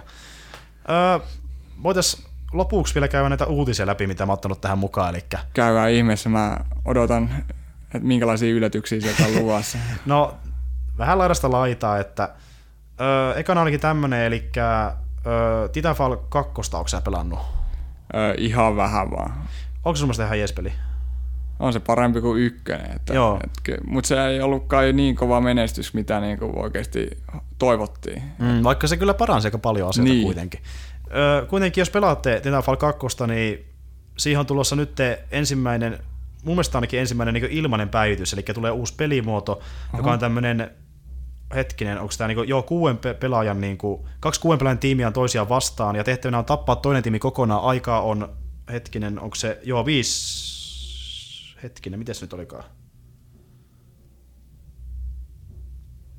Niin se on vaan minuutti. Jos on silleen, että minuutti vaan aikaa niin tappaa toinen tiimi. Kuulostaa aika vaikealta. Aika niin kuin haastava ja semmoinen, niin kuin siinä varmaan testataan niitä taitoja siinä pelissä. Niin, että tämä on vähän niin kuin niille HC-pelaajille oma pelimuoto. Eikä siinä, jos se ilmanen on, niin kuulostaa oikeasti tosi hyvältä.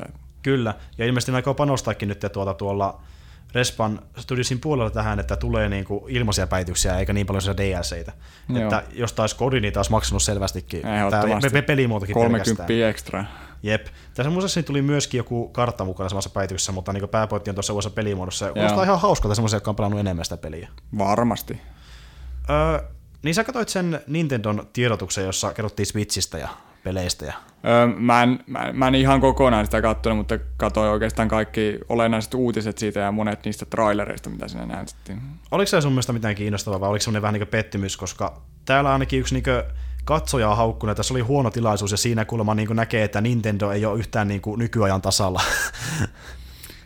No joo, siis tai silleen, että se on vähän niin kuin ajastaan jäljessä.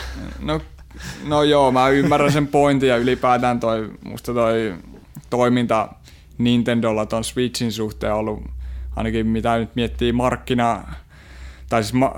markkinoinnin jotain oppikirjoja, niin menee ihan väärinpäin. Että se, että jos he kuitenkin aikoo maaliskuussa saada laitteen ulos ja nyt vasta oikeastaan annettiin niitä tarkkoja speksejä enemmän, niin tässä on niin 2,5 kuukautta aikaa saada enemmän vielä sitä hypeä liikkeelle. Kyllähän ne, milloinkas se tulikaan se ensimmäinen niin kuin NS-virallinen traileri tuosta Switchistä tuli syksyllä. Olisiko ollut lokakuussa? Joo, niin miettii ylipäätään siinä niin 0,5 vuotta aikaa saada se niin kuin hypetys, kun vertaa sitten aiemmin tehtiin tietysti julkistukset E3-messuilla ja sitten se varmaan siitä yleensä oli aina joku 1,5 vuotta, miten niinku oikeasti annettiin se hypen kasvaa sitä konsolia kohtaan, mutta nyt niinku hyvin lyhyellä aikataululla pyritään saada ihmiset innostua tästä. Ja vielä se, että maaliskuussa konsolin julkaisu verrattuna siihen, että vitsi, jos ne olisi saanut puristettua tuon julkaisun tuohon jouluun ja joulumarkkinoille, niin se olisi ollut ihan eri asia, mutta nyt mä vähän huolestuttaa ylipäätään se, että niin pientä toi markkinointi tuon Switchin suhteen. Tuommoisia, jotain laitetaan itsenäisiä tiedotustilaisuuksia, missä pitäisi niinku osata ihmisten netistä katsoa. Niin, koska Nintendo. Niin. Ja kun katsoo sitä pelivalikoimaakin ja muuta, niin olihan siellä paljon semmoisia nyt niinku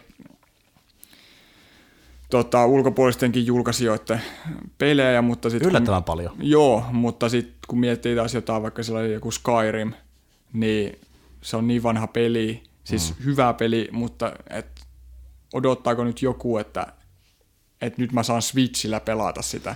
Nintendo katsoo silleen, me todetaan joku tunnettu peliskyri, on aika tunnettu, otetaan se vaikka tähän. Jep, ja ylipäätään siellä on joku Rayman Legends, ja kaikkea tommosia niinku tosi vanhoja pelejä, mitkä ei ole niinku nähty, että miksi mä haluaisin hankkia teidän konsolin, jos te tarjoatte vaan vanhoja ulkopuolisten julkaisijoiden pelejä ja sitten näitä uusia teidän omia. Nimenomaan. Se sentään tapahtuu ainakin, tai siis ainakin niin julkistettiin, että kun sillähän tulee tuo The Binding of Isaac, niin ilmeisesti siitä tulee se uusin versio, että se ei ole kuitenkaan se ihan eka versio, että sitä ei kuitenkaan tule sitä vanhinta. Mutta siihen ei kyllä paljon vaaditakaan, että se toimii niin konsolilla, kun se on aika sellainen niin vähän raudalta vaativaa peliä, että se toimii.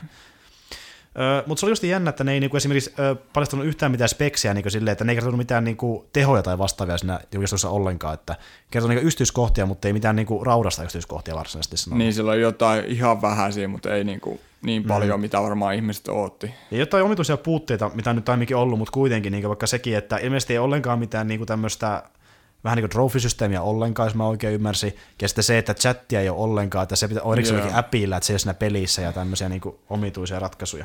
Joo, ja ylipäätään se, että kyllä nyt ymmärrän tietysti, pyritään kuluja ja muutenkin sitä kannettavuutta lisäämään, mutta jos siellä oli sitä muistia vaan 32 gigaa ja sitten, että vähän niin kuin Wii U:llakin oli se sama, että no, että jos haluat lisätilanne, laita joku ulkoinen kovo siihen tai laita jotain muistitikkuja siihen, niin ei se musta niinku tosi tyhmä systeemi. Että, siis kyllä mä haluan, niinku, että mun laitteessa on sen verran muistia, että mä pärjään sillä jonkin aikaa kuitenkin. Nimenomaan. Mutta jos totta puhutaan, niin nuo gimmickipelit, mitä sillä on tulossa, niin on semmosia, että ne saattaa jopa toimia, jos tuo niinku Switchin idea ylipäätään niin myy kunnolla. Esimerkiksi tuo 1-2 Switch, joka on semmoinen, missä niinku, tavallaan pelataan reaktion perusteella, katsotaan toista pelaajaa, mitä se tekee, ja sitten painetaan niinku sitä nopeammin periaatteessa. Joo. Sä vesi näyttää 1-2 Switch-peliä, missä niinku, vaikka ammutaan vähän niinpä, niinku aseilla tai sitten niinku kokataan, tai kaikenlaisia niinku minipelejä periaatteessa. Että. Se on vaikea. Musta tuntuu, että toi gimmick, eli niinku, tai pääasiallinen juttu, eli se kannettavuus, niin se on vähän semmoinen, mitä ihmiset ei ehkä halua.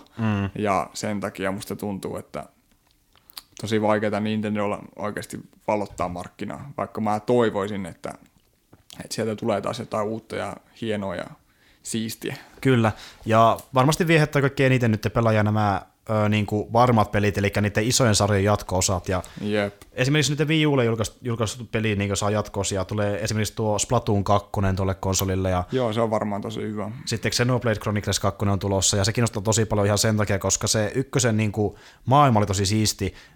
Gameplay oli ehkä sellainen MMO-mainen, mikä mua ei niin paljon kiinnostanut, mutta jos tämä niin kuin tavallaan selkeyttää tätä kakkosta sitä gameplaytä, niin se voi olla yksi potentiaalinen peli, mikä voisi ehkä ostaakin Switchin jossain vaiheessa, että se peli kiinnostaa sillä konsolilla tosi paljon. Kyllä, kyllä. Sitten Mario Odyssey, eli uusi Mario-peli, jossa ollaan oikeassa maailmassa. Joo, puoleksi. Matkustetaan jollakin niin aluksella oikeasta maailmasta pelimaailmaan silleen, joo, kyllä tämä menee. Se vaikutti toisaalta hyvältä, ja kyllä musta aina tuommoiset oudot Mariot on yleensä ollut kaikista parhaimpia. Tää on vähän niin kuin Sunshine nykyaikana. Joo, Sunshine tuli mulle kanssa mieleen, ja sitten tietysti jollain tasolla myös Galaxy, että en tiedä. Mm. Toivottavasti olisi ainakin... 6.4 nykypäivänä. Niin, jotain siihen suuntaan. Voi olla ihan hyväkin.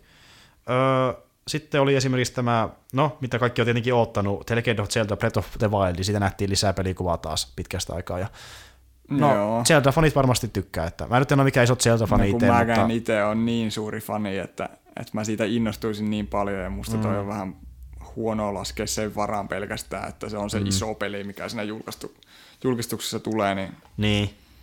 Mutta Zelda isommassa maailmassa, vapaammassa maailmassa, niin ainakin Zelda-fanit tykkää tosi paljon siitä. Joo, ja mä uskon, että se on niinku parempi Zelda monille, niinku, jotka ei ole edes faneja, niin jos haluaa kokeilla niin Zeldaa. Niin...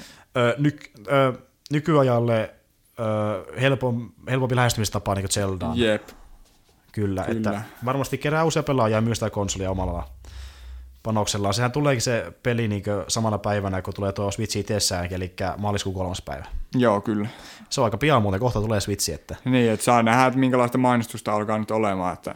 Ainakin GameStopissa on ollut paljon niin kuin promoa sen suhteen, ja se on tullut jo ennakkovarattavaksi niin Suomenkin GameStopiin. Ja... Joo, ja siitä oli kanssa uutinen, että Nintendo sanoi, että rajoitetusti voi ennakkotilata tyyli, jossa oli joku huhu, että jokaista GameStopista saisi niinku joku 5-10 konetta.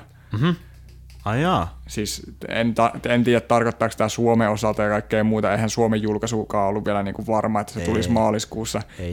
Älkää nyt ottako tätä niinku faktana, mutta oli vaan huhu jotain, että Nintendo sanoi, että siinä on niinku rajoitettu ennakkotilausmahdollisuus. Että saattaa käydä taas sama niinku esimerkiksi tuon syksyllä, kun tuli tuosta Nessistä se... Classic Mini. Niin et suuri osa, jos haluaa niin saada heti konsolin käsinsä, niin ei sitten saakaan sitä. Yllätys. Meillä on niin vähän niitä konsoleita, että ne loppuu kesken. Niin, ja en minä tiedä. Siis koittakaa nyt oikeasti saada... Ees myytyä niitä laitteita. Niin. Jos täällä nyt on kysyntää, niin kumma juttu, että tarjontaa, kun muutenkin on vähän niin kuin... Pitäisi Nintendo tahkoa rahaa, niin... Pitää mennä kysymään sitä niiden presidentiltä, do you know capitalism? Yep. Ei saakeli. Sitten tulee tämmöisiä, niinku, no Mario Kart 8 Deluxe esimerkiksi, eli tämmöinen niinku DS-versio on tulossa myös Switchille, ja sitten Ubisoftin Steep ja vähän Fifaakin, ja sitten Square Enixiltä on tulossa joku uusi roolipeli, eli I Am Setsuna, joka on vissiin vaan Switchille tulossa, ja mä en tiedä sitä paljon mitään, mutta joku uusi roolipeli Square Enixillä voi olla ihan hyvä. Niin, no. Toistaan paljon samaa vanhaa kaavaa, mutta voi olla ihan hyvä. Niin, no toivotaan parasta, pelätään pahinta. Joo, siinä oli ne, ja tää oli just niin sama tyyppi, joka oli sanonut, että niin, tuo oli perseestä tuo julkistus, niin sanoi, että no mä pelaan sitä uutta Mariota Pleikka Vitosella, kun se tulee silleen, okei. Niin. Mutta kuitenkin piikitellään silleen, että... Jep, ja... Pleikka Vitosta odotellessa. Niinpä. Joo. Sitten tämä oli aika omituinen, eli tämä on huhu, eli tätä on vielä vahvistettu, mutta ilmeisesti tämä uusin, mä en tiedä, onko se uusi FIFA, se on vissiin 16 tai 15, joka nyt on tulossa tuolle Switchille, niin se julkaistiin myös aikoinaan Pekka Kolmoselle Xbox 360-selle. Niin tästä FIFAsta on tulossa niin porttaus, että se on noiden vanhan konsolien versio, mikä tulee Switchille, että se ei ole se uusi versio. Ai jaa. Että siinä on niinku... Tuo versio, mikä tuli uusille konsolille tästä FIFAsta, onko tämä nyt... Tässä uutisessa itse sanotaan, että mikä FIFA se on, niin mä oikeasti tiedän, mikä versio se on. Tässä sanotaan FIFA, niin vissiin se on tämä uusin sitten tai toisis uusin. Varmaan 16-15, en tiedä. Koska vissiin tätä ihan uusinta, eli 17 ei vissiin edes tullutkaan niin kuin vanhalle konsoleille. Niin, sanotaan sitä 16-15. Joo. Niin kuitenkin, että ilmeisesti se ei pyöritä sitten ihan sitä uudempaa versiota, koska pitää portata vanhoilta konsolilta oleva versio. Et siinä on niin kuin... Silleen, että kun oli niin tässä uudessa versiossa, joka on usein konsolille, niin siinä on enemmän joukkueita. Ja tässä portauksessa on samat joukkueet kuin nelossa, tai siis vaikka nelosen versiossa, mutta samat grafiikat kuin kolmosen versiossa. Semmoinen omituinen pseudo-sekootus. Niin aika surullista. Ei tässä voi muuta sanoa. Siis tämä vaan just tätä. Ja mä kunnioitan sitä, että Nintendo ei lähde niiden tehojen perässä aina vetää sitä hommaa, mutta tämmöinen on vaan semmoista, että mä vaan näen sen, että ei... tavalliset kuluttajat oikeasti lähde tuohon mukaan luultavasti. Niin, nimenomaan. Ja sitten kun täälläkin sanotaan, että 2013 vuoden jälkeen niin FIFOjen tämä pelimekaniikka on kauheasti muuttunut niin, että se ei vaadi niin uusi FIFA ei ole paljon vaativampi kuin edellinen versio, että miten yhtäkkiä niin Switchille se on liian vaativa, että ei vissi niin. Tehoja ihan tarpeeksi, ja varsinkin sen muisti on vissi se iso ongelma veikkaa. Jep. Että nuo vanhemman sukupolven versiothan vie paljon vähemmän muistia, että vissi se on sen muistin takia, mä veikkaan. Hyvin mahdollista. Joo, sitten Zelda Breath of the Wildihan tulee niinku Switchille ja Wii Ulle kumman lekkiä. Nyt on julkaistu tämmöisiä kuvia, missä on niinku näytetty, että miltä se näyttää kummallakin konsolilla. Ja tämä on aika valtava tämä ero, että tässä niinku saadaan selville, että jos niinku muistipuoli on kunnossa, niin se peli itsessään, jos tulee vaikka Wii Ulle ja Switchille, niin se näyttää Switchille paljon paremmalta, että niinku varjot on niinku 10 kertaa paljon paremman näköisiä ja niinku esimerkiksi joku maan niinku yksityiskohdat ja tälleen, niinku aivan valtavia eroja. Niinku, että. Joo, jotain kuvia mä näin, mutta täytyisi katsoa niitä vielä lisää, mutta onhan siinä selvästi tietysti ero, jos rauta on laitettu uuteen uskoon, että varmasti toimii paremmin sillä uudella. Luvataan nopeampia latausaikoja, parempaa just valaistusta ja sitä tekstuureja, parempi niin piirtoetäisyys ja sitten se, että resoluutio on 900p eikä 720p. Niin. Ja ainakin kuvissa tämä näyttää tosi isolta tämä ero, että en tiedä mitä se näyttää liikkeessä, varsinkin kun freimit tippuu, mutta kuvissa oikeasti ero on iso, että tämmöinen niin joku maalikokin näkee heti se ero, että. No, odotellaan taas sitten todellisuutta, että kun julkaisu tulee ja näkee sitten liikkuvaa kuvaa ja muutenkin, miten pelit toimii. Niin, sehän se kertoo sen kaiken, kun säkin liikut siinä pelissä, niin. Sä vaan katot kuvia. Jep. Sitten se vasta nähdään.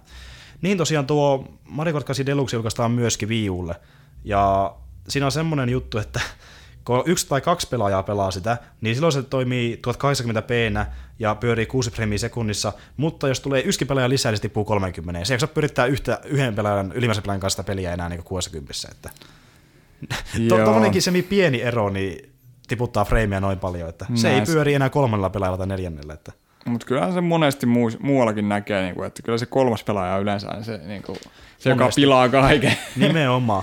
Mutta jos ei vaikka hommannut vielä Mario Kart 8 ylipäätänsäkään Wii Ulle, niin kyllä se kantsii sille hommata, jos ei hommaa Switchiä, koska tässä on iso ero grafiikalta kuitenkin, että tuo alkuperäinen 8 toimi vaan 720p, ja siinä oli se, että jos oli 2 pelaajaa, niin sitten oli 60, mutta oli yksi lisää, oli 30 freimiä sekunnissa, mutta justiin tämä, että se oli 1080p nyt, niin se on tosi iso ero. Että no se on kyllä.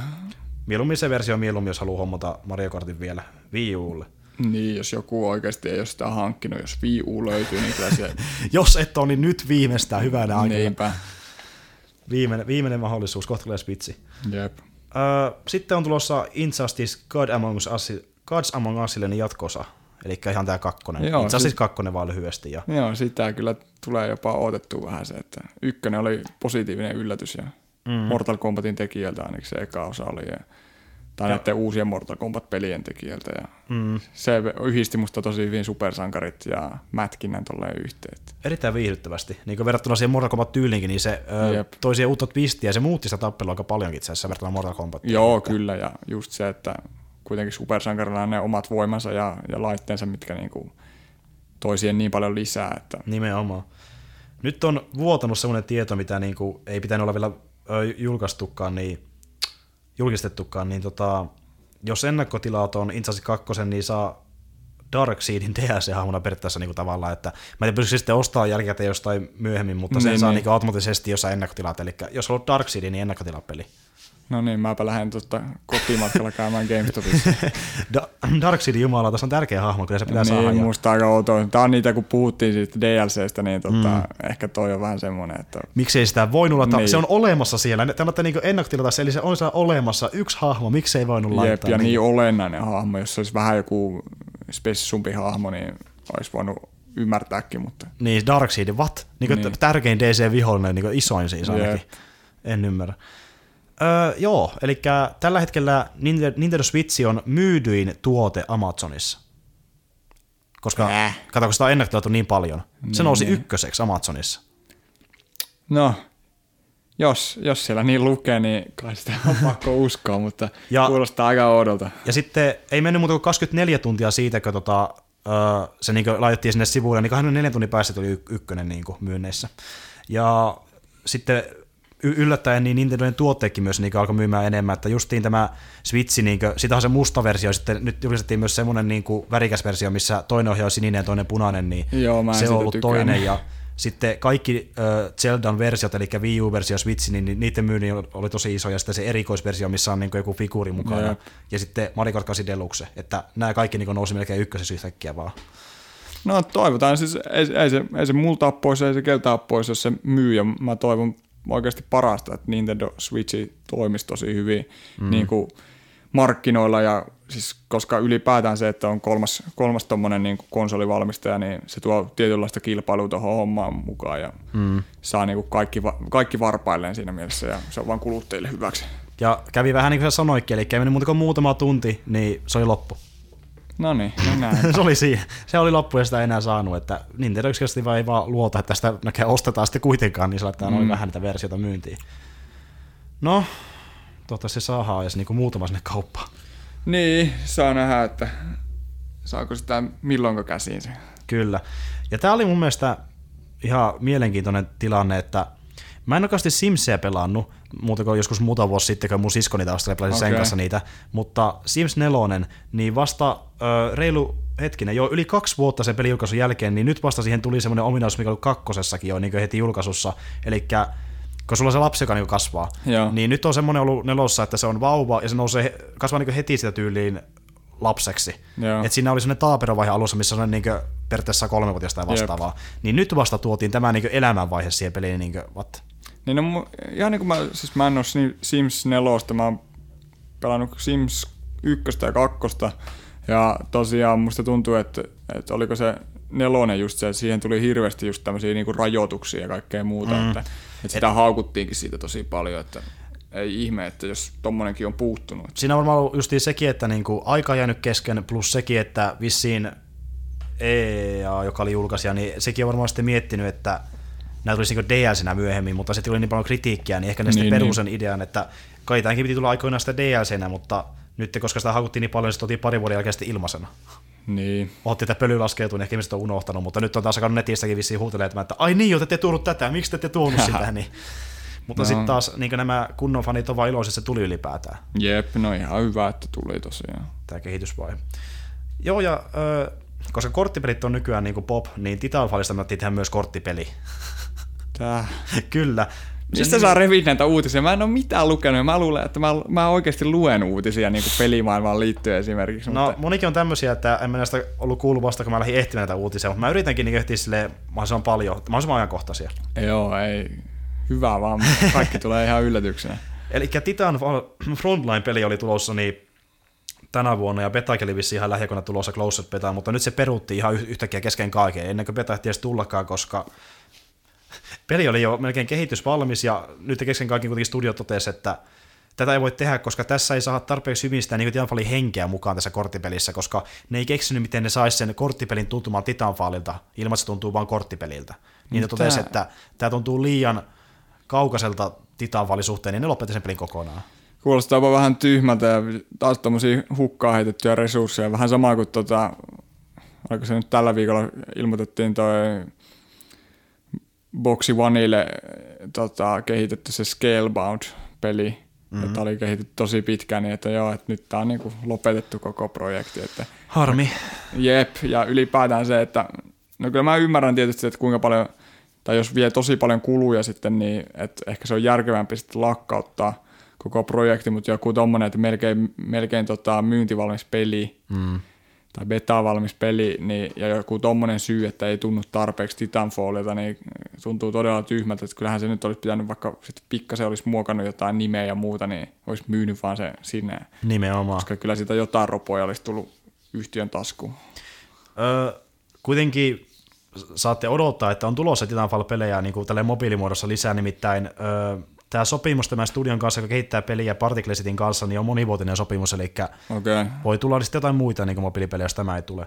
Ja tämä Particle City on niin kuin, se tämä co-founderi on sama tyyppi, joka perusti tuon Respawn, joka on tehnyt Titanfallin. Eli ne on niin aika tiivissä yhteydessä siis on niin ylipäätänsä. No, sittenhän se ymmärtää. Mutta ilmeisesti kuulostaa siltä, että joku iso papu miettii, että tehdään tämä, saadaan rahaa, sitten studio teki sen ja totesi, että tämä on paska peli, ja vähän niin kuin varmaan protestoi sillä studion sillä, että tämä on huono peli, ja sitten ne totesi vasta, että okei, tämä on huono peli. Että kuulostaa siltä, että studio ei saanut päättää, mitä ne tekee, vaan joku päätöksentekijä sanoi, että no, tämä on hyvä idea, koska korttipelit myy, sille katsoo, haasto on hyvä peli, tehdään samanlainen. Näin se menee yleensä. Täältä ainakin kuulostaa tälleen. sivusta katsoen silmi. Jep. Korvin, en tiedä millä aistilla. Joo, sitten Miiverse, eli tämä vähän niin kuin onninen palvelu tuossa Wii Ulla. Yeah. Ja oliko Wiilläkin Miiverse? Mä sanoisin, että ei, mutta joku voi korjata mua. Mä en ole Wiitä niin hirveästi tosiaan käyttänyt. Niin. Mäkään muista, että miten se oli. Mutta Wii Ulla ainakin oli tämä Miiverse-palvelu, yeah, ja sitä ei tule enää Switchiin, että... Jahas. Se niin kuin lopetetaan sitten sen jälkeen, kun Switch tulee ja Wii U-varustus loppuu. Että kai nyt Wii Uta valmistaa vielä, kun ehkä sanotaanko vuosia ainakin sen jälkeen, kun Switch on tullut, mutta sitten kun se lopetetaan, niin Miiversikin tuhoutuu, että sitä ei enää ole. Että on kokonaan uusi nettipalvelu, ja se oli joku, mikä se olikaan, se oli, olisiko se nimi täällä tässä uutisessa? Mm. Ei se tässä ole, mutta se oli joku tyyliin Switches Online Service. Joo, joku tämmöinen. Se oli sellainen paljon niinku virallisempi, niin kuin, että Miiverse vastaan Switches Online Service, niin kuulostaa mun mielestä Miiverse paljon parempi, se on vähän niin kuin persoonallisempi. Ehdottomasti. Switches Online Service.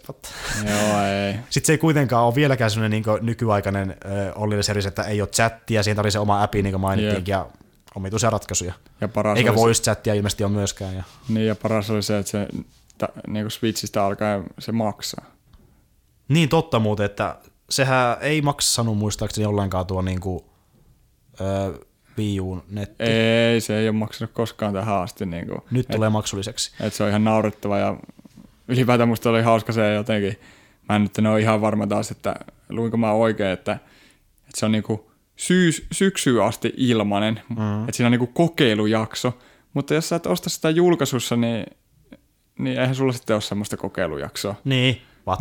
Elikkä ne vähän niin pakottaa sut ostamaan sen heti sen pelin silleen. Niin, tai sitten, no, saa nähdä paljon se maksaa esimerkiksi sen nettipeli, koska en mä nyt aikoisi niinku 50 maksaa niin. Nintendo-nettipelistä, joka on lapsen kengissä ja muutenkin ne pelit ei ole semmosia nettipelejä niinkään. Kun miettii vaikka, että Pleikalla maksaa joku ehkä 50 vuodessa, niin en mä haluaisi maksaa sitä yhtä paljon, koska se ei ole oikeasti yhtä laadukas. Näinpä. En maksa sitä yhtä paljon, mutta nehän tuo myös tämänkin nyt, että niin, tulee kuukaudessa niin ilmaisia pelejä. Joo, mutta siinäkin joku sanoi, tai siis en mä tiedä, se ei ollutkaan vahvistettu tietoa, että tulee niitä ilmaisia pelejä, mutta ne on vaan niinku kuukauden niinku ajan voimassa ja sitten sit ne niinku tavallaan pyyhkiytyy pois. Kyllä, ja ne ilmeisesti painottaa enemmän näihin NES-peleihin, eli niitä NS-porttauksia, niin ne on niitä, jotka ilmaisee se kuukauden ajan, mutta ei ole niinku pleikalla, että ne jää sulle, jos ne asennat, vaan ne poistuu. Niinpä, just näin. Olihan Sonillakin alun perin musta silleen plussalla, että ne poistuu, mutta nykyään ne jää ainakin.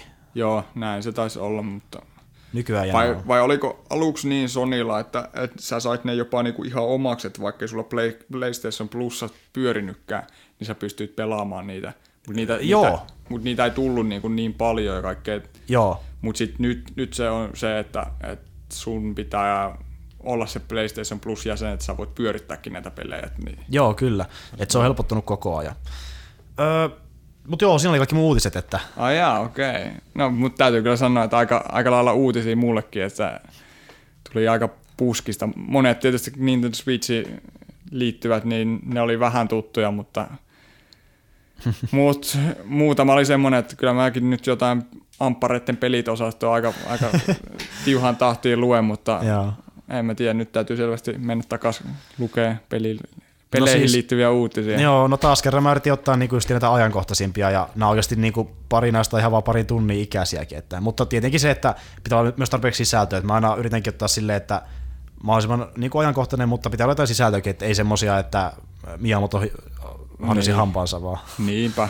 Ja eiköhän tässä nyt kuulijoillekin tulee aika paljon lisätietoa, että en mä usko, että tommosia uutisia ihan kaikki niinku löytää tosta vaan lukemalla. Kyllä. Ja nämä oli itse asiassa pelipainotteisimmat uutiset niinku vielä koskaan tämän podcastin aikana, että yleensä on ollut paljon elokuva-uutisia myös samalla, mutta nyt ne oli niinku kaikki jotenkin peleihin liittyviä. Että... Joo, niin mä huomasin. Mä ootinkin, että tuleeko jotain TV-sarja tai leffa-uutisia. Mutta... Ei, mutta se johtuu osittain siitä, että mä en löytänyt nyt niin paljon leffa-uutisia, että nyt oli ollut paljon enemmän peliuutisia, koska Nintendo. Että... No niin, se näitä painotti Nintendo aika paljon, mutta se johtuu siitä, että piti sen esitystilaisuuden ja sitten kaikki uutiset on nyt siitä. Niin... Se on ihan ymmärrettävää. Jo. Se on ajankohtainen asia. Mutta joo, että tässä oli oikeastaan kaikki tältä erää, että yleensä lopetellaan tähän vaiheeseen. Että... Oho, lopetellaan vaan, mä lähden tästä sitten kauppaan. Selvä. Niin sä meet ennakkotilaamaan Switch. Nimenomaan. Ok. Olisi kyllä hyvä, jos me saataisiin, niin kuin vähän vihjailikin tuossa aiemmin, saataisiin niin painoversiolle testiin Switchi, se olisi ihan siistiä. Joo, kyllä mä ajattelin, että eiköhän me sitä kysytä sitten siinä vaiheessa, kun julkaisu lähestyy. Kyllä, että itselläkään ei ollut ikinä muuta kuin Game Boy Advance Specialia, ja sitten tuo 3DS on muodot niin tehokas, mitä mulla on ollut, että saa nähdä, että onko Switch semmoinen eka niin isompi kuin se, minkä mä ostan. En tiedä, että pitäisi ainakin saada testata aikaa, mutta mua vähän kiinnostaa se niin idea siinä. Silleen, että joo, ehkä se olisi halvempi, niin ehkä silloin, mutta pitäisi saada testata kyllä melkein ekaan. Nimenomaan, katsotaan, jos saadaan niinku käsimme semmoinen. Niin voisi siitäkin ehkä sitten sanoa joskus jotain, että onko Switch hyvä vai huono, ja onko siinä mitään järkeä. Joo, eiköhän sitä merkitystä. Kuoleeko Nintendo? Niin, eiköhän me saataisiin sitten jopa... Tuleeko sekaan takaisin? Jopa ihan Nintendo-teemainen jaksokin aikaiseksi siitä. Että. Joo, tässä on paljon niinku... Nytkin vasta tajus, että niinku semmoisia hyviä aiheita, mitä voi käyttää myöhemminkin. Se oli ihan hyvä juttu. Mutta joo, nyt lopetellaan ja... Ihan vaan senkin takia, ettei me väsytä tässä täysin tämän puhumiseen. Nyt on mennyt sinne pari tuntia vähän reilu. Niin. Niinpä. Kiitoksia kaikille kuulijoille. Kyllä, ei muuta kuin ensi kertaa. Moikka. Moro. Noin. Kuinka vitun pitkä tuli? Helvetin pitkä.